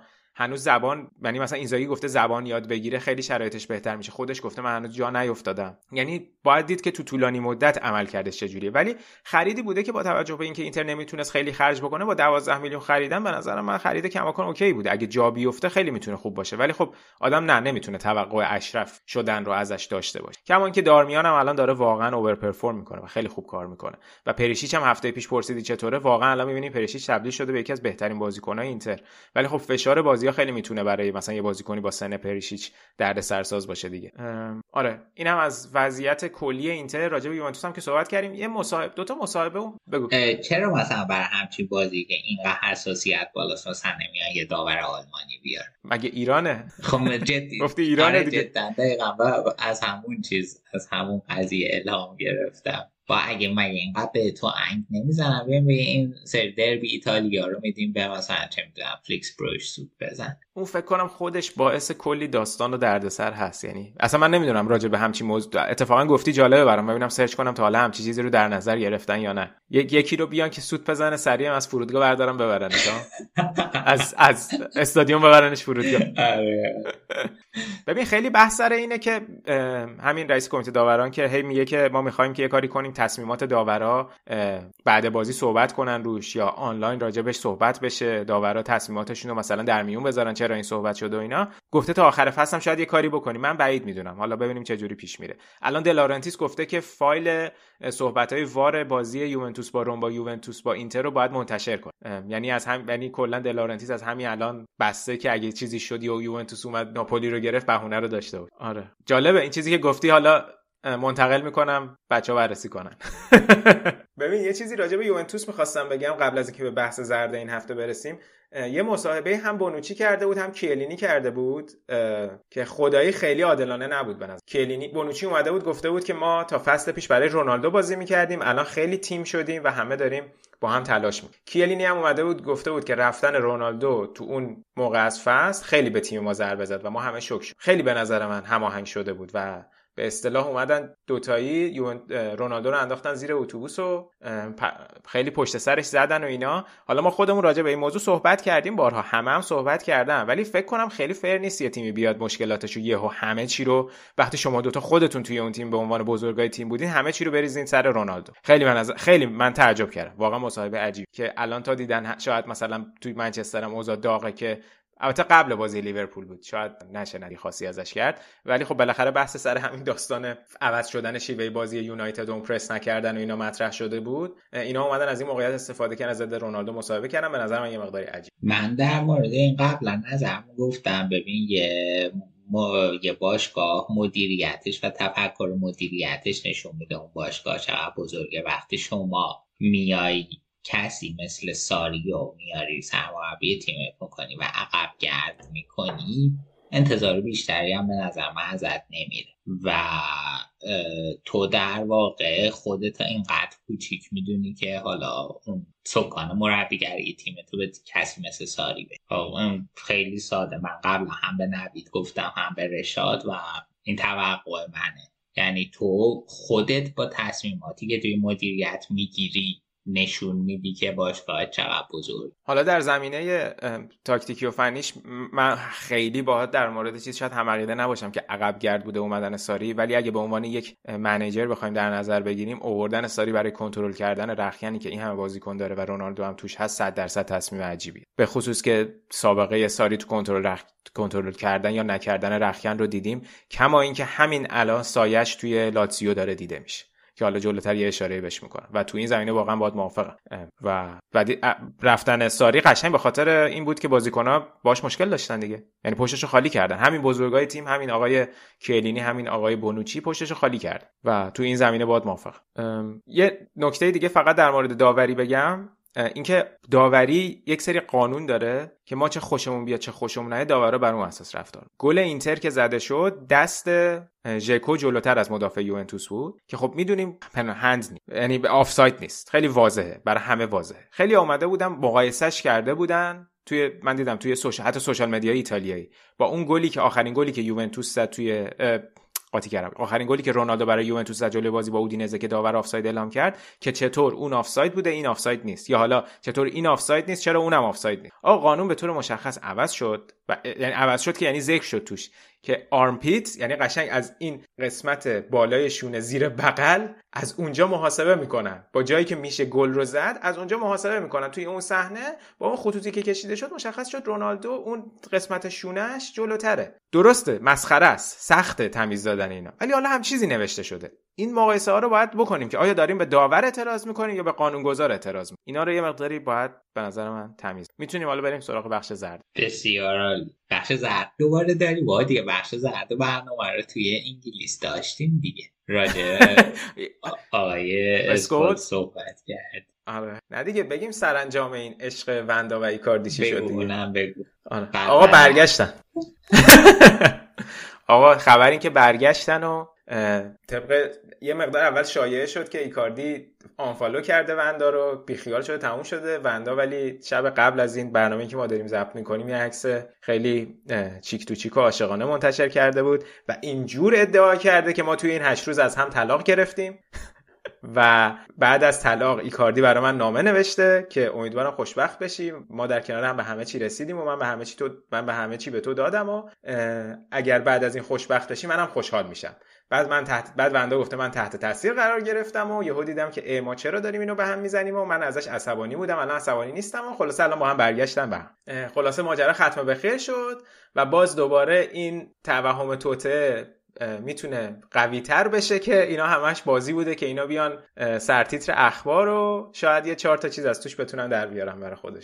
سعی کردم کوتاه و موجز تعریف کنم که همه در جریان باشن و خدای نکرده اخبار رو از دستشون در نه خیلی لطف کردید همت کرد اگر که اشکالی نداره یکم در مورد دلبیه دل سوله صحبت کن. این هفته دوم دربی مهمی که داشتیم که حالا بین قبلا در مورد صحبت کردیم. قطب فوتبال ایتالیا همیشه شمال ایتالیاست. تیمای خیلی بزرگی توی جنوب معمولا نبودن و اون سال 1927 1928 هم اصلا این دربی دل سود یا دربی جنوب سر همین موضوع شکل می‌گیره که ناپولی و روم دو تا تیم بزرگ جنوب ایتالیا بودن و این رقابت حساس میشه دقیقا اشاره خیلی جالبی بود و حالا الان دربی خیلی دربی حساسی شده به نسبت و اون سالی که بهش اشاره کردی تا دهه ها اصلا رابطه دوتا تیم و هوادارانشون بسیار با هم خوب بوده. یعنی جوری بوده که توی استادیوم که می‌رفتن هوادارای روم ناپولی رو تشویق می‌کردن اول بازی هوادارای ناپولی روم رو تشویق می‌کردن وسط زمین می اومدن یعنی به حالت لیدرهای هوادارا با هم پرچم جابجا می‌کردن. و خیلی رابطه دوتا باشگاه خوب بوده. تا اینکه میاد جلوتر اون دوره که مارادونا میاد به ناپولی اضافه میشه از اونجا یه مقداری تنشا بین دوتا تیم بالا می‌گیره.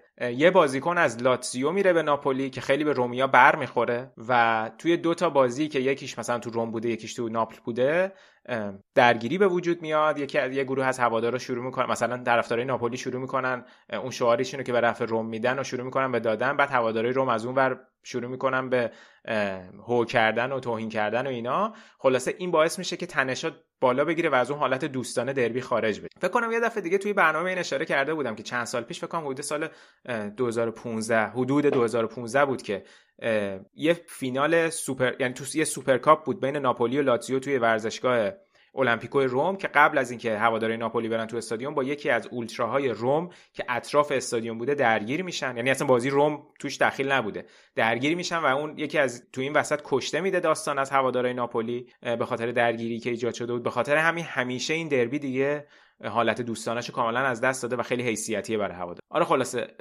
بازی بین ناپولی رو این بازی توی المپیکو برگزار شد و نتیجه بازی هم 0 0 شد و بالاخره ترمز ناپولی کشیده شد بعد از هشت برد پیاپی که کسب کرده بود و بالاخره مساوی کردن چیزی که بالاخره معلوم بود دیر یا زود اتفاق میفته و خیلی هم عجیب نبود. اما عجیبی داستان برای روم این بود که روم چند روز قبلش توی کنفرانس اروپا نتیجه عجیب و غریب گرفته بود که جلوی تیم نماینده نروژ توی نروژ 6 1 شکست خورد.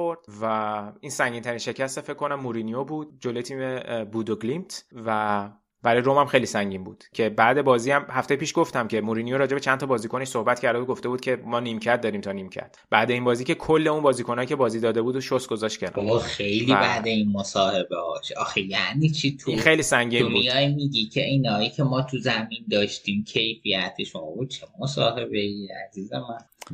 خیلی عجیب بود خیلی عجیب بود. یعنی تیپیکال مورینیو بود و خیلی هم زود شروع کرده توی فصل. یعنی اگه که یه مقداری آخر فصل اینو شروع می‌کرد که فشار رو بذاره روی مدیریت که یه سری بازیکناشون عوض کنن و اینا من می‌گفتم یه توجیهی داره. ولی الان خیلی زوده. به خصوص اینکه مورینیو می‌دونست که آقا توی این فصل نقل و انتقالات روم نیاز داشت یه سری بازیکناشو رد بکنه تا اینکه بتونه بازیکن بگیره. یعنی واقعا کاری که روم کرد توی نقل و انتقالات محشر بود که تونست بازیکنای با دستمزد بالاشو که مورینیو نمی‌خواست رد بکنه. ولی قشنگ شست گذاشت کنار. یعنی رسما گفت من 11 تا دارم همیشه فقط از اونها استفاده می‌کنم تا جایی که بتونم. و همه هم می‌دونیم الان 11 تای ترکیب مورینیو کیان یعنی همه می‌دونن. و حتی دی... تو این بازی با ناپولی دیاوارا و کومبولا و رینولدز و مایورال و ویا رو گذاشت رو سکو.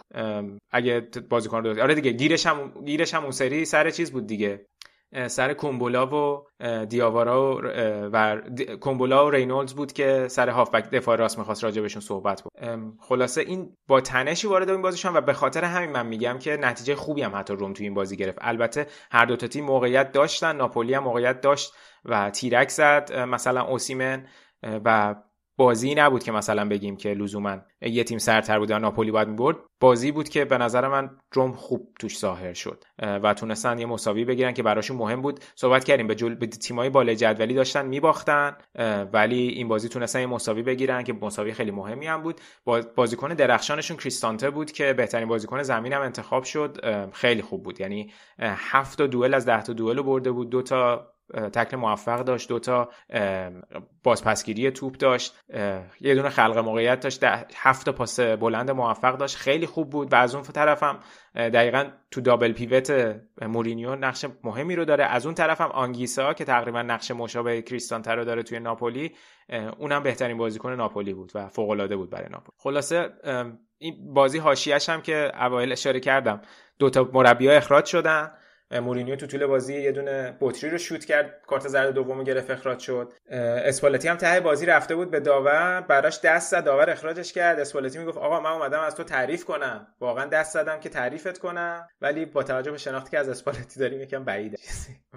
جفتشون رو اخراج کرد و سازمان لیگ هم اعلام کرد که جفتشون بازی بعدی رو محروم یه نکته راجب ناپولی می‌خواستم بگم به دلاورنتیس هم اونجا اشاره کردم. اینکه بازی بعدی اینتر یوونتوس سوپرکاپه و سوپرکاپ قرار بود که تو عربستان برگزار بشه 22 دسامبر. مثل اینکه کلا کنسل شده قرار بازی فصل بعدش قرار شد بذارن توی عربستان و این باز این فصل هم قرار توی ایتالیا برگزار شه و با این تفاصیل احتمالا بازی عقب میفته میفته تو سال 2022 و شانسی که ناپولی اینجا آورد بازی شاید توی یه تاریخی باشه که بازی یوونتوس ناپولی عقب بیفته. حالا شانسه چیه؟ یوونتوس ناپولی باید تو بازی بازی می‌کردن که ناپولی باید اوسیمن و آنگیسا رو می‌داد به اوسیمن اوسیمن و کولیبالی رو می‌داد به تیمای آفریقای جنوبی تو جام ها و الان می‌تونه از این شانس استفاده کنه که جلوی یوونتوس همه بازیکناشو در اختیار داشته باشه برای اینکه توی این بازی هست. خلاصه این از وضعیت ناپولی و روم. آره دیگه آنگیسا هم که خودش کامرونی اصلا میزبانن. اونم باید بره اونجا.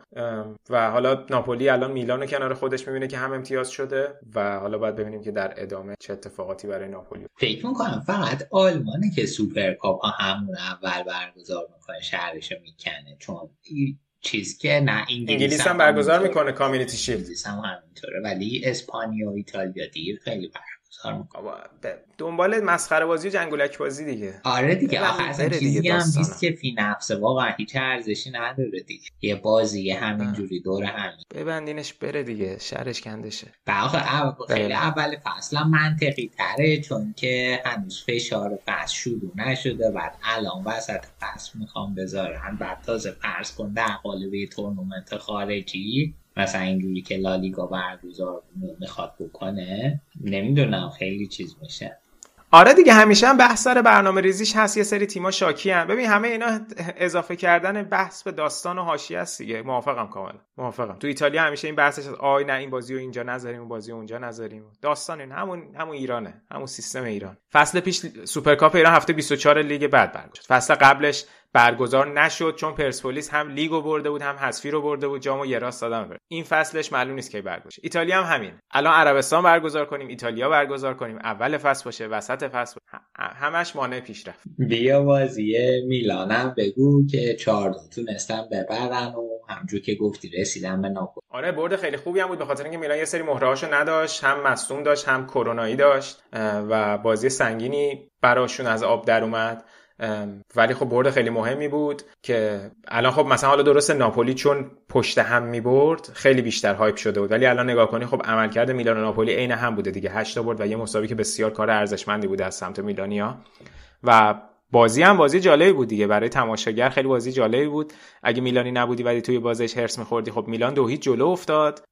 و حتی ناپو... بولونیا ده نفره هم شد. ولی بولونیا حتی تونست کامبک بزنه یه گل هم خود زلاتان به خودشون زد و در نهایت ولی میلان تونست بازی رو برگردونه. البته بولونیا هم باید بگیم نه نفره شد. خیلی خطای بدی کردن روی پای بالوتوره که حتی مصوم شد ممکنه به بازی بعدی هم نرسه. و یه گل خیلی خوب به ناصر زد که خودش گفته من ده بار دیگه این والی رو بزنم عمرن گل نمیشه. همین یه بارش گل می و زلاتان هم که گل چهارم زد که خب گل چهارم اگه صحنه‌شو نگاه کنی می‌بینیم که بولونایی که نه نفره شده رسما یک خط نداره. یعنی سه خط دفاع هافبک ما تهاجمی رو اگه حساب کنیم رسما یه خط نداره و از همون فضا به ناصر استفاده می‌کنه و یه ران خیلی خوب داره و تو میرسونه به زلاتان و زلاتان هم مشخص بود که بی خیال نمیشه با اون گل زده که به خودشون زده. مون تو زمین و تیمو برد و یه گل هم زد. اتفاق جالبی که تو ترکیب میلان افتاد این بود که این بازی هم ژیرو هم زلاتان همزمان با هم توی بازی بودن نیمه دوم و جالبترش این که زلاتان شماره ده بازی می‌کرد. یعنی زلاتان اومد پشت ژیرو بازی کرد و کنار هم قرار نگرفتن.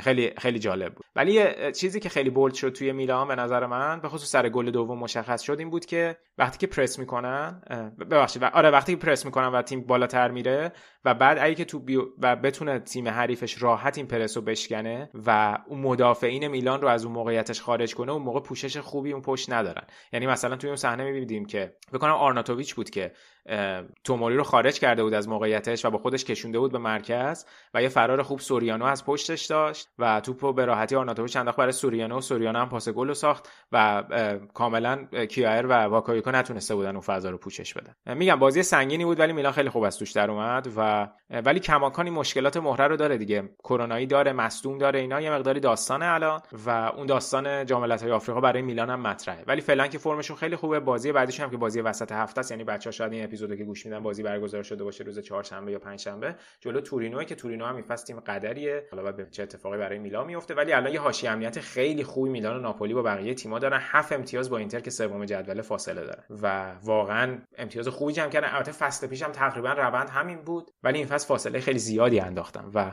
الان اینتر هم داستان اینه که جلوی تیم‌های بزرگ نبرده. این خودش خیلی برای من نگران کننده است. ببینیم که حالا واقعا میلان می‌تونه برای سهم برای قهرمانی به جنگ یا نه. جیرو که گفته بود خیلی امید داریم. امیدوارم که آخر فصل اگه قهرمان نشدن پیولی بر نگرده بگی که ما هیچ وقت به اسکودتو فکر نمی‌کردیم. فصل پیش تا یه جایی همشون می‌گفتن ما داریم دنبال اسکودتو میریم. آخر فصل که نگرفتن گفتن نه اصلا ما راجع اسکودتو هیچ وقت فکر نمی‌کنیم اگه فکر می‌کنین بگین نرسیدین بگین نرسیدیم. دبه نکنین. میلانیای عزیز. بسیار عالی. کری‌هات هم سوء استفاده کردی گفتی الان در مقامی نیستی که کری بخونی گفتم الان کری خوندی خب من کی گفتم در مقام نیستم کری رو آ من میگم. تو نمیگی. من من من میگم در مقام نیستی که کری نه من به قول مرتضی کلاهامو خیلی زود عوض می‌کنم. بیا سوال هفته. من شرایط ببین نصف گروهی Champions League رفته و شرایط تیما رو سریع بهت میگم. بگو اول دوم لیگ اروپا یا صعود نمی‌کنه گروه بی لیورپول 9 امتیاز اتلتیکو 4 پورتو 4 میلان 3 دوست داشتم میلان بره لیگ اروپا که فشار بازیش حفظ بشه ولی فکر می‌کنم همون آخر بشه. گروه دی شریف 6 امتیاز رئال 6 امتیاز اینتر 4 شاختاریه فکر می‌کنم بتونیم تیم دوم صعود کنیم. یعنی الان شریفو که بردیم برد خیلی خوبی بود و بازی برگشتم بتونیم شریفو ببریم اوضاع خوب میشه دیگه. یعنی یه مقداری با توجه به اینکه شاختار بعد نتیجه گرفته همین 6 امتیازی که بگیریم بعد با یه امتیازی که بتونیم شاختار توی میلان بگیریم فکر کنم کارو می‌تونیم بسازیم که تیم دو صعود کنیم. یعنی گفتی اینو این نکته جالب این که تو سه تا بازی که اینتر تو چمپیونز لیگ کرده دو تاشو بروزوویچ بهترین بازیکن زمین شده که حتی یکیشو به رئال باخته بود. از ارزش های بروزوویچ این و اینکه اینتر الان دنبال اینه که با بروزوویچ تمدید بکنه و باید به نظرم هرچه سریعتر این کارو بکنه چون اگه که یک درصد کنته بره منچستر و منچستر هم از قبل خواهان بروزوویچ بوده خیلی محتمله که مخشو بزنن در نتیجه هرچه سریعتر باید با بروزوویچ تمدید. گروه F یونایتد 6 امتیاز ویارال آتالانتا 4 امتیاز یانگ بویز خیلی سخته خیلی گروه سختیه این. ولی من فکر می‌کنم آتالانتا می‌تونه در بیاد ازش. گرچه که الان خیلی مشکل عمق ترکیب دارن به خاطر مصدومیتاشون به خصوص تو خط دفاعی الان این هفته هم مساوی کردن و بازم نتونست آتالانتا شروع خوبی برای کل فصل داشته باشه. ولی من فکر کنم بتونن درش بیارن. یعنی صعود می‌کنم مرحله بعد. یعنی امیدوارم. یعنی تیمیه که خوبه که صعود کنه برای ایتالیا. و گروه H یووه 9 چلسی 6 زنیت 3 مالمو 3 اون که تقریبا مشخصه دیگه. یعنی از همین الان بارشون رو بستن فکر کنم بهترین نتیجه رو بین تیم‌های چمپیونز لیگ کلا تو خود چمپیونز لیگ گرفتن.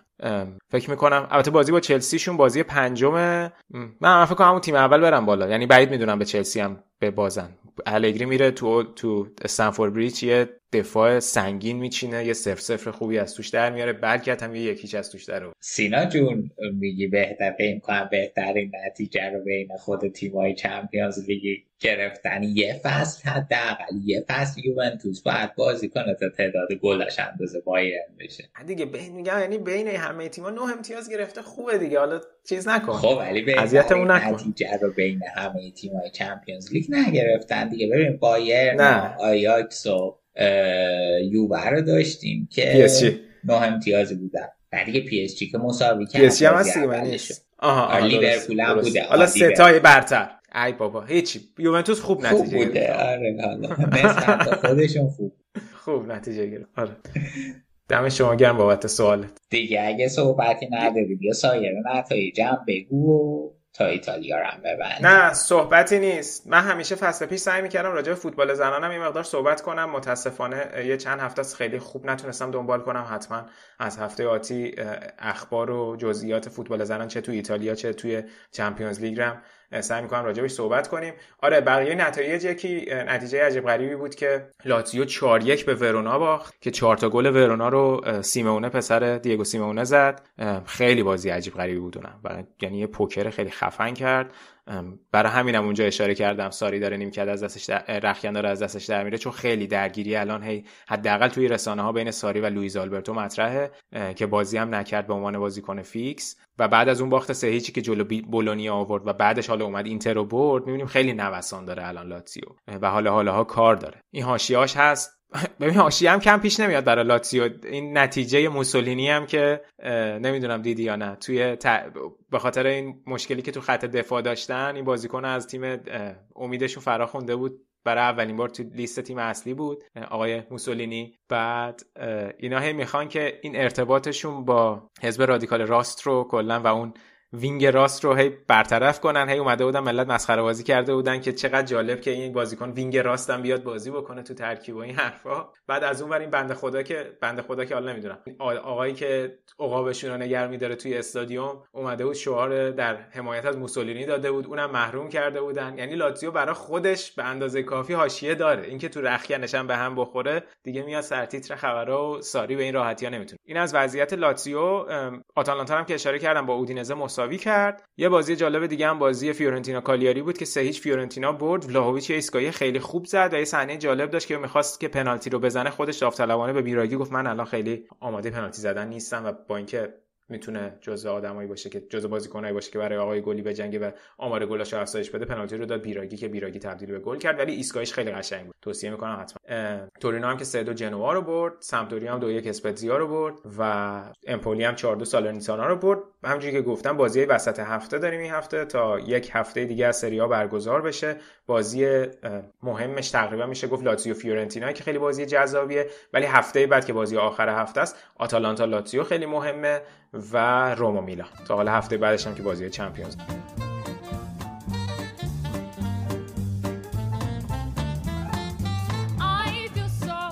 اینم از برنامه این هفته ما.